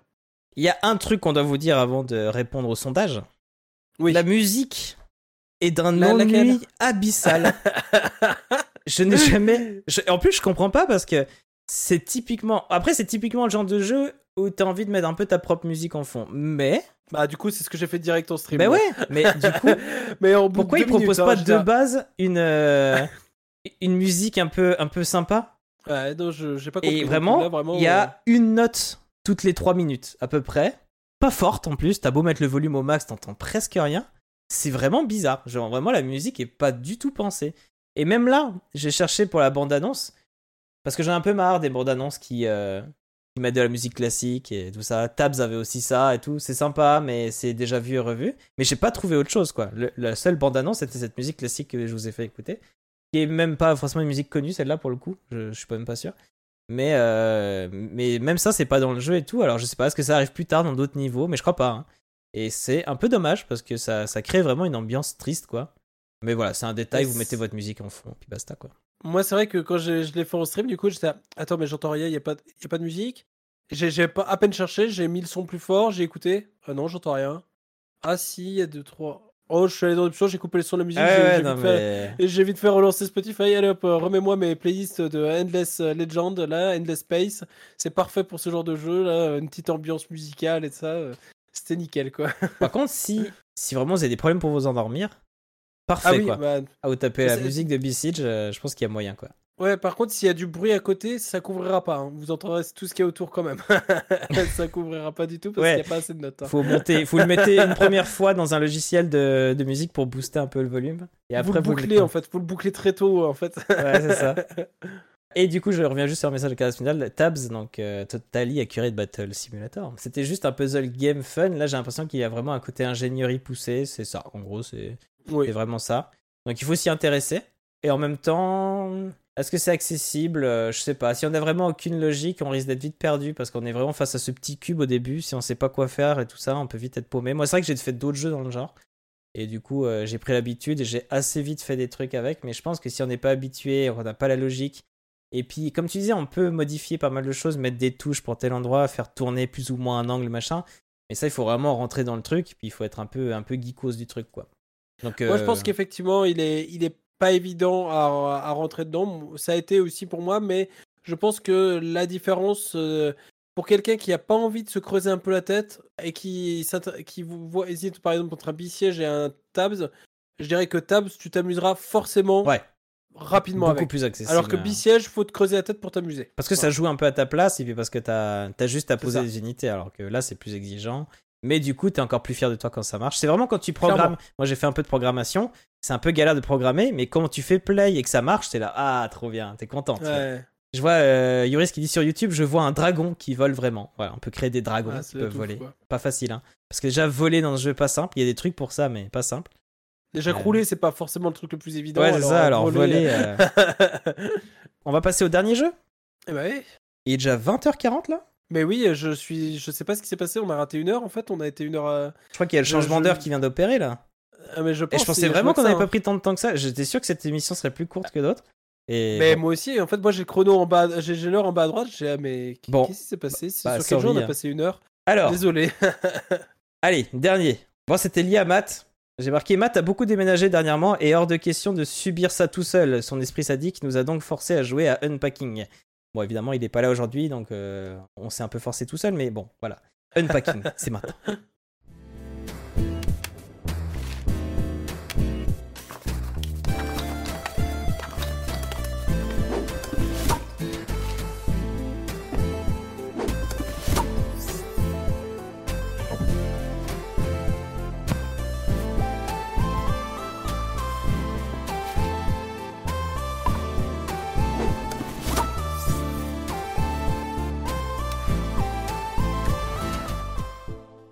Unpacking, petit jeu fait par euh, l'équipe de Witchbeam et euh, comment euh, édité, je vais y arriver, par Humble Bundle. C'est un jeu sur le Game Pass qui dispo PC et console. Il dure entre 4 ou 5 heures, donc c'est vraiment un jeu très court. Et du coup, c'est toi, au lieu de Matt, qui va nous en parler, cher Alan. Ouais, bon alors préparez-vous les hardcore gamers, là ça va chauffer. Donc euh, là, il faut euh, les APM, les actions par minute, euh, ça va chauffer. Il y a le chrono, il y a le stress, il y a tout ce que vous voulez là. C'est vraiment fait pour vous. Bon, blague à part, quand vous aurez vu le visuel du jeu, c'est pas trop l'esprit. Ouais. On est dans un jeu à mi-chemin entre le puzzle game et le simulation de décorateur intérieur. Voilà, hein, si on peut décrire ça un petit peu. C'est d'ailleurs c'est comme ça que Witchbeam décrit un peu son jeu quand on va voir comment ils en parlent. Ah oui. C'est un jeu mignon tout plein. Le principe est simple, vous ouvrez des cartons, vous sortez les affaires qu'il y a dedans et vous les rangez de manière la plus cohérente, je dirais, possible. Le jeu se veut avant tout zen et satisfaisant.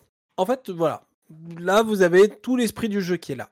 Mais il y a un petit plus, et je trouve que c'est ça qui fait la différence entre un jeu où c'est un OSF tiers sur DS. Je dis ça sur DS parce que il y a des jeux un peu de ce genre de décoration ça, être sur un DS. DS, ouais. Mm. Et des jeux de DS comme ça, euh, ont, ils ont, il y a eu des tas de jeux à l'appel qui étaient, à mon avis, OSF tiers. Je dis à mon avis parce que j'avoue, je n'y ai pas joué. Et ce jeu, quelle est la différence? Bah, C'est qu'en fait, il va briller, je trouve, par sa narration indirecte. Mhm. Qu'est-ce que je veux dire par là? En fait, à travers les huit déménagements que vous allez effectuer, donc ça correspond en fait à huit niveaux, vous allez en fait, euh, on suit une seule et même personne qui va en fait euh, évoluer au cours de sa vie à travers ces différents déménagements. Une personne qu'on verra a- jamais. hein. C'est ça, vous ne verrez précise. jamais la personne, on verra, on, les- on verra pas un seul humain de tout le jeu. Mhm. En fait, vous allez avoir juste des fois des petits albums photos de la personne en question qui, entre chaque déménagement, qui dit une petite note, une petite phrase et avec une année. Et en fait, on va se dire, ah tiens, euh, au début, on commence dans une chambre d'enfant. Et puis après, on est là, euh, oh, mais ça, ok, c'est la chambre d'étudiant. euh, Ça y est, les études ont commencé. euh, on reconnaît quelques, quelques objets. On voit qu'elle a embarqué certains doudous qu'elle a gardés de quand elle était enfant. On se voit qu'à d'autres, elle en a abandonné. Et en fait, on va s'amuser à travers les différents déménagements à se dire Ah, il y a ça qui a changé, il y a ça qu'elle a gardé. euh, oui, je dis elle parce qu'en fait, avec les vêtements qu'on range, on, on se doute que c'est très certainement une femme. Soutien-gorge. et tout. Voilà, c'est ça, les soutiens-gorge.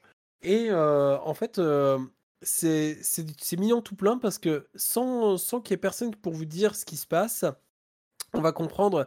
Tiens, elle s'est mis en couple avec quelqu'un euh, qui a une déco. euh, euh, Alors juste, c'est vrai que je vois, à- je vois Linou qui en parle. Je j'ai pas trop Ouais. suivi tout ce que t'as dit, mais attention à pas trop spoiler en sachant que le jeu est pas très long. Ah oui, oui, bah pas trop alors, suivi, pardon. mais- eh ben, Et je vais pas aller jusqu'au bout. Alors, on parle de, de j'ai parlé de couple. que oui, oui, on peut fille, carrément voilà parler de. Yoris qui demande si Voilà. on peut parler de spoil en jeu, c'est oui, c'est très important hein, pour le coup. ouais. D'accord, eh ben alors je, je vais faire attention. C'est vrai que j'avais un peu l'intention d'en parler, de, de parler de long en large, donc c'est vrai que je. je Bah, c'est un peu tout l'intérêt du jeu parce que sinon, si c'est juste ranger des objets, euh, c'est-.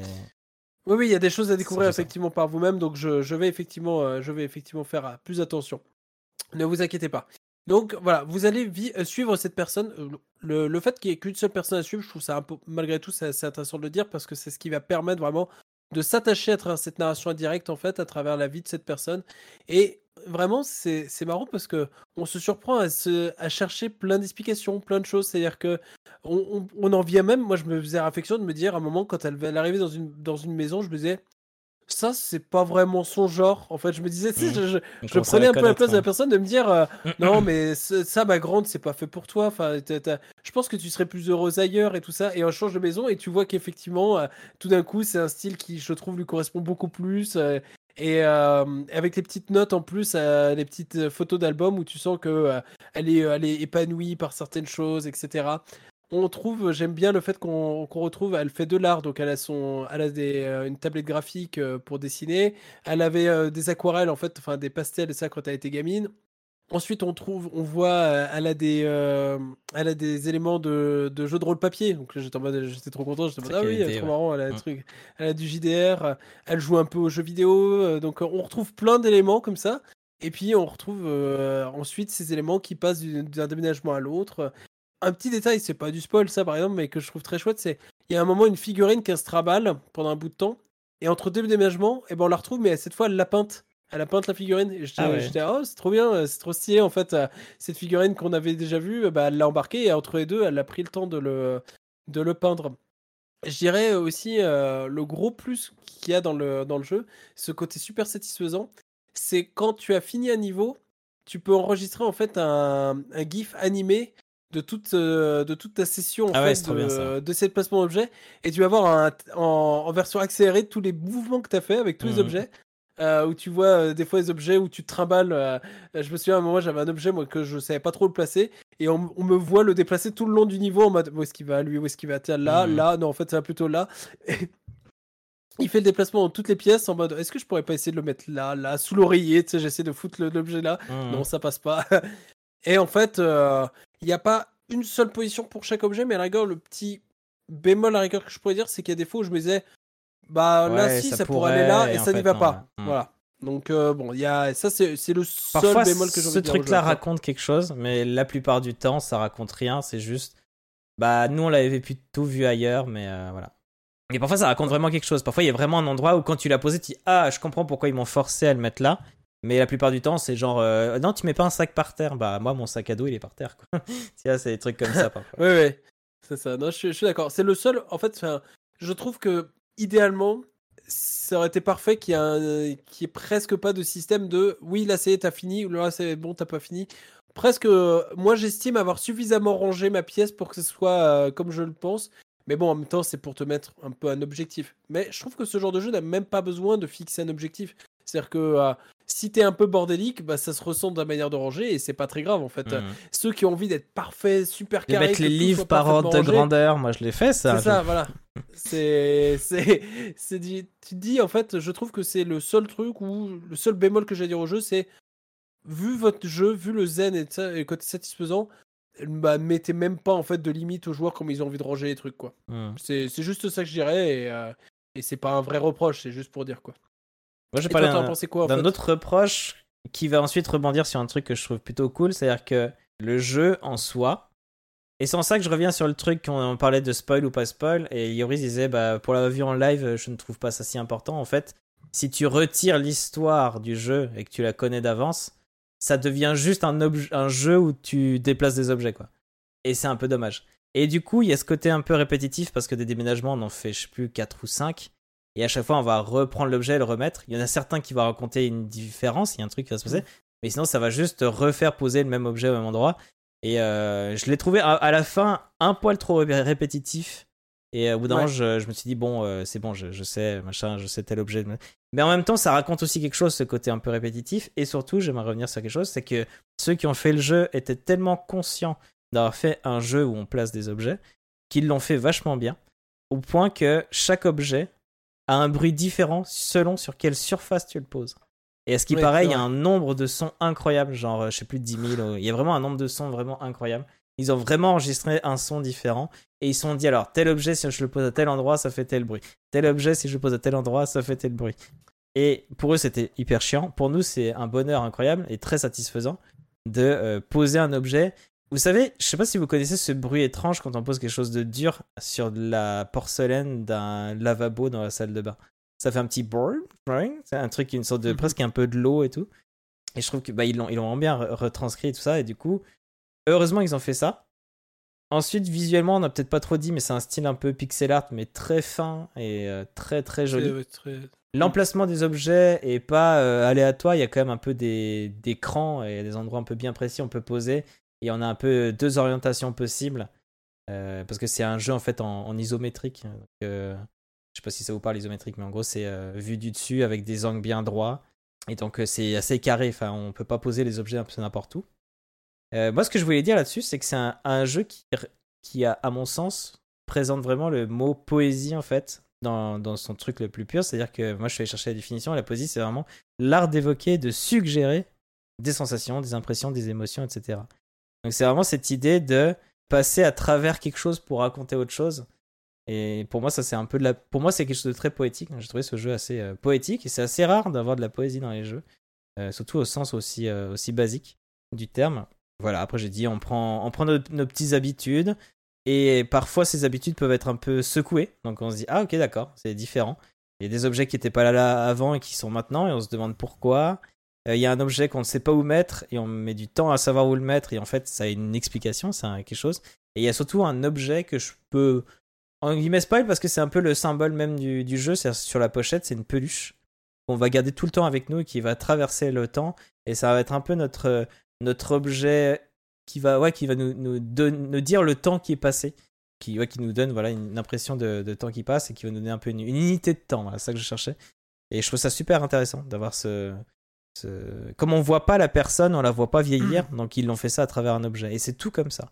On ne voit pas la personne, mais on veut raconter quelque chose. Comment on fait à travers ces objets Et c'est là où on se rend compte que nos objets racontent beaucoup de choses sur nous. Je trouve ça très chouette. Je me demande si c'est pas euh, genre Fabien Olicard ou quelque chose comme ça qui avait fait une vidéo là-dessus. Il disait, je crois que je quand je rentre chez quelqu'un, j'aime bien regarder tous les objets et comment ils sont rangés. Et ça donne, euh, ça donne beaucoup d'infos sur, euh, sur là où les personnes qui vivent ici. Je trouve ça, je trouve ça chouette. C'est un jeu que j'ai adoré. Juste ah, un poil long à la fin. Après, Ouais. moi, j'ai, ça m'a pas duré 4-5 heures parce que je l'ai fait en live. Et quand je suis en live, je fais toujours des conneries. Je dis toujours des conneries. Donc forcément, ça a dû durer peut-être 7-8 heures. Peut-être même 9. Mais c'est comme Stray. Ce qui paraît, il est fini en 6 heures. Je l'ai fini en 9 heures parce que j'étais en live. Donc voilà. Pour moi, ça a peut-être ce côté un peu long. C'est peut-être aussi parce que je l'ai fait en live. Et que du coup, voilà. Je me suis dit, moi, j'aurais bien passé à un autre jeu. Mais c'est pas un vrai gros défaut. Mais potentiellement, il y aura peut-être ce- cette petite lassitude là. Mais pour un jeu de 4-5 heures, Je énorme. rebondis juste sur le, le message du coup moi de Yuris qui m'intéresse. Je n'ai pas été si emballé que ça par le jeu personnellement, c'est mignon mais ça va deux minutes quoi.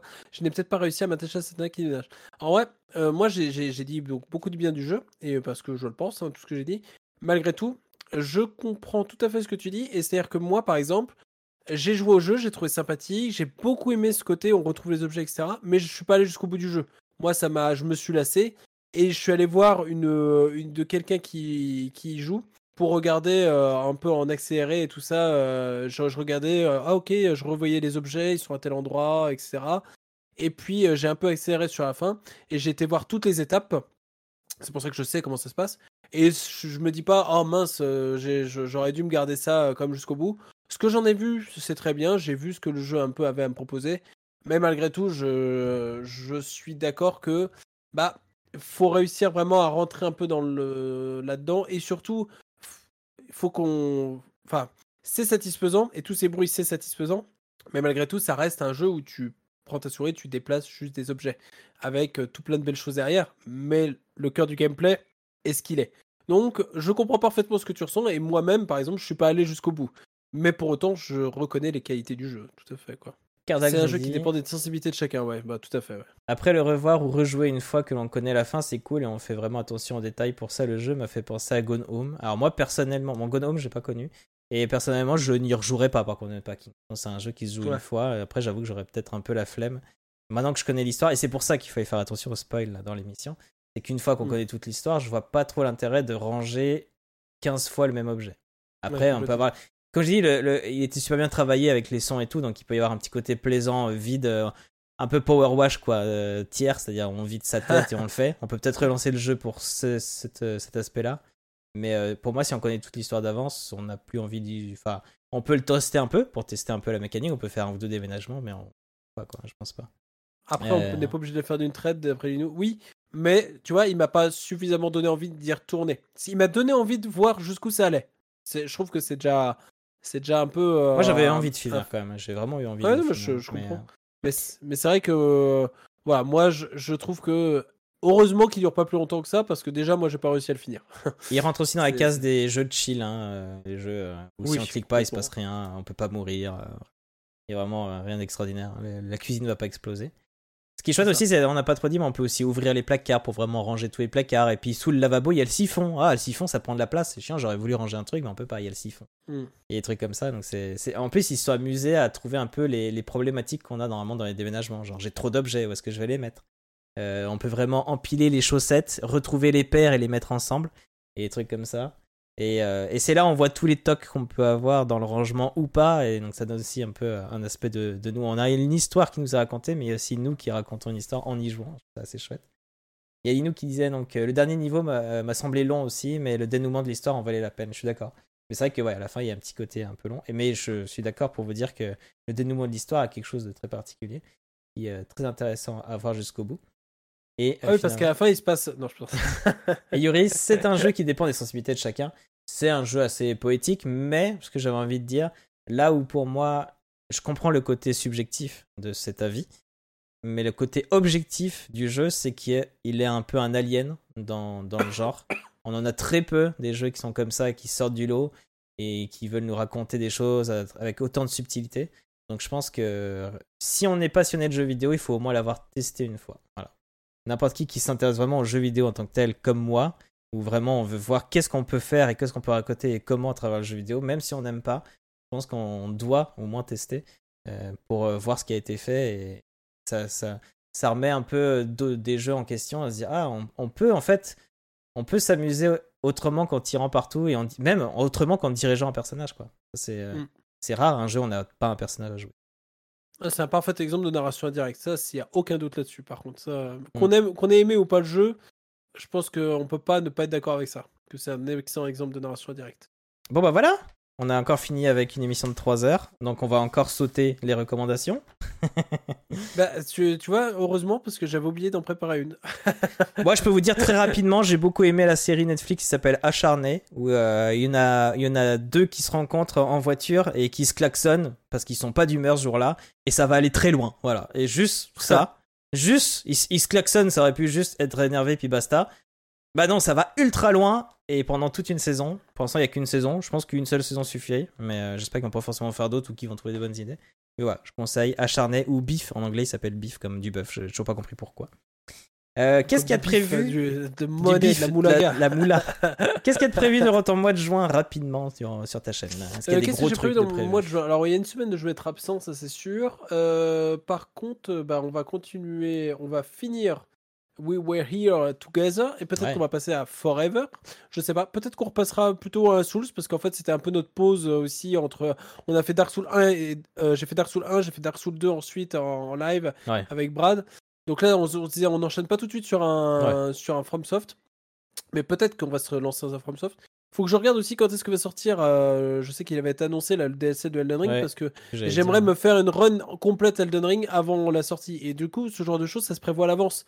Parce que, alors attends, dans mon emploi du temps, il faut que je cale à peu près 100 heures de jeu sur Elden Ring. Donc, euh, quand, quand est-ce que ça se place? Parce que si ça sort cette année, faut déjà que je l'envisage en fait. c'est un peu ça si je veux le faire entièrement en live, quoi. Donc, euh, voilà, on verra bien. Je ne sais pas encore. Et toi, as-tu prévu des choses ou est-ce que tu vas faire des lives sauvages? Moi, j'ai mon anniversaire le 12 juin. Mon anniversaire, moi, pas de ma chaîne. Et euh, du coup, j'ai découvert un truc il y a peu de temps et j'ai envie, et je me suis dit, mais c'est parfait pour un anniversaire. Donc, le 12 juin, vraiment le jour J, sauf si je suis vraiment crevé parce que je travaille tôt le matin, mais je resterai quand même d'être là. L'après-midi, j'aimerais bien faire un live un peu particulier, donc je vous invite à venir voir. Et sinon, j'ai eu une envie là euh, de jouer, de rejouer au jeu Mad Max. Parce que il faut savoir que moi, ah Mad Max Fury Road, c'est mon film préféré. Je l'ai adoré, je l'ai vu en tout cinq fois au cinéma. Bref, J'arrête pas de le voir tout le temps. J'adore cet univers. Et le jeu Mad Max, même s'il a des défauts, il est vraiment très chouette. J'ai revu des images. Je me j'ai très envie d'y rejouer. Euh, donc euh, je me dis, voilà, c'est mon petit jeu doudou. Et euh, donc je vais peut-être faire des lives Mad Max. Et après, bah là, j'ai le, j'ai le VR maintenant. J'ai mon casque VR. Donc j'ai fait du Cooking Simulator. Mais j'ai d'autres jeux. Il y en a même un qui s'appelle Demeo, je crois. Qui est un jeu un peu de jeu de rôle. Mais il faut y jouer avec d'autres personnes qui, eux, sont pas obligés d'avoir le casque VR. Mais en gros, euh, j'ai trop envie parce que c'est visuellement, c'est comme si on était autour d'une table et où je lance vraiment les dés et tout ça, mais en, VR, donc ça a l'air trop cool. Et donc, si un jour euh, il y a un petit groupe qui veut jouer à ça, on peut peut-être voir. C'était une idée. Puis sinon, il y a plein de jeux VR qui sont trop cool. ce sera euh, mon anniv, du Mad Max, du VR et le, la prochaine émission du Game Pass Osaka, qui sera la dernière de la saison et qui sera. Ah, je vais une pause. Oui, qui sera le 2 juillet. Le 2 juillet sera le premier dimanche du mois de juillet. Et après, si euh, si il y a une deuxième saison, on verra comment je me sens, comment vous vous sentez en tant que chroniqueur, tout ça. Euh, ce sera sûrement le premier dimanche de septembre ou d'octobre, on verra. Mais euh, je voulais, je voulais pour cette première saison qu'on arrive à 10, symboliquement, je trouve ça important. C'est bien de faire une pause durant l'été, mais comme c'est le premier dimanche de juillet, on n'est pas encore dedans, donc voilà. Il y aura une émission numéro 10. Et je vois que ça passe aussi pour Unpacking. Ce qui est assez marrant, c'est que j'ai vu que BC j'avais aussi passé. Donc euh, finalement, le jeu auquel on ne pensait pas qu'il allait passer est passé. Donc, euh, ça. Et Fuga n'est pas passé. Et, Fuga et, pas passé. et même euh, Cassette Beast qui me sur... Qui était égal, égal. C'était une égalité. Ouais, mais du coup, il, il passe pas quoi. il, passe, il passe autant qu'il passe pas. J'aurais dû mettre un vote, hein. j'aurais dû faire passer, la... j'aurais dû faire bascule. Hein. en tout cas, grosse bise à toi, Matt. désolé que tu n'aies pas pu venir. J'espère que ça va et qu'on t'aura pour la prochaine émission. Il m'a dit que normalement il serait, il serait chaud partant pour la prochaine émission. Merci aux deux modératrices. Évidemment, j'ai pas dit juste avant, mais allez follow euh, les deux, euh, les deux chroniqueurs, donc Alan Brightfur et Captain Manette. Sur ce, comme d'habitude, on termine l'émission là. Pour les personnes qui sont sur l'émission, vous pouvez rester, euh, enfin dans l'émission Twitch, vous pouvez rester encore un petit peu. Et pour les personnes en podcast, on vous dit à dans un mois. Bye bye. Bisous. Ciao ciao.